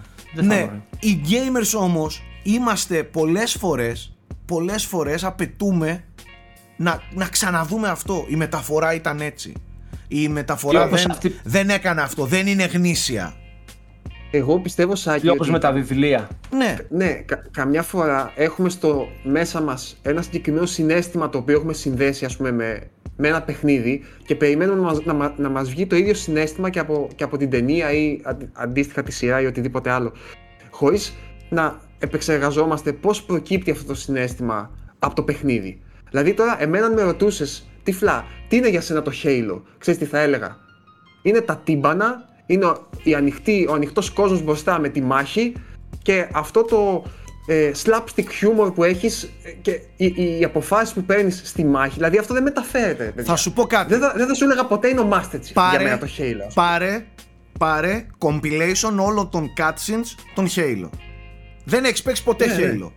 Δεν έχεις παίξει ποτέ, δεν έχεις αγγίξει ποτέ video game. Πάρε ένα compilation των, των cutscenes του παιχνι, των παιχνιδιών. Δέστα. Θα είναι 4 ώρες όλα μαζί, 3 ώρες όλα μαζί. Δέστα. Πιστεύεις ότι θα δεθείς με χαρακτήρες και με, με οτιδήποτε; Καλά, μιλάμε τώρα ναι, μάντεψε, για μια... μάντεψε γιατί δένεσαι. Είναι κάτι άλλο, το οποίο έχει μια άλλη κουβέντα, μια άλλη συζήτηση. Το να δω δηλαδή ένα βίντεο μεγάλο με όλα τα cutscenes του Halo δεν θα με κάνει να δεχθώ με τον Master Chief. Ο λόγος που δένομαι Ναι. με τον Master Chief είναι γιατί μπαίνω μέσα στο κράνος του. Εγώ Ζω αυτό συμφωνώ, που ζει Σάκη. εκεί μέσα. Την πίεση, Και το άγχος, το, το, το- όλα αυτά τα βιώματα που παίρνεις μέσα σε ένα βίντεο παιχνίδι. Δεν μπορεί να Ναι, περάσει στο, στη μεγάλη οθόνη έτσι όπως το απαιτούμε πολλές φορές να περάσει. Δεν μπορείς Ναι, να ξαναζήσεις του- την αγωνία της, της Έλλη, του Τζόελ, του ψέματος στο τέλος του The Last of Us. Να την ξαναζήσεις με μια γαμάτη ερμηνεία στο The Last Ε, of Us δε- TV series. Επίσης, Σισάκη, δεν είναι το ίδιο πράγμα. Α πούμε, σκέψου, ίσως το πιο αποτελεσματικό, πιο αποτελεσματική σκηνή στο πρώτο Last of Us, που είναι αυτό με την καμιλοπάρδαλη που έχει μείνει έτσι στην ιστορία. Αυτό. Αυτή τη σκηνή πιστεύεις μπορείς να την ξανακάνεις να είναι το ίδιο αποτελεσματική, ας πούμε, στο σινεμά; Ή δεν μπορείς πρώτον, δεν μπορείς, γίνεται. δεν μπορείς πρώτον και δεύτερον είναι cringe πλέον εν έτη 2022 να την αναπαράξεις. Εμένα αυτό που με χάλασε, πρώτον είναι ότι στο επίπεδο της δράσης όντως δεν σου βγάζει αυτό το επικό που βγάζει τα Halo, που βγάζουν τα Halo. Εγώ είδα κάτι πιο brutal. Πολύ brutal. Οκ, έχει, Πολύ- ναι, έχει. Έχει αυτό το, Έχει. Του, πόλ- του πόλεμου ότι εξωγήινοι και τσαλαπατάνε ανθρωπότητα. Και αυτό δεν το είχε ας πούμε, τόσο Ναι. πολύ το, το βίντεο παιχνίδι. Οκ. Και είναι κάτι που το εκτίμησα, ας πούμε. Ναι, σαν, είναι σαν λίγο- διαφορετικό. Ναι, είναι λίγο πιο gore. Ε, φεύγουν χέρια, πόδια, κεφάλια. Ναι, φεύγουν. ναι, η ναι, αλήθεια ναι, είναι. ναι, ναι. Αλλά εγώ με αυτό που δεν είναι ευχαριστημένος σε αυτή την ταινία δεν είναι στο, στο, στο Halo, δεν είναι ότι δεν παραπέμπει στο παιχνίδι. Δεν με νοιάζει. Δηλαδή θεωρώ Ούτε ότι. εμένα. Το, θεωρώ, Ναι. κουλή, ότι το μόνο χρέος που έχει μια ιστορία όταν την αφηγήσει είναι προς τον εαυτό της. Δηλαδή να είναι καλή η ίδια η ιστορία. Τώρα, το αν είναι καλή ως προς το Halo είναι ένα- μια άλλη συζήτηση που εμένα δεν με απασχολεί ιδιαίτερα. Για μένα, δυστυχώς, ενώ ξεκινάει πολύ καλά και, και θέτει πολύ ωραίες δυναμικές και, και σύμπαν κτλ., δεν εξελίσσεται ωραία μέχρι στιγμής. Δεν ξέρω πού το πάει όμως, γιατί έχει ανανεωθεί και για δεύτερη σεζόν ήδη. Ναι, Δηλαδή, μάλλον έχουν σκοπό να αφηγηθούν μια μεγάλη ιστορία. Στον πρώτο κύκλο Σάκη εστιάζουν αποκλειστικά στο Master Chief. Δηλαδή, είναι το μεγάλο επίκεντρο. Και κάτι που δεν ήταν ποτέ τα παιχνίδια. Οπότε Ναι. είναι κάτι τελείως διαφορετικό. Τέλος πάντων, είναι μια συζήτηση που αξίζει να την κάνουμε σαν θέμα γενικότερου frame rate, νομίζω, για το Ναι, τι ναι, ναι. περιμένουμε και. Να ολοκληρωθεί κιόλας καλύτερα. Σίγουρα. Να ολοκληρωθεί λίγο. Σίγουρα, γιατί είναι, το- είναι διαφορετικά. Απλά εγώ- δε- διαφορετικά oh, συγγνώμη, πες, ναι. Όχι, όχι, όχι, Αντώνη. Απλά, απλά αυ- αυτό που δεν είναι ότι δεν μπορώ να καταλάβω ότι μπορεί να είναι ας πούμε διαφορετική. Ας ήταν, είναι δια, πολύ διαφορετική και θα το δεχόμουν ε, πλήρως ε, τις προθέσεις και τα λοιπά. Με, με εκνεύρισε το γεγονός ότι ας πούμε αυτό που κάνεις στο πρώτο επεισόδιο, Γιώργο, θα μπορούσε για μένα να, να έχει ένα payoff. Κατάλαβες Εννοείς τι που, εννοώ; βγάζει, εννοείς που βγάζει το τέτοιο τώρα, το κράνος. Το κράνος. Ναι ρε Κοίταξε, φίλε. Να σου πω Έχω κάτι. πραγμα- Συγγνώμη που φαίνομαι κολλημένος ρε παιδιά, αλλά δεν ξέρω. Σε αυτό, Μου σε έκανε αυτό, πολύ- σε αυτό Μου είμαι έκανε μαζί πολύ σου. εντύπωση. Σε αυτό Μου είμαι έκανε μαζί σου. πολύ εντύπωση το ότι το δίνει, το δίνει σαν σενάριο, σαν σενάριο. Πολύ. Το δίνει Πάντως- από το πρώτο επεισόδιο. Λες και είναι κάτι... Ε, δεν Ε, ξέρω αν ήθελε να σοκάρει, να, που ήθελε να ποντάρει. Εντάξει, αλλά να εγώ κάνω θα το λίγο- προτιμούσα. Θα το, συγγνώμη Γιώργο, θα το προτιμούσα να γίνει ας πούμε στο. να έχει payoff, να γίνει.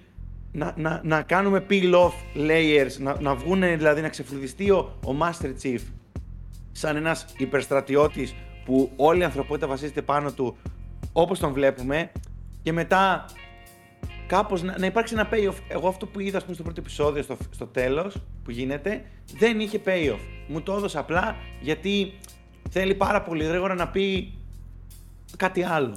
Εγώ Είναι, πάντως, είναι το να τρυπάκι, ξέρεις, είναι το τρυπάκι Θα στο δεχόμουν οποίο πάρα πέφτουν. πολύ δηλαδή να ήταν διαφορετικό από τα βιντεοπαιχνίδια. είναι η έτσι, και- παγίδα στον οπί- στην οποία πέφτουν, υποχρεωτικά πέφτουν αυτές οι παραγωγές. Γι' αυτό και θεωρώ, ε, πώς να το πω τώρα, άχρηστη φαιά ουσία το να μεταφέρεις ένα βιντεοπαιχνίδι στη, στη μεγάλη οθόνη. Είναι άχρηστη. Δηλαδή καταναλώνονται πόροι χωρίς λόγο. Γιατί Α, τώρα που το μπαίνεις, λες. μπαίνεις και σε μία παγίδα ότι Κοίτα, για να κάνω Halo πρέπει να κερδίσω τους Halo fans ε, τους οποίους Halo fans τους έχω χάσει ήδη από τα ίδια τα παιχνίδια γκρινιάζουμε για το κράνος και το πόσο κατακριουργεί το... και συμφωνώ για το κράνος εγώ είμαι ο πρώτος που το έκραξα Α, γκρινιάζουμε γι' αυτό, αλλά ταυτόχρονα δεν βλέπουμε τα σκάτα που έχουν γίνει κανονικά στο παιχνίδι και πόσο το ίδιο το παιχνίδι έχει κατακριουργηθεί μόνο του. Και λίγο πήγε να τα μαζέψει το Infinite.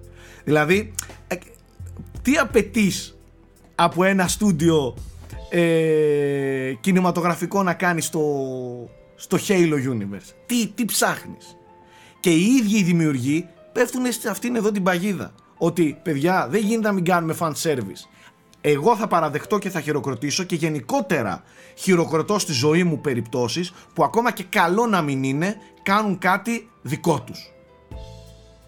Και όχι fan service, όχι κάτι που μοιάζει, ξέρω εγώ, με εκείνο και το άλλο. Δείτε τις ταινίες Silent Hill. Σαν ταινίες αν τις δεις, οκ. Μια χαρά. Γίνεται ένας αχταρμάς από fan service, ας πούμε, στην πρώτη ταινία. Βάλε εκεί, τα μπερδέψανε, τα κάναν, τα ράνανε, οκ. Εκείνη η ταινία μπορεί να μιλήσει μόνο στους Silent Hill fans, σε κανέναν άλλον. Δεν μπορεί να πει κάτι στον οποιονδήποτε. Είναι, είναι άχρηστη φαία ουσία ή δεν είναι; Για μένα είναι. Ε. Αυτοί οι πόροι πρέπει να καταναλωθούν σε κάτι άλλο. Θες να κάνεις... Κάτι, κάνε κάτι άλλο, κάνε κάτι διαφορετικό. Να ξαναδώ Visor First Person για να πω Τι, για ποιο λόγο ας πούμε. Έχω Όχι, παίξει, το έχω Visor παίξει ήταν, 150 ώρες με αυτό το Visor μπροστά και το Ήταν Pro εκεί, πραγματικά FPS. περιττό. Γιατί Εκεί. να ξαναπαίξω. το Περιττό, ίδιο; περιττό. Με το Παιδιά, Visor. δεν είναι μόνο το visor. Έχει ας πούμε σκηνές όπου και καλά κάνει hijack αυτοκίνητο για να παραπέμψεις στο παιχνίδι. Δηλαδή, ε, είμαι- όταν το έβλεπα Πες μου, ήμουν δεν στη σου φάση. είχε τέτοιο animation τύπου αρα- Παρόμοιο, παρόμοιο. πολύ παρόμοιο. Μπαίνει από το ίδιο και τον χτυπάει. Δηλαδή, Εντάξει, λέω, ρε παιδιά. όχι, Ναι. έλα. Τι πήγες να πεις, Αντώνη; Όχι, από πιο πριν ήθελα να πω ότι όταν μια τέχνη μεταφέρεται σε μια άλλη, οφείλει να ακολουθεί τους κανόνες της δεύτερης. Έτσι. Απλά πέφτουν σε ένα, ξέρεις, στο στούντιο παραγωγής, στο, στο, στη λούπα αυτή, την παγίδα του fan service και έχουμε σχεδόν πάντα κακό αποτέλεσμα. Εγώ πάντως, Σα- για να κάνω λίγο αντίλογο, Αντώνη, εγώ πάντως δεν, δεν συμφωνώ με, με τη μάσκα. Εγώ θεωρώ ότι στο πρώτο επεισόδιο ταιριάζει που βγάζει τη μάσκα του. Εκεί πέρα. Το, το κάνω τέλος πάντων. Και Σάκη, κάνει κάτι δικό του εδώ. Δεν το Απλά- έχω δει, οπότε δεν μπορώ να ναι, σου ναι. πω. Αυτό σου λέω. Κάνει κάτι δικό του, δεν είναι τόσο πετυχημένο κατά τη γνώμη μου σε αυτό που πάει να κάνει. Ε, αλλά μέσα, ανάμεσα σε αυτό που πάει να κάνει που είναι δικό του, χώνει και παραπομπές και αναφορές και τέτοια στα παιχνίδια που είναι εντελώς επιφανειακά και άκυρα, ρε παιδί μου, καταλάβεις. Δηλαδή, σαν, φαίνεται σαν να μην ταιριάζει. Σαν να, σαν να κατακρεουργεί τις ίδιες τις κοινές μάχες του, ας πούμε, μόνο και μόνο για να, για να παραπέμψει στο παιχνίδι. Με αυτή την έννοια. Ισχύει αυτό. Ε, Τουλάχιστον Τέλος σε αυτό, πάντων. μέχρι εκεί που είδα. Και επίσης άλλο πρόβλημα εγώ που είχα, ας πούμε, είναι με τη μουσική. Ισχύει αυτό, συμφωνώ απόλυτα. Για, δεν έχει ούτε, συγγνώμη. ούτε τη μισή Συγγνώμη. προσωπικότητα από αυτό που είχε η μουσική στα Δεν χέρια έχει καν το. τουκουτουτούν, τουκουτουτούν, Πουθενά. Ακούγεται μόνο λίγο στο intro έχει μια νότα Κοίτα, κάπου ναι, υπόκοφη. Παίρνει το κάτι theme, ρε υπό- παιδί μου. Το Infinite Και- το τελείωσε σκούλι.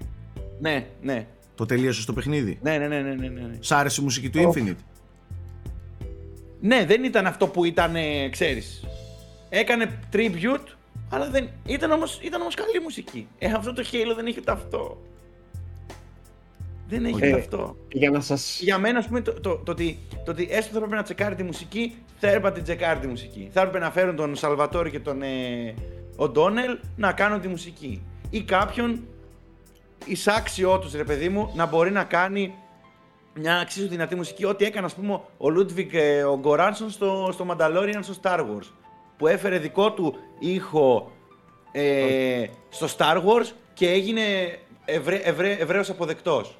Αυτό δεν είναι μουσική επίπεδου Halo, να φέρνει την επικότητα. Θα με, του κάνετε, Halo. θα Ή- με κάνετε να τα βάλω να τα Εκεί.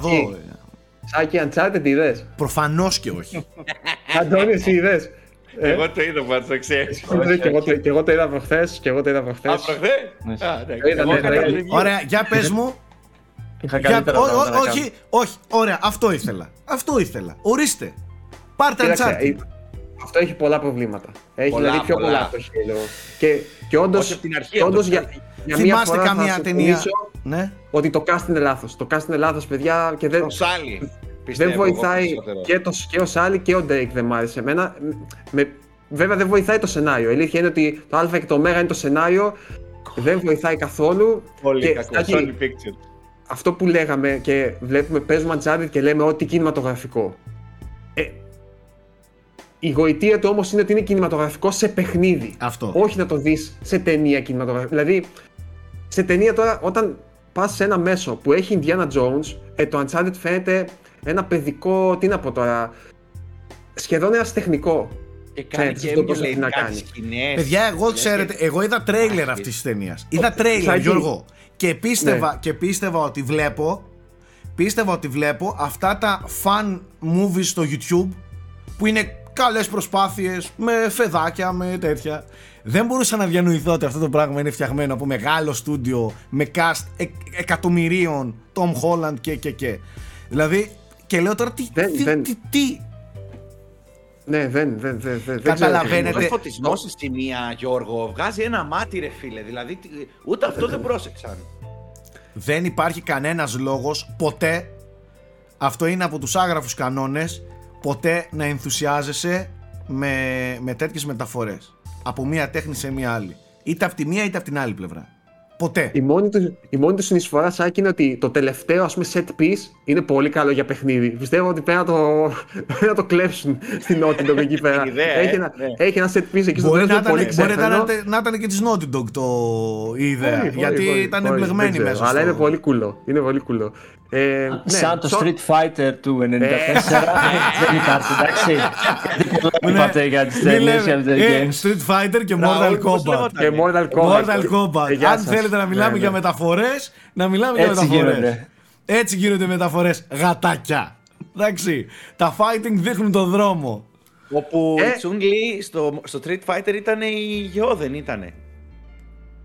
Η Τσουνγκ Στην Λι. ταινία. Ω, δεν θυμάμαι. Δεν θυμάμαι. Την Κάτσε Kylie λίγο. Minogue θυμάμαι. Φοβαρά. και Βαντάμ, και Βαντάμ. Ε, Βαντάμ φυσικά, εντάξει. Kylie Minogue. Ήταν οι Εντάξει, πιο οκ. υπέροχες τραγωδίες που έχω δει στη ζωή μου, να ξέρετε. Ναι, ναι. Και Παιδιά, το όχι, Street να σου πω Fighter κάτι. και το Mortal Α, Kombat. Ναι, Η ναι, Μίγνα Γουέν ήταν που είναι στο Ναι, Μανταλόρι. ναι. ναι. Ας πούμε, Ε. είδα, είδα την τελευταία ταινία Mortal Kombat. Έκα, έκατσα και είδα 40 λεπτά, δεν είδα παραπάνω. Νομίζω μισή ώρα πόσο είδα. Ήθελα, Άξιος. ήθελα να βγάλω, να κάνω fatality στα μάτια μου, ρε. Εγώ ο ίδιος μου. να κάνω εγώ Άρα στα. πετυχημένη λέω, ήτανε. Ναι, τι βλέπω. Ναι, ήτανε, ήτανε πολύ πετυχημένη. Τελικά με έκανε και εμένα να θέλω να κάνω. Απλά δεν μπορούσα να πατήσω το κόμπο για να το κάνω. Όχι, παιδιά, δεν θα ενθουσιάζεστε ποτέ. Ποτέ, ποτέ. Ποτέ. Ε, μόνο Μην μιλήσω Sonic. για το Witcher. Όχι, Α, δεν μπράβο. λέω. Όχι, όχι, όχι, όχι, όχι, όχι, όχι, όχι. Κοίταξε, εκεί είναι, από, κα- εκεί είναι από βιβλίο. Εκεί είναι από βιβλίο. Ναι, Η μεταφορά είναι από το βιβλίο. ναι. Α, ναι. να, για το Sonic. ε, Τα Sonic εμένα μου Γιώργο. άρεσαν. Sonic, Είναι- ε, εγώ Sonic έχω δει το ένα πρώτο. είδα. Τίμιο, Και ρε εγώ, παιδιά; παιδιά, εγώ το λέτε βλέπω. τώρα; Δηλαδή το είδα ευχάριστα. Και, και για, για έναν λόγο, παιδιά, έτσι. Πρώτον, είναι μια συμπαθητικά δομημένη ταινία με την έννοια ότι έχει αρχή, μέση, τέλος. Έχει. Παλαιομοδίτικο στυλ Ναι, έχει. ναι. Ο χαρακτήρας Αρχές 2000. έχει κάποιες επιθυμίες. Τέλος πάντων, είναι μια καλωστημένη οικογενειακή ταινία, έτσι. Ναι, ναι. Basic καλά είναι. Αλλά έχει μέσα τον παράγοντα Jim Carrey που για μένα, ας πούμε, περιμένω τι θα κάνει σε Εγώ. κάθε σκηνή και είναι για Αυτό. μια απόλαυση από μόνος του, ας πούμε. Εντάξει, δεν είναι. Και Το νομίζω σηκώνει, ότι το σηκώνει. το, το ευχαριστιέται και αυτός όταν παίζει.